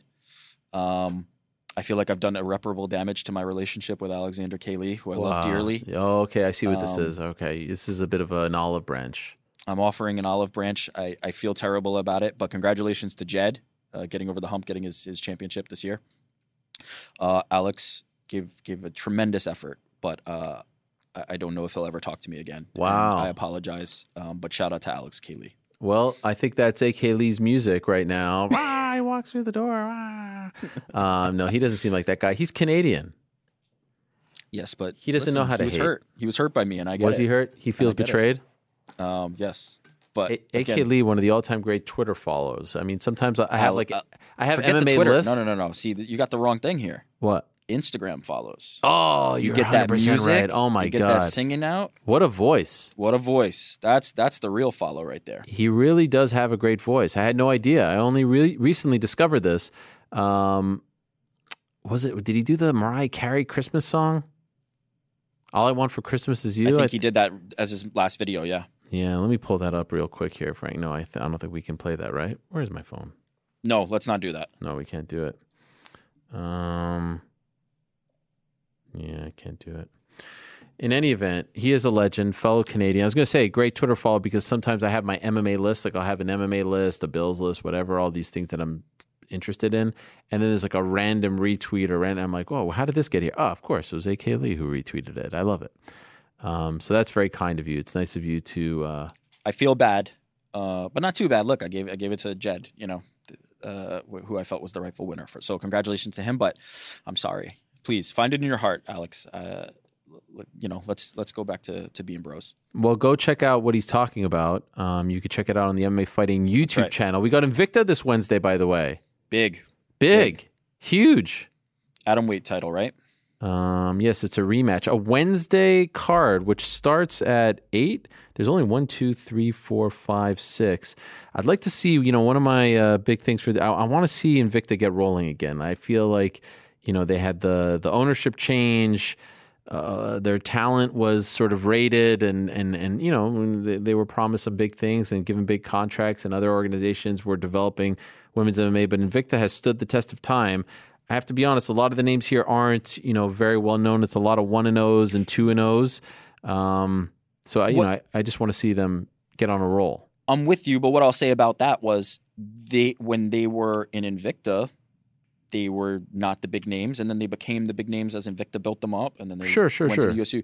This is how it starts. You know, this is this is still where the the preeminent um, female uh, all female fight organization, and um, yeah, let's let's see what these these fighters can uh, become in their careers. But uh, absolutely.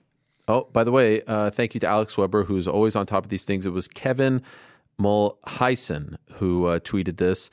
Uh, I brought it up last year, but as a refresher, Derrick Lewis undefeated 7 0 in February. How about that? So what? It's now though nine and zero, right? I think was that mm. the stat, or you said seven and zero? I thought you said more. I might Either have way. said eight and zero. Impressive. I mean, it's Impressive. impressive. nonetheless. Thank you to Alex. He's always on the ball when it comes to these things. Yeah, there's some there's some of these fans that just that just have it locked in. They're the best. Ek, Alex, all those guys. Um, UFC back. Obviously, we got the big main event.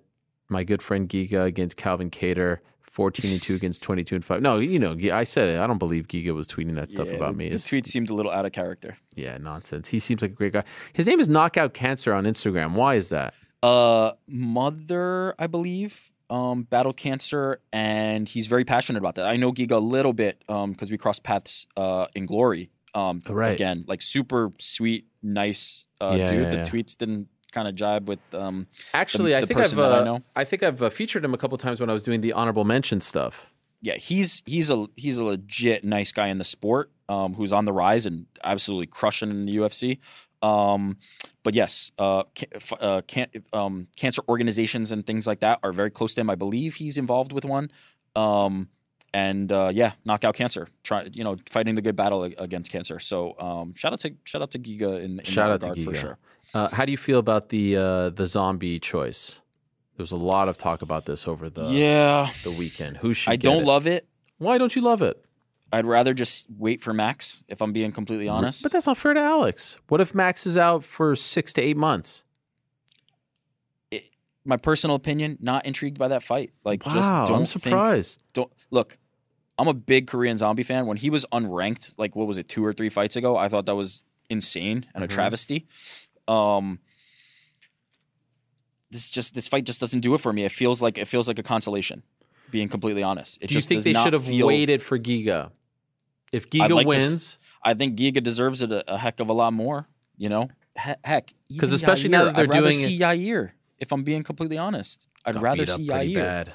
I get it, and you know why he was beat up pretty bad? Because he fought Max Holloway. Yeah. Um, I I I don't love this fight.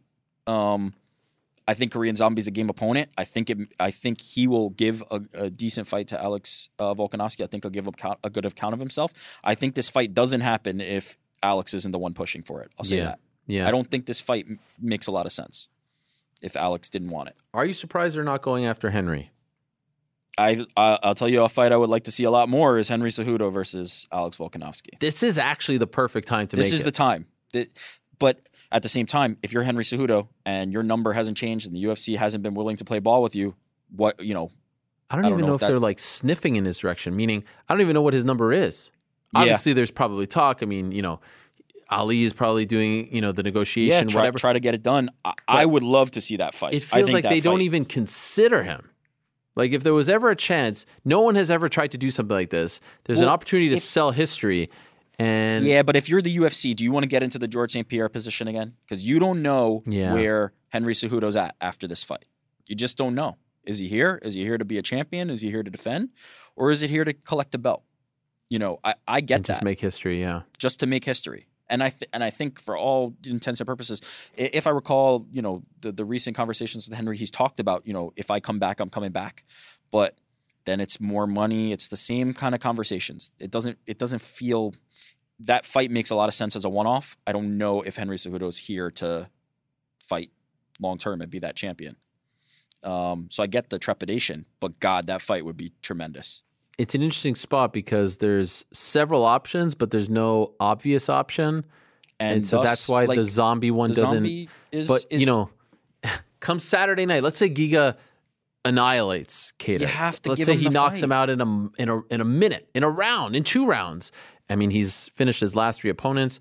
Uh, the last two, Edson Barbosa and Cub Swanson, you know, legends. It it would be a shame It would be if, if weird. it wasn't Giga. well, yeah, it would be weird because now the fight's in April. So now we're Yeah. talking three months from now. And look, the fight's not done, right? The fight's not done. The fight's not announced. They're it's still close. It's pretty Yeah, damn close. It's close, but look, if if Giga puts on that, you know, Uh, I mean, I think by Saturday. you think it'll be yeah. done before then? All right. I, well, I mean, at least last I heard. I mean, I haven't checked my phone and stuff like that. I'll also say that it has been disrespectful to Calvin Kattar. Like people are just talking like this fight isn't even happening. well, uh, fair, fair for sure. But I, think from saw, the perspective I saw so that many. What about Gigas? I'm like, you do know he's fighting someone. Like you could say, why not wait for Giga? Yeah. But I, I, I've heard people just say like, what about Giga? Like, yo, he, he's fighting Calvin. he's fighting Kattar. Calvin Kattar. I think it comes from the perspective though of if you're looking at that matchup specifically, with a win, Kattar's not getting that shot no matter what, right? That's that is not going to be enough to get him that shot. So I think they're looking at it as a between the two of them that are fighting this weekend, Giga with a win and especially an impressive win could easily be sold into that conversation and jump into it where Kattar could not. I don't think it's necessarily like Kattar has no shot in that fight, but if Giga is able to get it done, he's a clear cut um, answer for that fight, in my opinion. I, I just don't think there's a resume out there that's that's as strong as his. Um, outside, you know, you're talking Max Holloway, and that and that's it. It's Max Holloway and, and Giga right there for me. Do you like Khamzat Gilbert? Love it. That is pretty damn great, That's the fight, man. man. If if you want to know if Khamzat Chimaev is the real deal, and I think the jury's out on that, but that's an, you know, there's probably some that that still want to know. You don't get better than Gilbert Burns to find that out. You really do not. And if you want to know if Gilbert Burns is ready for another title shot again, Khamzat Chimaev is a, a perfect test for that. I don't think there's a better fight to. Uh, that is one of the fights if that gets made that I would be most excited about this year. Can I also say that you know Gilbert and I haven't seen eye to eye, but Yeah. tremendous respect for him. A and B, it's actually a brilliant choice on his part because as good at as good as Khamzat is, he hasn't truly been tested, right? He hasn't. Well, this is what I was saying. There's some people who say like the jury's out. Let's see. Yeah. You know. Well, it's sort of like Floyd fighting Canelo. I know it's a crazy Yeah. example, but it's like sometimes you No, catch a guy it. young, you knock him off, you take that feather, you put in your cap, and you can ride that to another And- title shot. it's as good as getting a top ranked f- fight. You know, you beat Khamzat, and that means it, the significance of that is as much as beating the top five. You know what I mean? Oh Like my god, yeah, it's it- crazy. No, and, and I mean, there haven't been too many times in the history of the sport where beating a guy who I don't have the rankings up in front of me, but I, I don't He's think in he's the top ten, right? Is he Or- top? If if that right, he's not top five, but is like from a clout standpoint and a buzz It's- standpoint is equal to beating like the number two guy. You you mentioned you know Canelo and Mayweather. I'm going to mention another you know uh, lauded name like Conor McGregor. It's when Conor McGregor was on the way up, people were clamoring for that opportunity. If you beat that guy, it means something. You know, it, it means more. It means more than than the ranking. Um, and so I, I'm su- you know I'm surprised. The narrative of nobody wants to fight this guy, I think, is obviously a little bit faulty. I'm sure there's some people that don't want to fight him on certain terms, but obviously we had guys like Neil Magny and even Gilbert Burns saying they're they're willing to do it. I'm surprised there's not more people lining up to do it. I don't again, I don't believe that nobody wants to fight him. But like if I was if I was Gilbert Burns or, or one of those guys, the same way you're talking about, I would be clamoring for that opportunity now You because mean like Neil Magny? like Neil Magny. Right. If if you want to fight that guy, there that means something. Um, and you can get him, and you can get him before he becomes what he's his his final form to steal a Dragon Ball Z Right. um, term. That that's an interesting thing. And if you're Khamzat, like, look, he's welcoming all comers. Like, let's do it. So, Gilbert Burns versus Khamzat Chimaev, I absolutely love that fight. I that's one of the fights I would look forward to most this year if that gets made. Neil Magny, by the way, he was on that Fury grappling card, Yeah, and I actually think his performance on that may have hurt his cause. He got submitted in like two minutes. Mm, I don't know how many people were really like looking at that as like, oh, is he ready for Hamza? I don't know. I mean, I don't know. Maybe UFC was looking at it. Ham, yeah, you, okay, that's that's actually a fair point, touche. Right. Um, but I think, look, Khamzat was always going to be the the one that was supposed to be the aggressor and the A side of that conversation. So you know, I, don't know how much that that'll impact, but you're right. Maybe maybe they were looking at it as a, as a litmus test of where's his grappling at? Can we legitimately sell this? Let's just get Khamzat a fight. How about that? Yeah, I know. Let's His just get fight was Khamzat a damn fight. Didn't get roughed up at all. From he went from the guy who was Yeah. you know fighting every weekend the most active, and now it's the point where you know obviously look uh, we're not going to pretend um, COVID is something you bounce back from quickly, and he had a very tough bout with it. Um, but now he's been healthy, and now he can't even get a fight. The guy who was the, the most active. Um, I just want to see Khamzat fight. well, I gotta Gosh darn say, it! And you know what? Leon and Khamzat is still a fight I want to see too. yeah, but come on, it's got to be Leon Usman. I get it. I get it. it probably isn't ha- you know it's interesting because we've got this pay-per-view coming up january 22nd then we've got the february 12th pay-per-view izzy whitaker Yep. and that's going to happen and then uh, march 5th get back to that in a second april 9th these two title fights moving there there's been rumblings of oliveira fighting in may right? Um, potentially hopefully world goes back to normal somewhat brazil. Now we're talking june july. I mean that's a year now that Leon Edwards will be out because of the timing not working out. And so I hope that, I mean, at that point, you would think even if Khamzat fights on April 9th, that fight will already be booked and he doesn't have to worry about someone skipping the queue. But I mean, Hey, crazy things happen in this game. Crazier things have happened. Honestly, if I'm Usman, I would take out Edwards now, get that win again. And then, you know, if Hamza steamrolls through Burns, I don't know if you want to jump on that right away. But I don't know. But it's a good stretch coming up. You got this card on uh, on Saturday. Now the undercard is a little thin, if we're being honest, right out Sure. the gate. The main event is a solid one. The 22nd card is great. There's a break on the 29th. Um, February 5th is Hermansson Strickland, which I think is really interesting at Yeah, 185. love that fight. Then Adesanya Whitaker, and we just got Bam Bam and Derrick Lewis added to that. Dos Anjos Fiziev at 155 on February 19th. Dariush Makhachev on February 26th, which is tremendous. Um, and then things get interesting. Is that Santos Ankalaev fight? Is that a main event? I don't know if it's the main Mm, event I don't recall on March 12th. I don't think it's the main event. And then you got the March 19th card, which we presume is on, um, is going to be in, in the UK. but no real main event has emerged. And I, I don't know if Darren Till is going to be that guy. And I actually would advise him not to be that guy, if only because it feels like it's a little too soon for him after getting, you know, that knee injury and, and the loss to Derek Brunson. So do you put like a Paddy in that spot, main event off the bat? Um, he could probably I mean, sell he's it got out The juice, it, it- you know, it's probably going to sell out. against Jared Gordon, is it? That well, that's he wants Jared Gordon, Right. and Jared Gordon uh, wants him. It's interesting. Interesting times. And then the March 5th, what happens there now? Yeah, look, Three. I mean, do you, oh, five, three. oh, five. yes. if you want to expand, if you No, want to no. keep I was just. I was just. That's March 5th. It's three. The month 305, yeah. oh five. some something to that. There's something No, in I'm numerology just, there. listen. I'm just saying. I'm trying to remember that it's. I get it. 305. Yeah, it's 305. Promises Um, kept, promises made. Promises made, promises kept. Promises made, promises delivered. What is it? What is the line? Promises Uh, kept, promises made. No, No, Pro- promises made, promises kept, Yeah, or that's promises right. made, promises delivered. something like that. Um, yes. Listen, What do you want to say? Sorry. if you know something, I don't know. No, I don't know anything. Um, I was just saying, uh, yeah, I think. Look, I think Paddy Pimblett could head headline a card right now. Right now, like Yeah, he could headline a fight night. I think that's the tickets are going to sell and the the event's going to stream. You're you're good. Don't get me wrong. It would be great to have Darren Till there, and I and I think he should be the have the fight of right of first refusal um, if he wants to fight on that card. But he should be healthy and not go into a, a fight compromised and be ready to go. I don't think there's any uh, uh, drop off from having um, Paddy Pimblett headline a card. I think he's he's proven that he's got that uh, magnetism to him.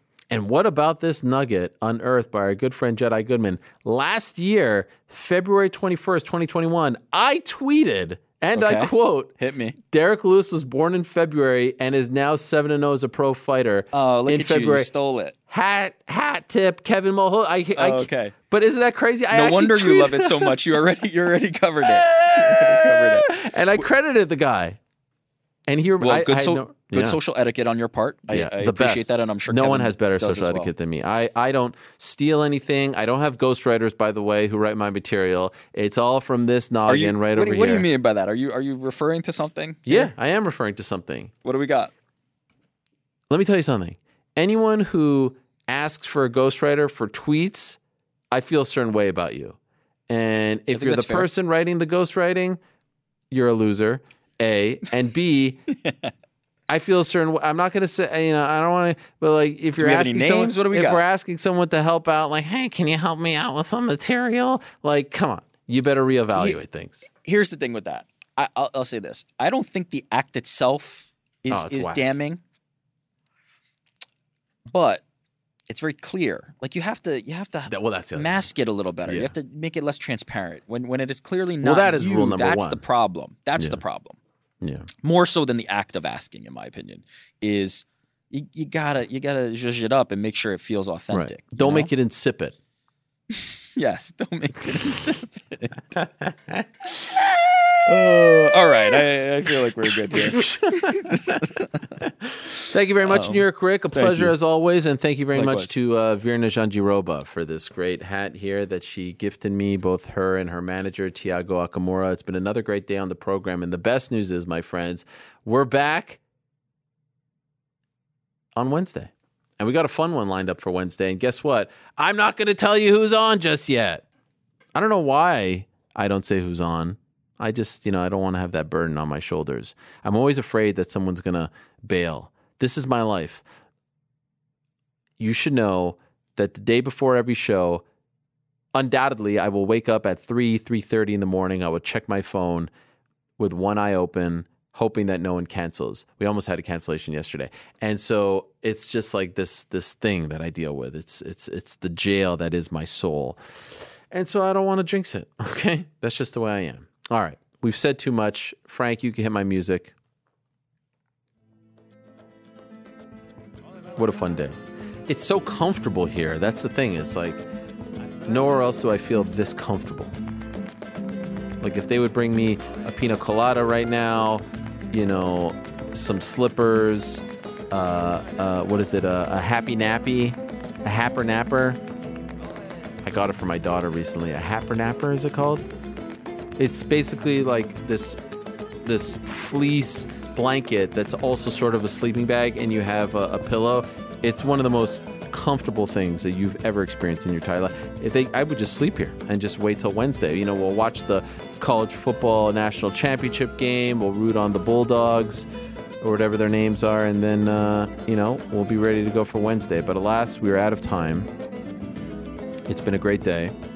I want to thank everyone who tuned in. Thank you very much to GC for tuning in uh, from Indianapolis. And I wish him and the entire school and their fans uh, all the best. Thank you very much to Marc Goddard. Goddard MMA is where you can get those classes. Uh, he's an insightful follow on social media as well. GoddardMMA.com. GoddardMMA.com. Oh, there it is. Great job, uh, Tucker. GoddardMMA.com is where you can get those classes. Do check them out. Thank you very much to Ciryl Gane. Good luck to him on January 22nd. He handles everything oh so very well. Thank you very much to Michael Chandler. Great year for him. And of course, thank you very much to uh, Christina and Mark Hunt for joining us as well. I wish them nothing but the best. Back on Wednesday, same time and place. Until then, I say peace.